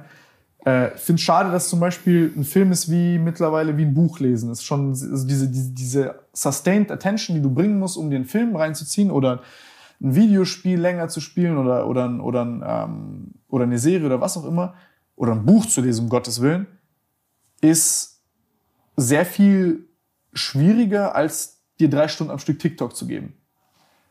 Und jetzt siehst du das auch zum Beispiel kodiert in Humor, wie Menschen reden. Also zum Beispiel Leute in meinem Alter machen sich sehr viel Gedanken darüber, ähm, wie, also ich habe jetzt eine gute Information und ich habe etwas Interessantes, was ich sagen will, aber der erste, die, der erste, die erste Checkliste im Kopf ist, wie mache ich einen Witz daraus? Und wenn die Information nicht in den Witz passt, dann, Dann fällt die Information weg. dann kann ich es nicht sagen. Okay. Oder dann fällt das schwieriger, das zu sagen. Also das, das ist so ein bisschen so ein TikTok-Ding. Ähm, vielleicht überdramatisiere ich das jetzt, aber ich habe ein paar Homies tatsächlich gesprochen, die sagen, ey, das, das stimmt so. Also ich habe ich hab diesen Knacks im Kopf, der mir das so ins Ohr flüstert. Geil. Ähm, und dann, dann denkst du dir, okay, ich als Mensch, das ist ja gerade Mono, also im Endeffekt, ich rede, du musst zuhören. Also das, Ja, du redest jetzt schon länger als ein TikTok-Video. genau, jetzt rede ich länger als ein TikTok-Video. Und meinst du, wir reden hier so lange, guckt das jemand bis zum Ende durch? Wir haben Leute, die das angucken, ja. Es So. überrascht mich selbst. Also die, die zehn kriegen irgendwie ein T-Shirt oder was, die jetzt bis hierhin hören? Nein, wir haben ja auch, wir haben ja auch, wir haben ja auch relativ gute Highlights, die dann äh, die Jungs dann schneiden. Also so die interessantesten quasi Parts aus den Ding. Ähm, aber jetzt hast du einen TikTok, der geht 15 Sekunden und du guckst dir 900 Stück an in drei, drei Stunden. Dann siehst du erstmal mehr Weiber, als mein Opa gesehen hat in seinem ganzen Leben, was ganz interessant ist, in drei Stunden. Äh, vergleichst das jetzt mal mit, keine Ahnung, deinem Liebling, Lieblingsfilm, den du geguckt hast, der dich geprägt hat irgendwo. Aber wir setzen das ja von den Metriken her fast gleich im Moment. Absolut. Das ist ja falsch. Ja, also Nicht guck, moralisch, sondern faktisch. nee, nee, aber guck dir mal einen Film irgendwie aus den 70ern an oder so, so einen alten Tatort. Wird dir auch schwerfallen. Ja, weil ich kann das nicht mehr sehen. Also die haben sich ja ewig Zeit Wie gelassen, Spiel. bis die irgendwo zur Leiche gekommen sind und was. Da, das kannst du ja nicht ertragen. Also da, da kann ich sechs Sachen nebenher machen und krieg immer noch mit, was in dem Film läuft, weil der ja so langsam geschnitten ist und die Dialoge. Aber früher waren die Leute gefesselt vom Bildschirm und haben das sich anderthalb Stunden am Stück angeguckt. Also ich unterstreiche nur, was du sagst. Ne? Das muss ja heute irgendwie bei anderthalb Stunden James Bond oder zwei Stunden, da muss ja alle drei Sekunden neue Einstellung sein, sonst schlafen die Leute ein und holen den Rechner raus und machen was anderes nebenher. Und ich gucke überhaupt keinen, also egal was auf Netflix oder sonst wo läuft, ich habe immer einen Rechner auf. Also mir kannst du abends um 11 Uhr eine Nachricht schicken, ich antworte dir immer, weil ich habe da gar keine Lust, nur die ganze Zeit da hinzugucken. Ich beobachte das halt auch bei mir und ich merke halt, wenn ich aber mein Handy wegtue und ich es wirklich hinkriege, konzentriert zu sein, dann merke ich, dass ich irgendwie so mit äh, drei synchronisierten Viertelhirn nicht so gut funktioniere Nee. wie andersrum. Und dann denke ich mir halt so, also man sieht das, ich habe ich hab auch Freunde aus der, äh, aus der Musik, die zum Beispiel sagen, die sitzen mittlerweile in so Board-Meetings drin und sagen, die haben ein Riesenproblem mit TikTok. Junge Leute hören viel weniger Musik. Also Voreffekt, die hören, also die haben Probleme gerade auf Streaming-Zahlen zu kommen. Also Spotify funktioniert gerade durch Podcasts more or less. Mhm. Das, das macht Cash. Und wenn jetzt ein Rapper hört, der Podcast-Typ macht auf dem Podcast-Ding mehr Cash als der Typ, der dort ein Album macht, weil ich halt, ich mache in einem Podcast, also mache ich die äh, äh, äh, Dauer, die der auf einem Album hat, Ja, mal vier. ja. Und jetzt lade ich jede Woche einen Podcast hoch. Äh, dann denke ich mir so, okay, du, es ist nicht vergleichbar, aber wir tun so, als wäre das vergleichbar, weil am Ende wir das halt monetarisieren. Da sind wir wieder bei dem NFT-Gedanken, weil ich dann als Mensch wieder sagen kann, ich unterstütze das anders, ich kann das ja jetzt bezahlen, wenn jemand Musik macht, die ich halt feiere, aber die vielleicht nicht Mainstream-tauglich ist oder nicht konkurrieren kann mit einem Podcast, weil ich halt mehr höre, mehr Werbung reinballern kann und so weiter und so fort. Das heißt, ich muss das quasi nicht ähm, mit Werbung monetarisieren, sondern ne, kann das mit Usern machen und so. Deswegen auch diese Brücke zu den NFTs super cool. Aber da sitzt dann auch drin und denke mir so, ey, das ist ja, das ist verrückt, weil jetzt baust du dir quasi diesen, ich sag mal, Suchtalgorithmus aller Glücksspiel, aller Casino auf, verdirbst die Leute dadurch, weil im Endeffekt das, was ja neurophysiologisch passiert, ist ja auch, du machst Süchtige aus den Menschen. Wir nennen das halt nur Gewohnheit, weil es sozial akzeptiert ist, was ja auch so eine interessante Sache ist. Und jetzt frage ich mich, hier fehlt mir aber diese Aufmerksamkeit woanders. Also das, das, das, also das hast ja auch Berichte von Lehrern und Co., die das so langsam gerade sagen, ey, ich, ich, also ich, ich, ich kann meinen Unterricht nicht mehr so gestalten wie vor zehn Jahren. Also, ja, ja, weil die da gar nicht mehr so viel Aufmerksamkeit haben. Und das ist ja nicht schön. Also ich kann auch kein Buch mehr am Stück lesen. Und jetzt frage ich mich, ab also ich habe dann halt die Angst, ab einem gewissen Zeitpunkt funktioniere ich nicht mehr so als Mensch, wie ich es gerne wollen würde. Also ich werde dümmer. Na gut, es liegt ja theoretisch an dir selber, das zu lassen. Aber als Kind hast du, ja, weißt du das ja nicht. Kinder sind ja das eine, aber irgendwann, und auf die müssen die Eltern ein bisschen aufpassen, ganz klar. Und das ist natürlich schwierig genug. Aber irgendwann sind sie ja erwachsen und du hast es ja theoretisch in der eigenen Hand. Na, also ich glaube, jetzt kam doch irgendwie so raus, äh, Meta droht damit, irgendwie Facebook, Instagram abzuschalten hier und so. Werden sie niemals. Aber manche haben kommentiert so, ah, dann hätte ich endlich wieder Zeit für andere Sachen. Also wie traurig ist das, dass es erst verboten werden muss, dass den Leuten einfällt, sie hätten dann Zeit für andere Sachen. Also das ist ja ne, klar wie Zigarettensucht. Da ist da nicht so leicht von runterzukommen. Und ist so gewollt. Ich bin hier mal durchgelaufen und habe äh, die Handys einkassiert von den Leuten. Auch für mich. Oh, sind die aber so. nach vier Stunden Amok gelaufen, oder? Ja, also, und habe halt auch wirklich gefragt, so, ey, könntest du dein Instagram jetzt löschen für eine Woche? Und du weißt, was rausgekommen ist. Ich auf jeden Fall nicht. Nee, das glaube ich würde mir auch schwer fallen. Also, jetzt reden wir hier, ich habe jegliches. Du wirst gleich an dein Handy gehen und dann. Raumzeitgefühl verloren irgendwie. Angenehm aber. Aber so lange guckt man ja selten nicht aufs Handy. Eben. Ja, das ist also auf keinen Fall richtig gut. Ne? Und ich bewundere dann wenn mein Vater da sitzt und wenn da mal nichts erzählt wird, dann guckt er halt eine Viertelstunde aus dem Fenster. Also alle anderen haben dann ihre Handys in der Hand und machen sonst was und der guckt einfach in der Gegend rum. Also da läuft die Welt natürlich auch viel langsamer. Auf der anderen Seite sehe ich zumindest so die Vorteile, so wie ich heute arbeite, konnte der nicht arbeiten. Ich kann überall sein, ich kann alles machen. Ich klappe diese Kiste auf und kann halt irgendwie beruflich zumindest äh, alles machen. Und das finde ich schon, schon ein Privileg. Was hätte man früher für Fernsehstudios gebraucht und ähnliches, um irgendwie so viele Menschen zu erreichen, wie du sie erreichst? Das stimmt. Das hat ja auch viele Vorteile. Aber klar, sich da selber ein bisschen zu. Nee, die Vorteile äh, sind definitiv wesentlich größer als die Nachteile. Aber und ich habe diese Bücher auch schon gelesen. Hier Fokus von, wer heißt er, Cal Newport oder so naja, das schaffe ich im Urlaub. Das Buch, wo es um Fokus geht, schaffe ich ja auch nur zu drei Viertel zu lesen. Geschweige denn, dass ich mich an das halten kann, was da drin steht. Und das ist mit NFTs noch schlimmer geworden. Also gibt es auch schöne Tweets irgendwie, ne? Since NFTs, äh, I don't go to bed before 3, 3 a.m. Also weil du tatsächlich irgendwie da passiert ja so viel die ganze Zeit. Und wenn ich du kannte das auch von so GM, äh, GMs, äh, GME und AMC-Aktien und so ein Scheiß. Da guckst du die ganze Zeit drauf, Mann. Du bist dann in diesen Foren drin. Du, ja, genau. das du macht kleiner Spaß. Zocker, genau. So, und bei Spaß. den NF, du willst dann auch wissen, ey, was, wie, was geht da jetzt los? Im Moment, ich war jetzt vier Stunden nicht im Discord. Kritisiert es ja ne, aus, so. aus eigenem Leid, nicht weil ich irgendwie ja, besser ja, bin. Total. Nee, besser sind wir alle nicht. Aber wir haben auch keinen Weg rausgefunden. Wie gesagt, ich sag dir, in zehn Jahren lade ich dich auf meine Plantage ein und kriegst so frischen O-Saft aus. Was cool ist, wenn du dann die Apple Glasses hast und du dann ganz genau ein Tutorial hast. Geil. Wie ich Bäume anpflanzen. Genau, ja. Das, ist ja, das ist ja geil. Das ist schon nice. Also ich, ich finde dieses Information organisieren und Menschen quasi in ihrer, ich sag mal, stärksten Fähigkeit, in ihrer Intelligenz zu bestärken, finde ich diese Technologien unfassbar krass. Also so krass unterbewertet. Aber ich habe zum Beispiel bei YouTube ist ja auch voll schade. Ich kann ja gar nicht meinen Algorithmus kontrollieren. Also nee. ich würde mir ja wünschen, dass ich mir selber meinen Algorithmus bauen kann. Dass zum Beispiel jetzt, äh, also das Video, was du zum Beispiel gemacht hast, da den, den Podcast, der eine Stunde ging, der war Baba, aber der hat nicht so viel Klicks. Aber wie, wie, wie, wie hätte ich den jetzt gefunden? Also er gibt mir mal eine Suchstrategie, wie ich auf sowas komme. Ja, gar nicht mehr. Also das ist natürlich alles ja verhunzt worden von ihnen dass die Leute natürlich mehr von dem sehen, wo sie wissen, das gucken sie auch. Wo die Automatismen stärker mehr. sind.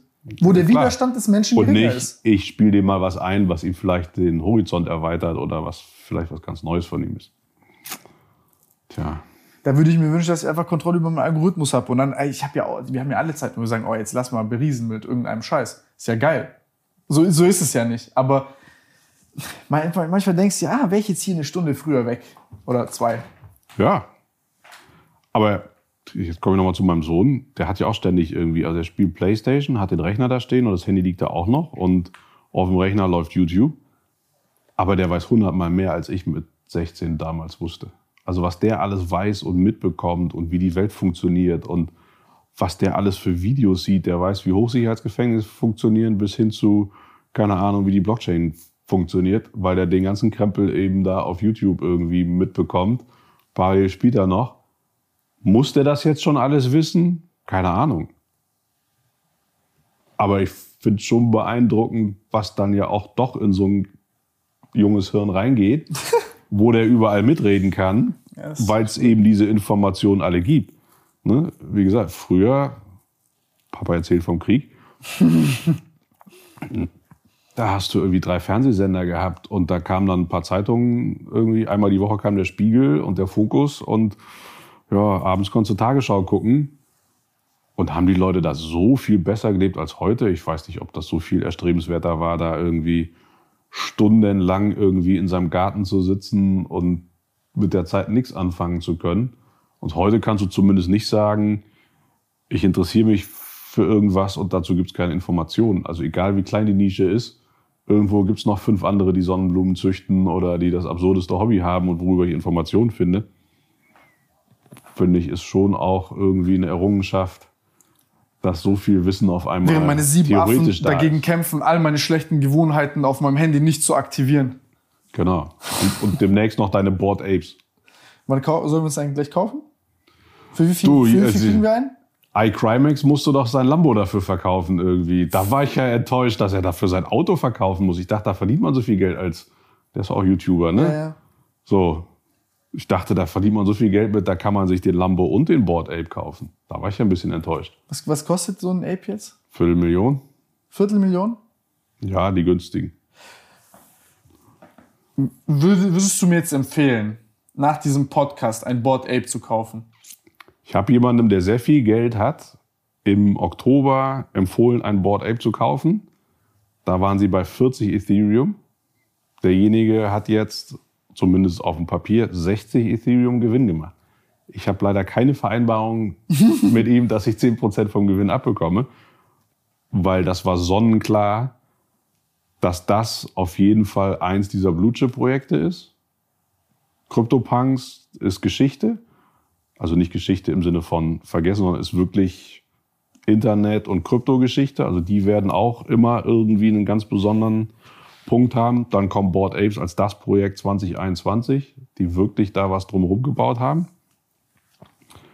Wo ich auch glaube, das wird noch so weitergehen. Und die waren jetzt ja schon bei 120, jetzt sind sie wieder bei 100. Also 60 mal 3000. 30, 30, 9. Oh, da hat derjenige 180. gut verdient in den drei Monaten dank meines Vorschlags. Und ich habe vier, fünf Leute, die sich irgendwie hier für zwei, zweieinhalb so einen Clone X gekauft haben. Da kriege ich auch ab und zu Dankesnachrichten. ich sage, das war cool. Und a- sonst habe ich nie irgendwas empfohlen. Also ich habe auch nur gesagt, musst du selber wissen, äh, wenn du da jetzt 8000 Dollar reinsteckst, dann sei dir bewusst, dass sie vielleicht auch weg sein können. Jojo. Äh, gut, die haben es nicht bereut. Jetzt so bei 100, also da müsste schon jemand sein, der irgendwie 10 Millionen locker rumliegen hat, wo ich wüsste, den jucken halt auch 250.000 nicht, die dann morgen weg sind. Aber wenn ich jetzt irgendwie. Wenn ich 50.000 habe und 200k Kredit aufnehme, dann lass jetzt ein Board Ape kaufen. Sofort. Also besser ist noch nur 10.000 Eigenkapital und 240 finanzieren, damit man möglichst viel Nervenkitzel jeden Morgen hat. Und richtig toll ist ja dann auch, ist ja dann auch am nächsten Morgen noch in deinem Wallet oder bist du gehackt worden und hat ja einer geklaut oder irgendwas. Das, wie ist es mit dem Hacken? Ich habe das jetzt nur so verstanden, dass du wirklich so, so, so ein Idiot sein musst, dass du da irgendwelchen Leuten äh, Zugang auf zu deinem PC geben musst mit so Screensharing-Software und dass die das dann halt so Genau. als Tech-Support-mäßig getarnt machen. Genau, also den Weg gibt's. Ähm, es gab auch den Weg über SVGs, das ist, glaube ich, aber geschlossen, die Sicherheitslücke. Also SVGs ist ja so, ein, so eine Grafikformat ähm, und da kann man auch Code reinschreiben und es gab NFTs, die eben SVGs waren, in denen dieser Code war und wenn der in irgendwelchen Wallets dann war, konnte dieser Code ausgeführt werden und konnte dann die Wallets leer räumen. Also das war schon sehr perfide. Ähm, dann gibt es genau das, was du sagst. Da fallen auch tatsächlich erstaunlich viele Leute rein, die dann irgendwie von irgendeinem Discord da irgendwie eine Info kriegen. Achtung, du bist gehackt worden, wir müssen einmal bei dir reingucken und so. Und dann teilen die ihren Screen und teilen ihre ähm, Secret Passphrase. Ähm, also vielleicht da alle, die bisher geguckt haben, Security ist so, so, so wichtig. Wenn man sich Metamask einrichtet, kriegt man zwölf Worte und weil das ja leider alles dezentral ist, kann man nicht irgendwo anrufen und sagen, mein Konto ist irgendwie, weiß ich nicht, kompromittiert, sperren Sie das oder ähnliches, sondern da kann man niemanden anrufen. Und wer diese zwölf Worte hat, kann dieses Wallet wiederherstellen und kann es leer räumen. Und deswegen sind natürlich alle so drauf aus, dass man an diese zwölf Worte rankommt. Und die sollte man auch nicht einfach in irgendeiner Textdatei auf dem Computer speichern, weil es natürlich alle mögliche Software gibt, die Rechner durchsucht nach zwölf Worten, weil wer speichert zwölf sinnlose Worte irgendwie sonst ab. Also ist die Wahrscheinlichkeit hoch, dass das vielleicht ein Metamask-Wallet ist. Also da gehen sie komplett auch ähm, durchs Netz und saugen sich die Rechner leer. Heute habe ich von einem Fall gelesen, der war angeblich nur in einem offenen WLAN und hat sich da irgendwas eingefangen und irgendwie haben sie es geschafft, sein Wallet leer zu räumen. What the fuck? Also da gibt's viel kriminelle Energie, weil es natürlich sehr schwer nachzuverfolgen ist, ein bisschen gefährlich, eine Bank zu überfallen als jemand so ein Wallet äh, einzurichten. Deswegen diese zwölf Worte immer nur irgendwo aufschreiben, am besten an zwei Orten bei Mama, Papa irgendwo verstecken im Safe oder so und äh, weiß ich nicht, sechs Worte in dem einen Ordner und die sechs anderen in dem anderen Ordner. Man sollte es aber auch irgendwann wiederfinden, weil wenn du dein Handy verlierst oder deinen Rechner, dann musst du es selber wieder herstellen können. Und noch wichtiger ist es, sobald man mehr als 200, 300 Dollar da drin hat, ist sich ein Hardware-Wallet zu beschaffen. Ist ein USB-Stick, mit dem man dann tatsächlich jede Transaktion bestätigen muss. Warte, lass uns das mal, weil das ist ein gutes, das ist ein gutes kleines Video für so ein Highlight-Ding, ist nämlich, wie ich will jetzt anfangen, äh, mir NFTs zu kaufen. Und ich wäre auch bereit, mir jetzt zum Beispiel irgendeinen so einen abartig teuren zu kaufen. Was würdest du mir empfehlen? Wie gehe ich vor, dass ich sicher bin, dass ich Ahnung habe, was ich da mache? Äh, welche Hardware brauche ich? Welche Sicherheitsvorkehrungen mhm. muss ich treffen? Wie muss, äh, dass wir das mal diesen Prozess von A bis Z kurz durchgehen, wenn das Genau. Also es nicht zu spät ist. nee. Also als erstes muss man sich bei irgendeiner Börse anmelden, wo man echtes Geld in Ethereum umtauschen kann. Da sind große Börsen eben Coinbase, wo du scheinbar noch nicht reinkommst, wo aber jeder mit einem deutschen Pass in Deutschland kein Problem hat, irgendwie ein, Konto zu öffnen. Die haben unterdessen auch eine, eine BaFin-Zulassung in Deutschland, die sind an der Nasdaq. Die gibt seit Ewigkeiten, die sind groß, also da ist alles relativ sicher. Äh, oder man kann eigentlich sagen, das relativ kann man weglassen, da ist eigentlich, da ist mhm. alles sicher. Wenn man da sein Konto eröffnet hat, dann muss man auch diesen KYC-Check machen, also mit irgendwie Pass und so, dass man wirklich weiß, das ist die Person. Da kann man nicht mehr anonym irgendwie was eröffnen. So, dann habe ich meinen Coinbase-Account, dann kann ich da Bitcoin kaufen, Ethereum und noch ein paar hundert andere Coins. Für viele reicht das und die kaufen sich diese Coins und lassen sie dann da liegen. Wenn ich dann aber ein NFT kaufen will, brauche ich Ethereum. Also ich wandle die, die Euro in Ethereum bei Coinbase um. Und dann muss ich sie aber in mein Wallet kriegen. Coinbase bietet auch ein Wallet an. Damit kann ich auch die meisten, auf den meisten NFT-Plattformen was kaufen. Das ist dann ein bisschen der einfache Weg. Aber quasi alle Projekte verwenden Metamask. Metamask.io da kann man sich irgendwie dann ein Wallet installieren, muss man in Google Chrome machen und ist eigentlich so eine Extension für Google Chrome. Und wenn ich das angelegt habe, dann habe ich da automatisch eine Ethereum-Adresse, die kann ich kopieren und dann schicke ich die Ethereum von Coinbase in mein Metamask-Wallet, dann sind die da drin. Und dann kann ich mich bei OpenSea einloggen. Das mache ich bei OpenSea zum Beispiel nicht über ein irgendwie E-Mail und Passwort, sondern eben mit meinem Wallet. Also ich logge mich da mit meinem Wallet ein. Das ist quasi mein Türöffner für alle möglichen Plattformen. OpenSea, SuperRare, LuxRare, also überall wählt man sich mit seinem Wallet ein. Das aber nicht besonders sicher, weil eben dieser Hardware-Wallet Layer fehlt. Wenn ich es wirklich sicher haben möchte, dann kaufe ich mir ein Hardware-Wallet. Da gibt es zwei große Hersteller, Trezor und Ledger. Ich habe so ein Ledger Nano X. Und das ist im Prinzip nochmal ein zusätzlicher Layer Sicherheit. Und ich muss jede Transaktion, die ausgelöst wird, mit diesem Hardware-Wallet bestätigen. Also da kommt dann eine Message, möchtest du das wirklich? Ja. Das heißt, selbst wenn jemand meine zwölf Worte von Metamask bekommt, mein Wallet bei sich herstellen kann und will die dann da rausschicken, schafft er es nicht, weil ihm dieser zusätzliche Layer fehlt, weil es ja nicht bestätigen kann, weil es nur über dieses Hardware-Wallet geht. Und das ist der zusätzliche Layer, den man wirklich jedem empfehlen sollte, der da mehr als 500 Dollar drauf hat. Äh, und selbst wenn man die 500 Dollar nicht verschmerzen kann, dann sollte man sich da schon für 100 Euro so ein Ledger kaufen und auch wirklich nur von deren Webseite kaufen. Weil die Fälle gibt's auch, dass manipulierte Hardware-Wallets gibt, die dann irgendwo bei Amazon oder so gekauft werden, diese dann nicht original verpackt, da hat dann einer irgendwie rumgehackt und dann räumen die dann auch dein Wallet leer. Also die kriminelle Energie ist da schon sehr hoch. Also unbedingt auf den offiziellen Webseiten kaufen. Und dann hat man eigentlich so momentan das Maximum an Sicherheit. Wenn man noch weiter gehen will und noch mehr Werte drin hat, dann gibt es sowas wie Gnosis Safe. Das ist ein Safe, wo jetzt nicht nur eine Person über diesen Hardware-Stick bestätigen muss, sondern ich kann einstellen, dass vier von fünf Personen einer Transaktion zustimmen müssen. Also zum Beispiel dein bester Freund, deine Mutter und ich. Ne? Und da kann niemand ohne diese drei Bestätigungen überhaupt was auslösen. Das dann der nächste Layer. Das nutzen so Fonds, die wirklich viele Werte da drin haben, dass du sicher sein kannst, okay, das geht nur, wenn da drei, vier Leute bestätigt haben, dass da überhaupt was aus dem Wallet rausgeht.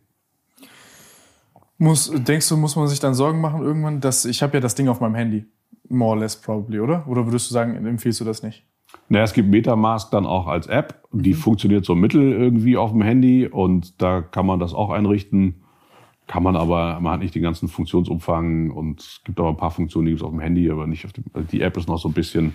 Wacky. Ja. Aber gibt keinen richtigen Nutzen, warum man das auf dem Handy haben sollte. Kann mich dann auch jemand abrippen? Also quasi kommen, hier Knarre an den Kopf, überweis mir jetzt oder, oder schick rüber? Ja, klar, das geht natürlich. Also, äh, wenn du den Hardware-Wallet immer bei dir hast äh, und du den irgendwie an Rechner anstöpseln kannst, dann kann natürlich immer einer kommen, aber das kann er ja auch machen und sagen, überweis mir jetzt Geld von deinem Konto. Mhm, mhm, mhm. und bis das Geld in Sicherheit ist mit einer Schnellüberweisung irgendwo hin oder so.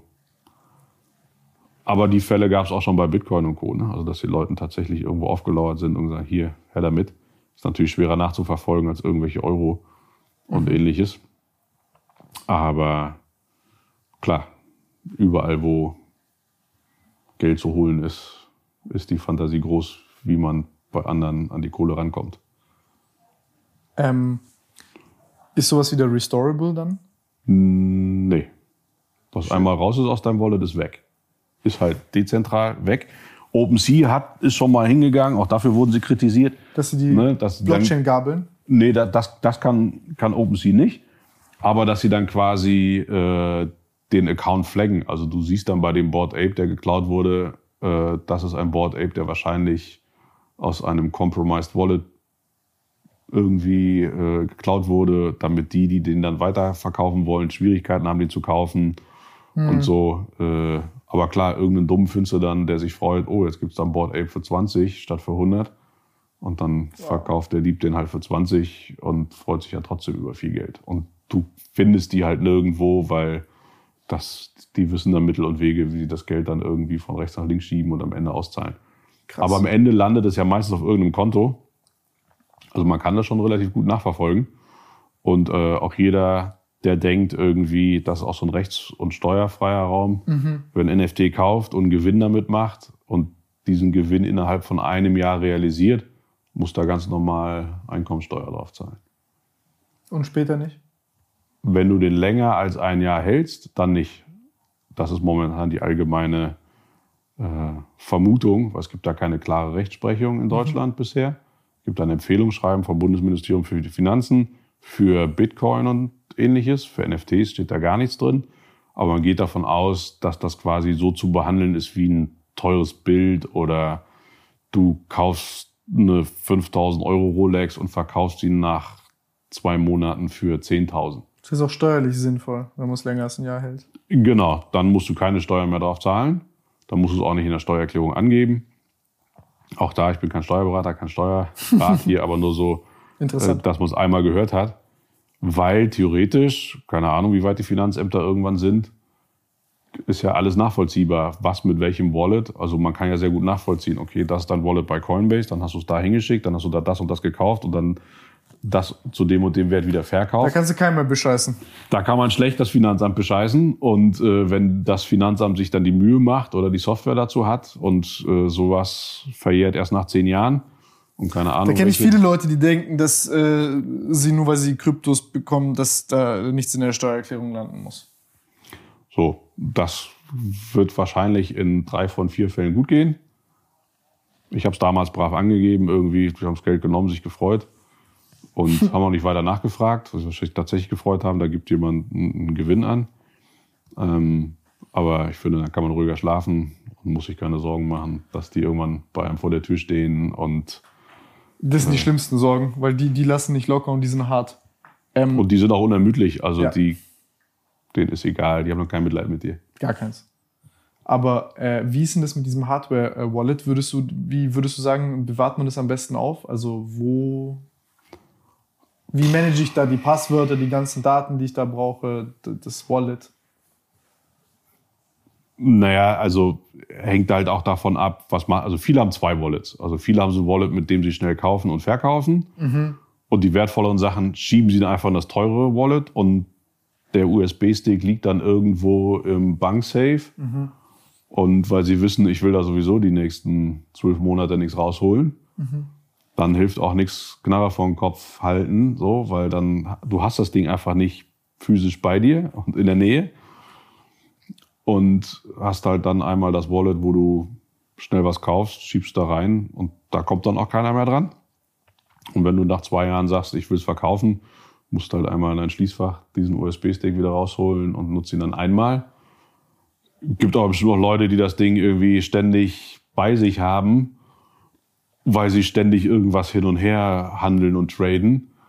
Und wenn mir der hier irgendwo im Supermarkt geklaut wird, können die Leute jetzt auch erstmal nichts damit anfangen, weil der halt auch nochmal einen Passwortschutz hat.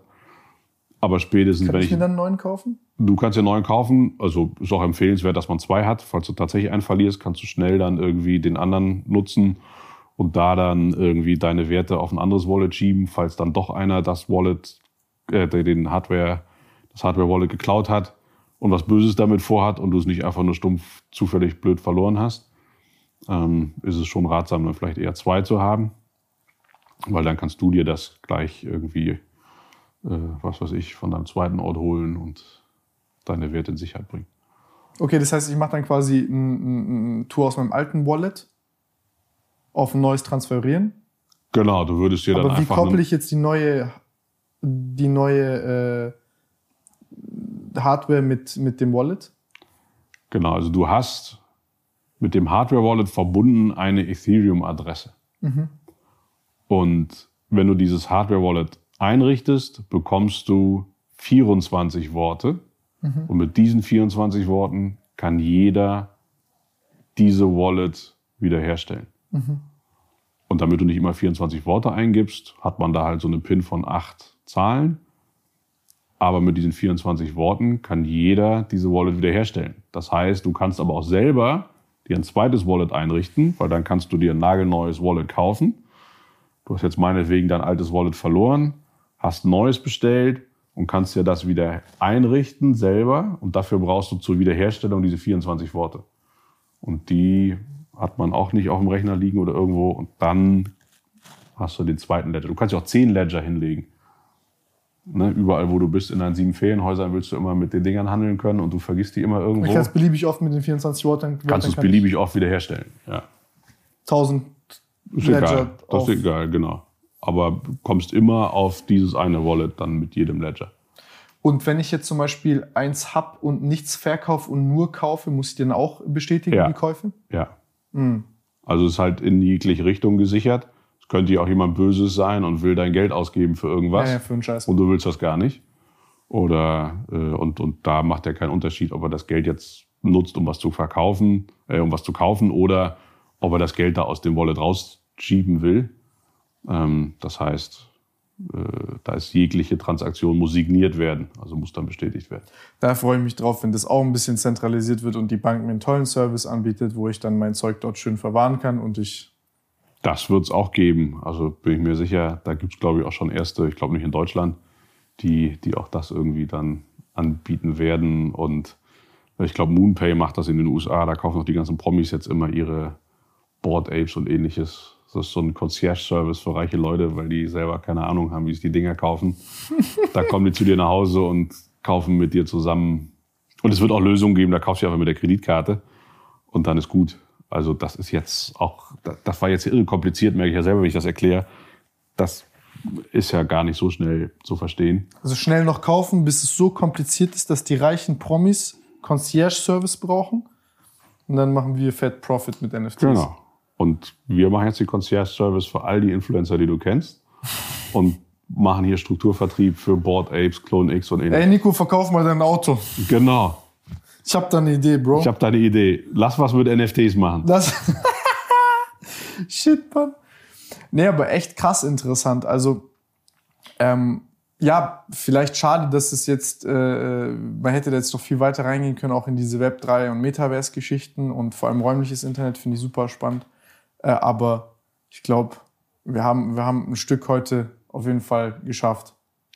Das glaube ich auch. Also, wer bis hierhin zugehört hat, toi, toi, toi. Also, großartig, das auszuhalten, was ich hier so von mir gebe. Nee, ist spannend. Also ich sag's dir ehrlich, ich finde es sehr interessant. Also äh, es ordnet so ein bisschen auch die eigenen Gedanken. Also Ja, was sollst du jetzt auch sonst sagen? Ne?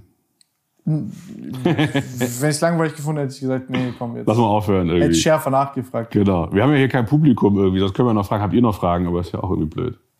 Falls ihr aber Fragen habt, könnt ihr die gerne in die Kommentare äh, reinschreiben. Und ansonsten, Jürgen, glaube ich, äh, ja, wird sich sehr viel und sehr schnell was in dem Feld tun, sodass äh, ich hoffe, dass ich dich dann bald wiedersehe und dann perforiere ich dich mit Fragen, nachdem Unbedingt. ich dir dann zeige, was ich alles auf meinem Wallet habe. Geil. Und du dann sagst, hm, jetzt kauf dir den und den und den.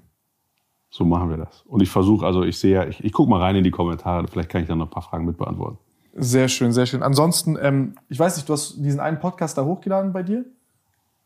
Äh, der ist ja gar nicht bei mir. Ich, zu den NFTs war ich in irgendeinem anderen Podcast. Ich weiß, aber du hast, einen, du hast eine, äh, eine Folge hast du hochgeladen. Bei, du hast einen bei dir so eine Audiospur auf YouTube hochgeladen. Ist das dein Account? Ach, das war ein Test. Ich habe so einen kleinen Podcast irgendwie, der hat aber nichts mit NFTs zu tun. Der, da geht's nur, da treffe ich mich mit Leuten, die nicht reden, sondern machen. äh, da, da war auch Jeff Staple etc. Nee, da zu NFTs gehe ich nur zu anderen Leuten. Habe ich auch mal überlegt, einen NFT-Podcast zu machen, wann soll man das noch alles machen?